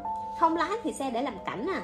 Lúc này V đã thấy hơi khó chịu Anh không thích lái xe Hừ đúng là đến tiền đổ xăng cũng không có Câu nói này của Dê làm V đỏ mặt tía tay Bạn anh thấy vậy vội vàng đổi chủ đề cho qua chuyện không lâu sau, V chuyển sang công ty khác, hoàn thành một dự án lớn. Bạn bè biết tin nên quyết định mở tiệc chúc mừng. Trong bữa ăn, Dê nói, em bảo mãi anh ấy mới chịu đổi việc đấy. Bạn V vội chữa cháy, hoàn thành dự án lớn thế này thì khá quá đi chứ chẳng mấy mà được thăng chức tăng lương. Dê biểu môi, em nhờ vả người ta mãi mới được đấy. Chuyện thăng chức tăng lương chắc chả đến lượt chồng em đâu. V không chịu nổi nữa Em không nói cũng không ai bảo em câm đâu Dê nghe thế tức tối bỏ về Nửa năm sau hai vợ chồng đường ai nấy đi ở một câu chuyện khác, người vợ vô cùng thông minh giữ được thể diện cho chồng. Để làm vợ vui, người chồng ở nhà tự làm một cái biển giấy, sợ bà xã đeo lên cổ. Một hôm nhà có khách, anh chồng quên không tháo biển ra, khách nhìn thấy liền hốt hoảng tới tách hỏi lý do. Lúc này người vợ đẩy cửa bước vào, đúng lúc nhìn thấy chồng đang lúng túng, cô liền nói, chồng em đùa với em ấy mà, anh ấy viết mấy chữ bà xã sợ đeo lên cổ để hù dọa em đấy. Chồng nghe vợ nói vậy trong lòng như trút được gánh nặng Tặng cho vợ ánh mắt đầy tán thưởng. Mọi người không biết nội tình nên cũng nheo nheo khen ngợi. Dù chỉ là một câu chuyện cười Nhưng phải thừa nhận người vợ này quả là có trí tuệ. Cô đã thông minh giải vay cho chồng, Giữ thể diện cho anh trước mặt mọi người. Sau khi khách ra về, Chồng ở nhà răm rắp nghe lời vợ Cũng cam tâm tình nguyện. Là phụ nữ cần phải lưu ý tới tâm trạng của nửa kia, Giữ gìn thể diện cho họ. Dù gì đàn ông luôn có lòng tự trọng rất cao. Nếu mất đi sự tự tôn, Họ sẽ trở nên cực đoan, Tâm lý méo mó. Chẳng còn thiết tha gì nữa. Điều đó sẽ trở thành nỗi bất hạnh đối với gia đình và xã hội. Vậy chúng ta nên giữ thể diện cho đàn ông từ những phương diện nào? Thứ nhất, đừng tiết lộ đời tư của anh ấy trước mặt bạn bè, dù là nói đùa cũng không được. Chẳng may sau này bạn lấy chuyện này ra làm trò đùa, mọi người sẽ rơi vào tình thế khó xử. Thứ hai, đừng càm ràm hoặc kể tội anh ấy trước mặt người khác. Làm vậy trước mặt đồng nghiệp sẽ khiến nửa kia cảm thấy mình thua kém mọi người. Kể xấu chồng trước mặt con cái càng là tối kỵ, Bố mẹ mắc tội nhau chỉ khiến bản thân mất đi cái uy với con cái mà thôi. Thứ ba, ở nơi công cộng không được bới móc lỗi của chồng. Nếu anh ấy có chút sơ suất nhỏ, đừng vạch ra trước mặt người khác. Chỉ cần khéo léo xử lý là được. Có chuyện gì về nhà hẳn giải quyết. Thứ tư, khoan dung cho những sai lầm của anh ấy trong giới hạn nhất định. Con người đâu phải là thánh mà không bao giờ mắc lỗi. Nếu sai lầm của anh ấy không vượt quá giới hạn Vi phạm nguyên tắc bản thân thì có thể cười cho qua chuyện khi chúng ta thỏa mãn được nhu cầu thể hiện và giữ thể diện của đàn ông, họ sẽ cảm thấy người phụ nữ của mình thật biết san sẻ. Thứ năm, cho anh ấy quyền tài chính hợp lý. Đàn ông đi xã giao là chuyện thường gặp. Nếu đối phương trao hết thu nhập cho chúng ta quản lý, vậy chúng ta cũng không thể để chồng rỗng túi, nếu không mọi người sẽ cho rằng anh ấy là người hẹp hòi. Thứ sáu, làm ầm ĩ ở nơi làm việc là điều tối kỵ. Có việc gì hãy về nhà đóng cửa, bảo nhau làm ầm lên ở cơ quan sẽ khiến chồng mất hết thể diện. Sự thỏa mãn nhất thời của chúng ta sẽ dồn anh ấy đến đường cùng. Thậm chí sau khi chia tay cũng không còn vương vấn gì nữa. Thứ bảy, tôn trọng không gian riêng, đừng suốt ngày giám sát. Đàn ông có bạn khác giới là điều hết sức bình thường. Đừng vì điều này mà xem tin nhắn wechat của đối phương. Làm thế chỉ khiến đàn ông cảm thấy mình giống tội phạm đang bị thẩm tra, vô cùng mất mặt. Anh ấy có một, hai chuyện giấu chúng ta cũng có thể là vì lo chúng ta đa nghi, ghen tuông. Do đó chỉ cần không vi phạm nguyên tắc chúng ta có thể mắt nhắm mắt mở bỏ qua. Tình cảm vợ chồng sẽ bền lâu hơn.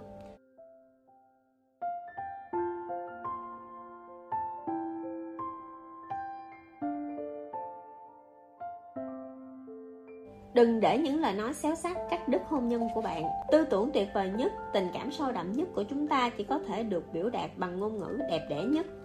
Lão xá Mọi người hay dùng câu cứng miệng, mềm lòng để miêu tả những người phụ nữ ăn nói thẳng thừng khiến người khác thấy khó chịu nhưng thật ra không có ý xấu. Chúng ta đều hiểu họ chỉ đang dùng một phương thức đặc biệt để thể hiện sự lương thiện và quan tâm của bản thân. Nhưng cách thể hiện này thường sẽ phản tác dụng, làm giảm giá trị hành vi tốt bụng của họ, đặc biệt là trong tình yêu. Nó rất dễ làm tổn hại hạnh phúc giữa hai người. Dù không có chủ đích, những lời nói như đau cứa cũng sẽ làm tổn thương người nghe, không thể nào bù đắp lại. Kiểu phụ nữ cứng miệng mềm lòng, thường láo táo, nghĩ gì nói nấy, không ngẫm kỹ về cảm giác của người khác, do đó vô tình làm tổn thương đối phương với nửa kia yêu thương, hành động này lại càng tai hại. Đầu tiên, khi đàn ông không nhận được sự thẳng định của người mình yêu, Họ sẽ chán chường, ủ rũ. Một số phụ nữ cho rằng đàn ông phải mạnh mẽ, giỏi giang Nên dù chồng hoặc người yêu có làm tốt thế nào Họ cũng nghĩ đó là việc hiển nhiên. Nhưng một khi người ấy đã làm sai Họ bắt đầu than phiền, trì chiết. Nếu tình trạng này diễn ra trong thời gian dài Bao nhiêu nhiệt huyết của cánh mài râu đều sẽ bị những lời oán trách như gáo nước lạnh dập tắt. Thứ hai, đàn ông cũng biết buồn khi không được khen ngợi. Những người ăn nói xéo sắc thường có những yêu cầu nghiêm khắc đối với mọi người Và khá tiết kiệm lời khen. Làm vậy với đàn ông sẽ khiến họ có cảm giác mình không được yêu. Trong tình yêu đừng dạy gì mà hà tiện những lời có cánh. Cuối cùng mãi chê bai, đã kích phái mạnh sẽ khiến sự bất mãn dần tích tụ, sớm muộn gì mâu thuẫn cũng xảy ra phụ nữ chỉ trích đai nghiến thì thấy sướng mồm. Còn đàn ông, người luôn phải sống trong sự chê bai đã kích của phái đẹp là chỉ thấy áp lực nặng nề. Lâu dần, người dịu dàng, ấm áp đến mấy cũng không chịu nổi. Một lúc nào đó, những áp lực tích tụ từ ngày này qua ngày khác sẽ bùng nổ, gây ra mâu thuẫn lớn. Điều này hoàn toàn không có lợi cho việc duy trì cuộc sống hôn nhân hòa hợp. Thực ra, ăn nói xéo sắc một phần do tính cách, nhưng cũng không thể hoàn toàn tách rời cảm xúc có thể phụ nữ đang ôm đờm nhiều bất mãn với cuộc sống, cảm thấy thực tế khác xa những gì mình tưởng tượng. Trong lòng nảy sinh cảm giác ấm ức, hậm hực, đồng thời phụ nữ chúng ta thường có mong muốn mãnh liệt thay đổi đối phương, muốn họ hoàn toàn phù hợp với những tiêu chuẩn mình đặt ra. Khi thực tế chưa thay đổi, sự kỳ vọng của ta chưa đạt được, đối phương lại không thể đoán được thế giới nội tâm của chúng ta. Sự bực tức trong lòng sẽ được trút ra bằng ngôn ngữ và chỉ chốc lát thôi chúng đã biến thành con dao sắc nhọn đâm thẳng vào tim đối phương nếu muốn thay đổi tính tình, nhất định phải học cách nhìn nhận vấn đề từ góc độ của người khác, hiểu cảm nhận của họ, đồng thời thích nghi hoặc thay đổi hoàn cảnh hiện tại, chấp nhận con người thật của đối phương trong tình yêu. Đây mới là con đường phù hợp cho tình cảm bền vững.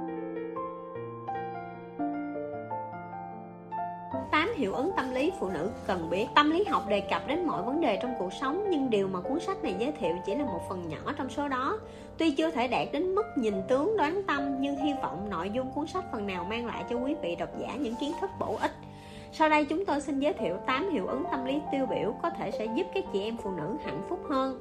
Hy vọng bạn đọc có thể nghiền ngẫm và áp dụng trong quá trình nghiên cứu cuốn sách, từ đó thực sự gia tăng cảm giác hạnh phúc của bản thân. Hiệu ứng thân mật Nội dung trong các mối quan hệ xã hội, con người thường nảy sinh tình cảm hoặc dễ lại gần nhau hơn khi giữa họ có các điểm tương đồng. Cách tiếp cận này sẽ tạo ra cảm giác thân thiết giữa hai bên, từ đó thúc đẩy hai người tìm hiểu sâu hơn về đối phương và đồng cảm với nhau. Cụ thể trong các mối quan hệ, mọi người có thiên hướng vui vẻ tiếp cận và dễ kết bạn với những người mang lại cảm giác thân thiết, quen thuộc. Người có cùng nhóm máu, đồng hương, từng học cùng trường, có chí hướng, sở thích giống nhau hoặc cùng thuộc một đoàn thể, tổ chức, chúng ta thường gọi những đối tượng đó là người một nhà. Ứng dụng, nếu phụ nữ muốn có được cảm tình của những người xung quanh khiến họ đồng cảm, yêu mến mình, chúng ta phải biết quan sát, tìm hiểu người khác rồi thể hiện điểm tương đồng với họ vào lúc thích hợp. Hiệu ứng Hawthorne Hawthorne là công xưởng chuyên sản xuất tổng đài điện thoại nằm ở ngoại ô bang Chicago, Mỹ. Nhà máy này có điều kiện cơ sở vật chất khá tốt và chế độ lương thưởng hấp dẫn. Dù vậy, công nhân vẫn thường xuyên bất mãn, do đó tình hình sản xuất không thuận lợi. Sau đó, chuyên gia tâm lý đến đây làm một cuộc thí nghiệm với các công nhân. Trong khoảng thời gian 2 năm, chuyên gia này đã nói chuyện riêng với từng công nhân, tổng cộng hơn 20.000 người trong quá trình trò chuyện, ông kiên nhẫn lắng nghe mọi ý kiến của họ về nhà máy, đồng thời xoa dịu cảm xúc tiêu cực trong họ. Thí nghiệm trò chuyện này đã mang lại kết quả không thể ngờ tới, hiệu suất của công xưởng tăng lên rất nhiều. Đây chính là lược sử của hiệu ứng Hawthorne. Có thể ứng dụng hiệu ứng này trong cả cuộc sống, công việc và tình yêu. Là phụ nữ, chúng ta nhất định phải cố gắng dành thời gian để tâm sự với những người xung quanh. Trong quá trình trò chuyện, cần khơi gợi để đối phương có thể thoải mái tâm sự, trút hết nỗi lòng, nói ra những bất mãn tích tụ trong lòng và quan trọng là phải kiên nhẫn lắng nghe. Có như vậy chúng ta mới có thể hình thành quan điểm giao tiếp đúng đắn, chứ không phải lúc nào cũng độc đoán, chuyên quyền, coi mình là cái rốn của vũ trụ. Đồng thời hiệu ứng hao tho cũng nói với chúng ta khi bản thân hoặc người xung quanh nhận được sự quan tâm, chú ý của cộng đồng, hiệu quả công việc sẽ tăng lên đáng kể. Do đó trong cuộc sống thường nhật, chúng ta cần biết cách thể hiện sự thân thiện với mọi người, hiểu rõ hành động nào mới là thứ họ sẽ chấp nhận và tán thưởng. Hiệu ứng Pranum theo quan điểm tâm lý học, tự nhận thức là quá trình con người tìm hiểu về chính mình. Trong quá trình này, chúng ta dễ bị dẫn dắt, tác động bởi các thông tin bên ngoài, những miêu tả tính cách chung chung, từ đó sinh ra suy nghĩ sai lệch và để lộ khuyết điểm của bản thân. Đây chính là hiệu ứng Pranum. Do đó, nếu bạn muốn bản thân hạnh phúc hơn, phụ nữ phải tránh mắc phải hiệu ứng này để nhìn nhận bản thân một cách thực tế. Khách quan có thể thông qua bốn cách sau.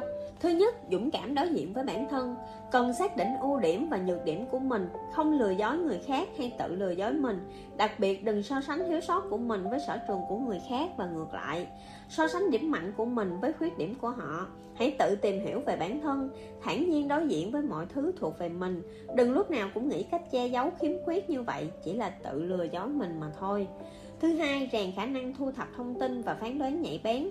Phán đoán được đưa ra trên nền tảng những thông tin chúng ta thu thập được. Thông tin chiếm vai trò quan trọng trong quá trình phán đoán. Nếu không thu thập được một lượng thông tin tương đối sẽ rất khó để đưa ra các quyết định sáng suốt.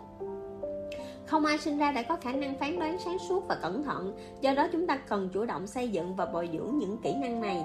Thứ ba, phải biết tổng kết. Hãy nhận thức bản thân qua những sự kiện quan trọng, đặc biệt là thành công hoặc thất bại. Những kinh nghiệm và bài học nhận được từ các trải nghiệm này cho ta cơ hội tìm hiểu tính cách và năng lực của bản thân. Từ đó phát hiện mình có điểm mạnh, điểm yếu nào. Càng ở đỉnh cao của thành công hoặc đáy của thất bại, chúng ta lại càng dễ bộc lộ con người thật của mình. Thứ tư, học theo các tấm gương tiêu biểu. Nhận thức bản thân thông qua quá trình so sánh mình với những người xung quanh. Lựa chọn đối tượng đóng vai trò vô cùng quan trọng trong quá trình so sánh cần phải dựa vào tình hình thực tế của bản thân chọn những đối tượng có điều kiện tương đương để so sánh sau đó tìm ra vị trí thích hợp của mình trong một tập thể như vậy quá trình nhận thức bản thân mới mang tính khách quan hiệu ứng gió nam hiệu ứng này bắt nguồn từ một câu chuyện ngụ ngôn của nhà văn người pháp Jean de la Fontaine. Gió Bắc và gió Nam không phải ai chịu thua ai. Vì vậy chúng thống nhất sẽ so tài xem ai có thể thổi rơi áo khoác của người đi đường. Gió Bắc thổi ra những luồng gió lạnh đến thấu xương. Kết quả là người đi đường lại kèn quấn áo chặt hơn để chống lại gió rét. Gió Nam lại làm ngược lại. Nó chỉ thổi ra những cơn gió nhẹ nhàng, từ tốn. Người đi đường cảm thấy như mùa xuân đang tràn ngập. Vậy là họ cởi cúc áo Sau đó họ cởi hẳn áo khoác ra. Cuối cùng gió Nam là người chiến thắng trong câu chuyện trên, gió nam có thể khiến mọi người cởi áo ra vì nó thuận theo nhu cầu nội tại của con người. Sự cố chấp và quyết liệt giống như cách làm của gió bắc chỉ gây ra phản ứng trái ngược. Đây chính là hiệu ứng gió nam. Hiệu ứng này nói cho phụ nữ biết ở nơi làm việc cần tôn trọng cấp dưới, sống có tình người, chú ý lắng nghe, giải quyết các khó khăn trong công việc và cuộc sống của họ, giúp họ thật sự cảm nhận được sự ấm áp từ phía người lãnh đạo. Như vậy, vì biết ơn và cảm kích, nhân viên sẽ nỗ lực làm việc hơn nữa. Tâm lý nho xanh và tâm lý chanh ngọt. Tâm lý nho xanh hay còn gọi là tâm lý con cáo và chùm nho. Chỉ việc chê bai những thứ mình không đạt được vẫn còn xanh không tốt không ngon. Cách làm này có thể giúp giải tỏa áp lực cho chúng ta. Ví dụ người khác có một món đồ tốt bạn rất muốn có được nó. Nhưng đó là điều không thể. Lúc này có thể lợi dụng tâm lý nho xanh tự tìm điểm không tốt của món đồ đó. Nói xấu nó nhằm khắc phục nhu cầu bất hợp lý của mình. Tâm lý chanh ngọt là hiện tượng con người khi không theo đuổi được mục tiêu quá cao sẽ tìm mọi cách để nâng cao giá trị của những mục tiêu đã đạt được nhằm lấy lại sự cân bằng trong nội tâm. Ai cũng có ưu điểm, ưu thế và tính cách riêng. Đừng vội nói bản thân không tốt, không bằng người khác. Hãy học cách chấp nhận bản thân, dần dần gia tăng sự tự tin của chính mình.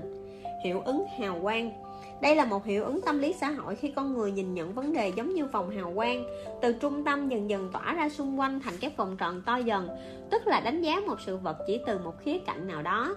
Trong cuộc sống hàng ngày, chúng ta chịu ảnh hưởng của hiệu ứng này trong hầu hết mọi việc. Nó khiến chúng ta chỉ dựa vào một đặc điểm nổi bật nào đó để đánh giá tổng thể một con người. Ví dụ một người chỉ cần thể hiện mặt tốt một lần, chúng ta sẽ cho rằng mọi thứ của anh ta đều xuất sắc. Nếu một người phạm sai lầm, ta sẽ nghĩ trong cả quá trình anh ta đều làm ăn chẳng ra gì. Tóm lại, hiệu ứng hào quang là một hiệu ứng tâm lý xã hội khiến nhận thức của chúng ta bị bẻ cong. Trong nhận thức về đặc điểm ngoại hình của con người, hiệu ứng hào quang sẽ có tác dụng tích cực, mang lại sự tiện lợi cho chúng ta. Còn tác dụng tiêu cực của nó là được thể hiện rõ nhất khi đánh giá về phẩm chất đạo đức hoặc đặc điểm tính cách của người khác. Nó ngăn ta quan sát và đánh giá toàn diện về họ, khiến chúng ta không thể phát ra những phẩm chất tốt và ưu điểm của người có một vài điểm xấu và ngược lại. Không nhìn ra khuyết điểm của những người có một vài điểm tốt, từ đó chúng ta đưa ra những lời bình luận kiểu chẳng có gì tốt đẹp hoặc hoàn hảo không tì vết quá vội vàng. Trên thực tế, trong cuộc sống thực tại không hề tồn tại người chẳng có gì tốt đẹp và người hoàn hảo không tì vết, do đó hiệu ứng hào quang vô cùng nguy hiểm. Đánh giá toàn diện dựa vào một đặc điểm sẽ ảnh hưởng tới mức độ chính xác và đáng tin cậy khi bình luận về người khác. Nhận thức và nắm vững hiệu ứng tâm lý xã hội này sẽ có lợi cho chúng ta trong việc khắc phục sự thiên vị khi đối xử với mọi người cũng giúp chúng ta hiểu nguyên nhân vì sao mọi người lại nảy sinh định kiến. Điều này vô cùng quan trọng đặc biệt với những người làm quản lý. Hiệu ứng bập bên. Ai từng chơi bập bên đều biết hai người lần lượt ngồi ở hai đầu bập bên. Chỉ cần dùng lực ấn xuống đối phương sẽ nảy lên và ngược lại. Cảm giác khi được bay lên không trung vô cùng hưng phấn. Nếu cả hai bên đều ích kỷ, không ai muốn xuống thì trò chơi sẽ không thể tiếp tục.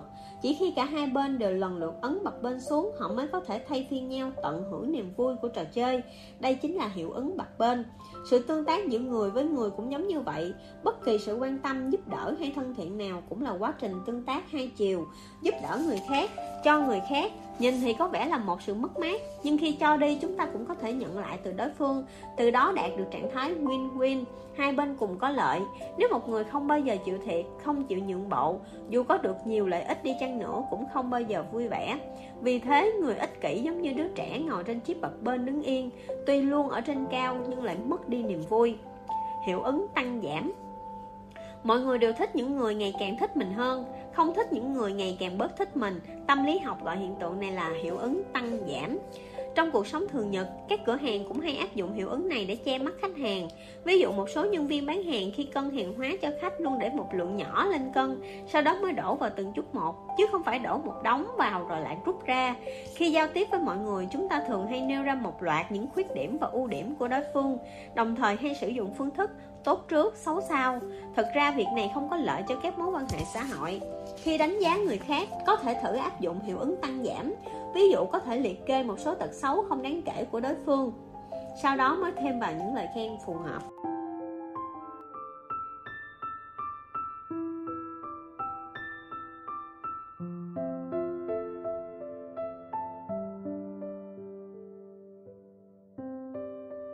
Vậy là chúng ta đã cùng nhau đọc hết quyển sách Trí thông minh của sự tinh tế rồi. Hy vọng các bạn sẽ yêu thích quyển sách này cũng như có những bài học, những trải nghiệm, những chiêm nghiệm riêng để áp dụng vào cuộc sống của các bạn nhé. Cảm ơn các bạn đã chọn lắng nghe mèo. Hy vọng sẽ sớm gặp lại các bạn ở podcast tiếp theo.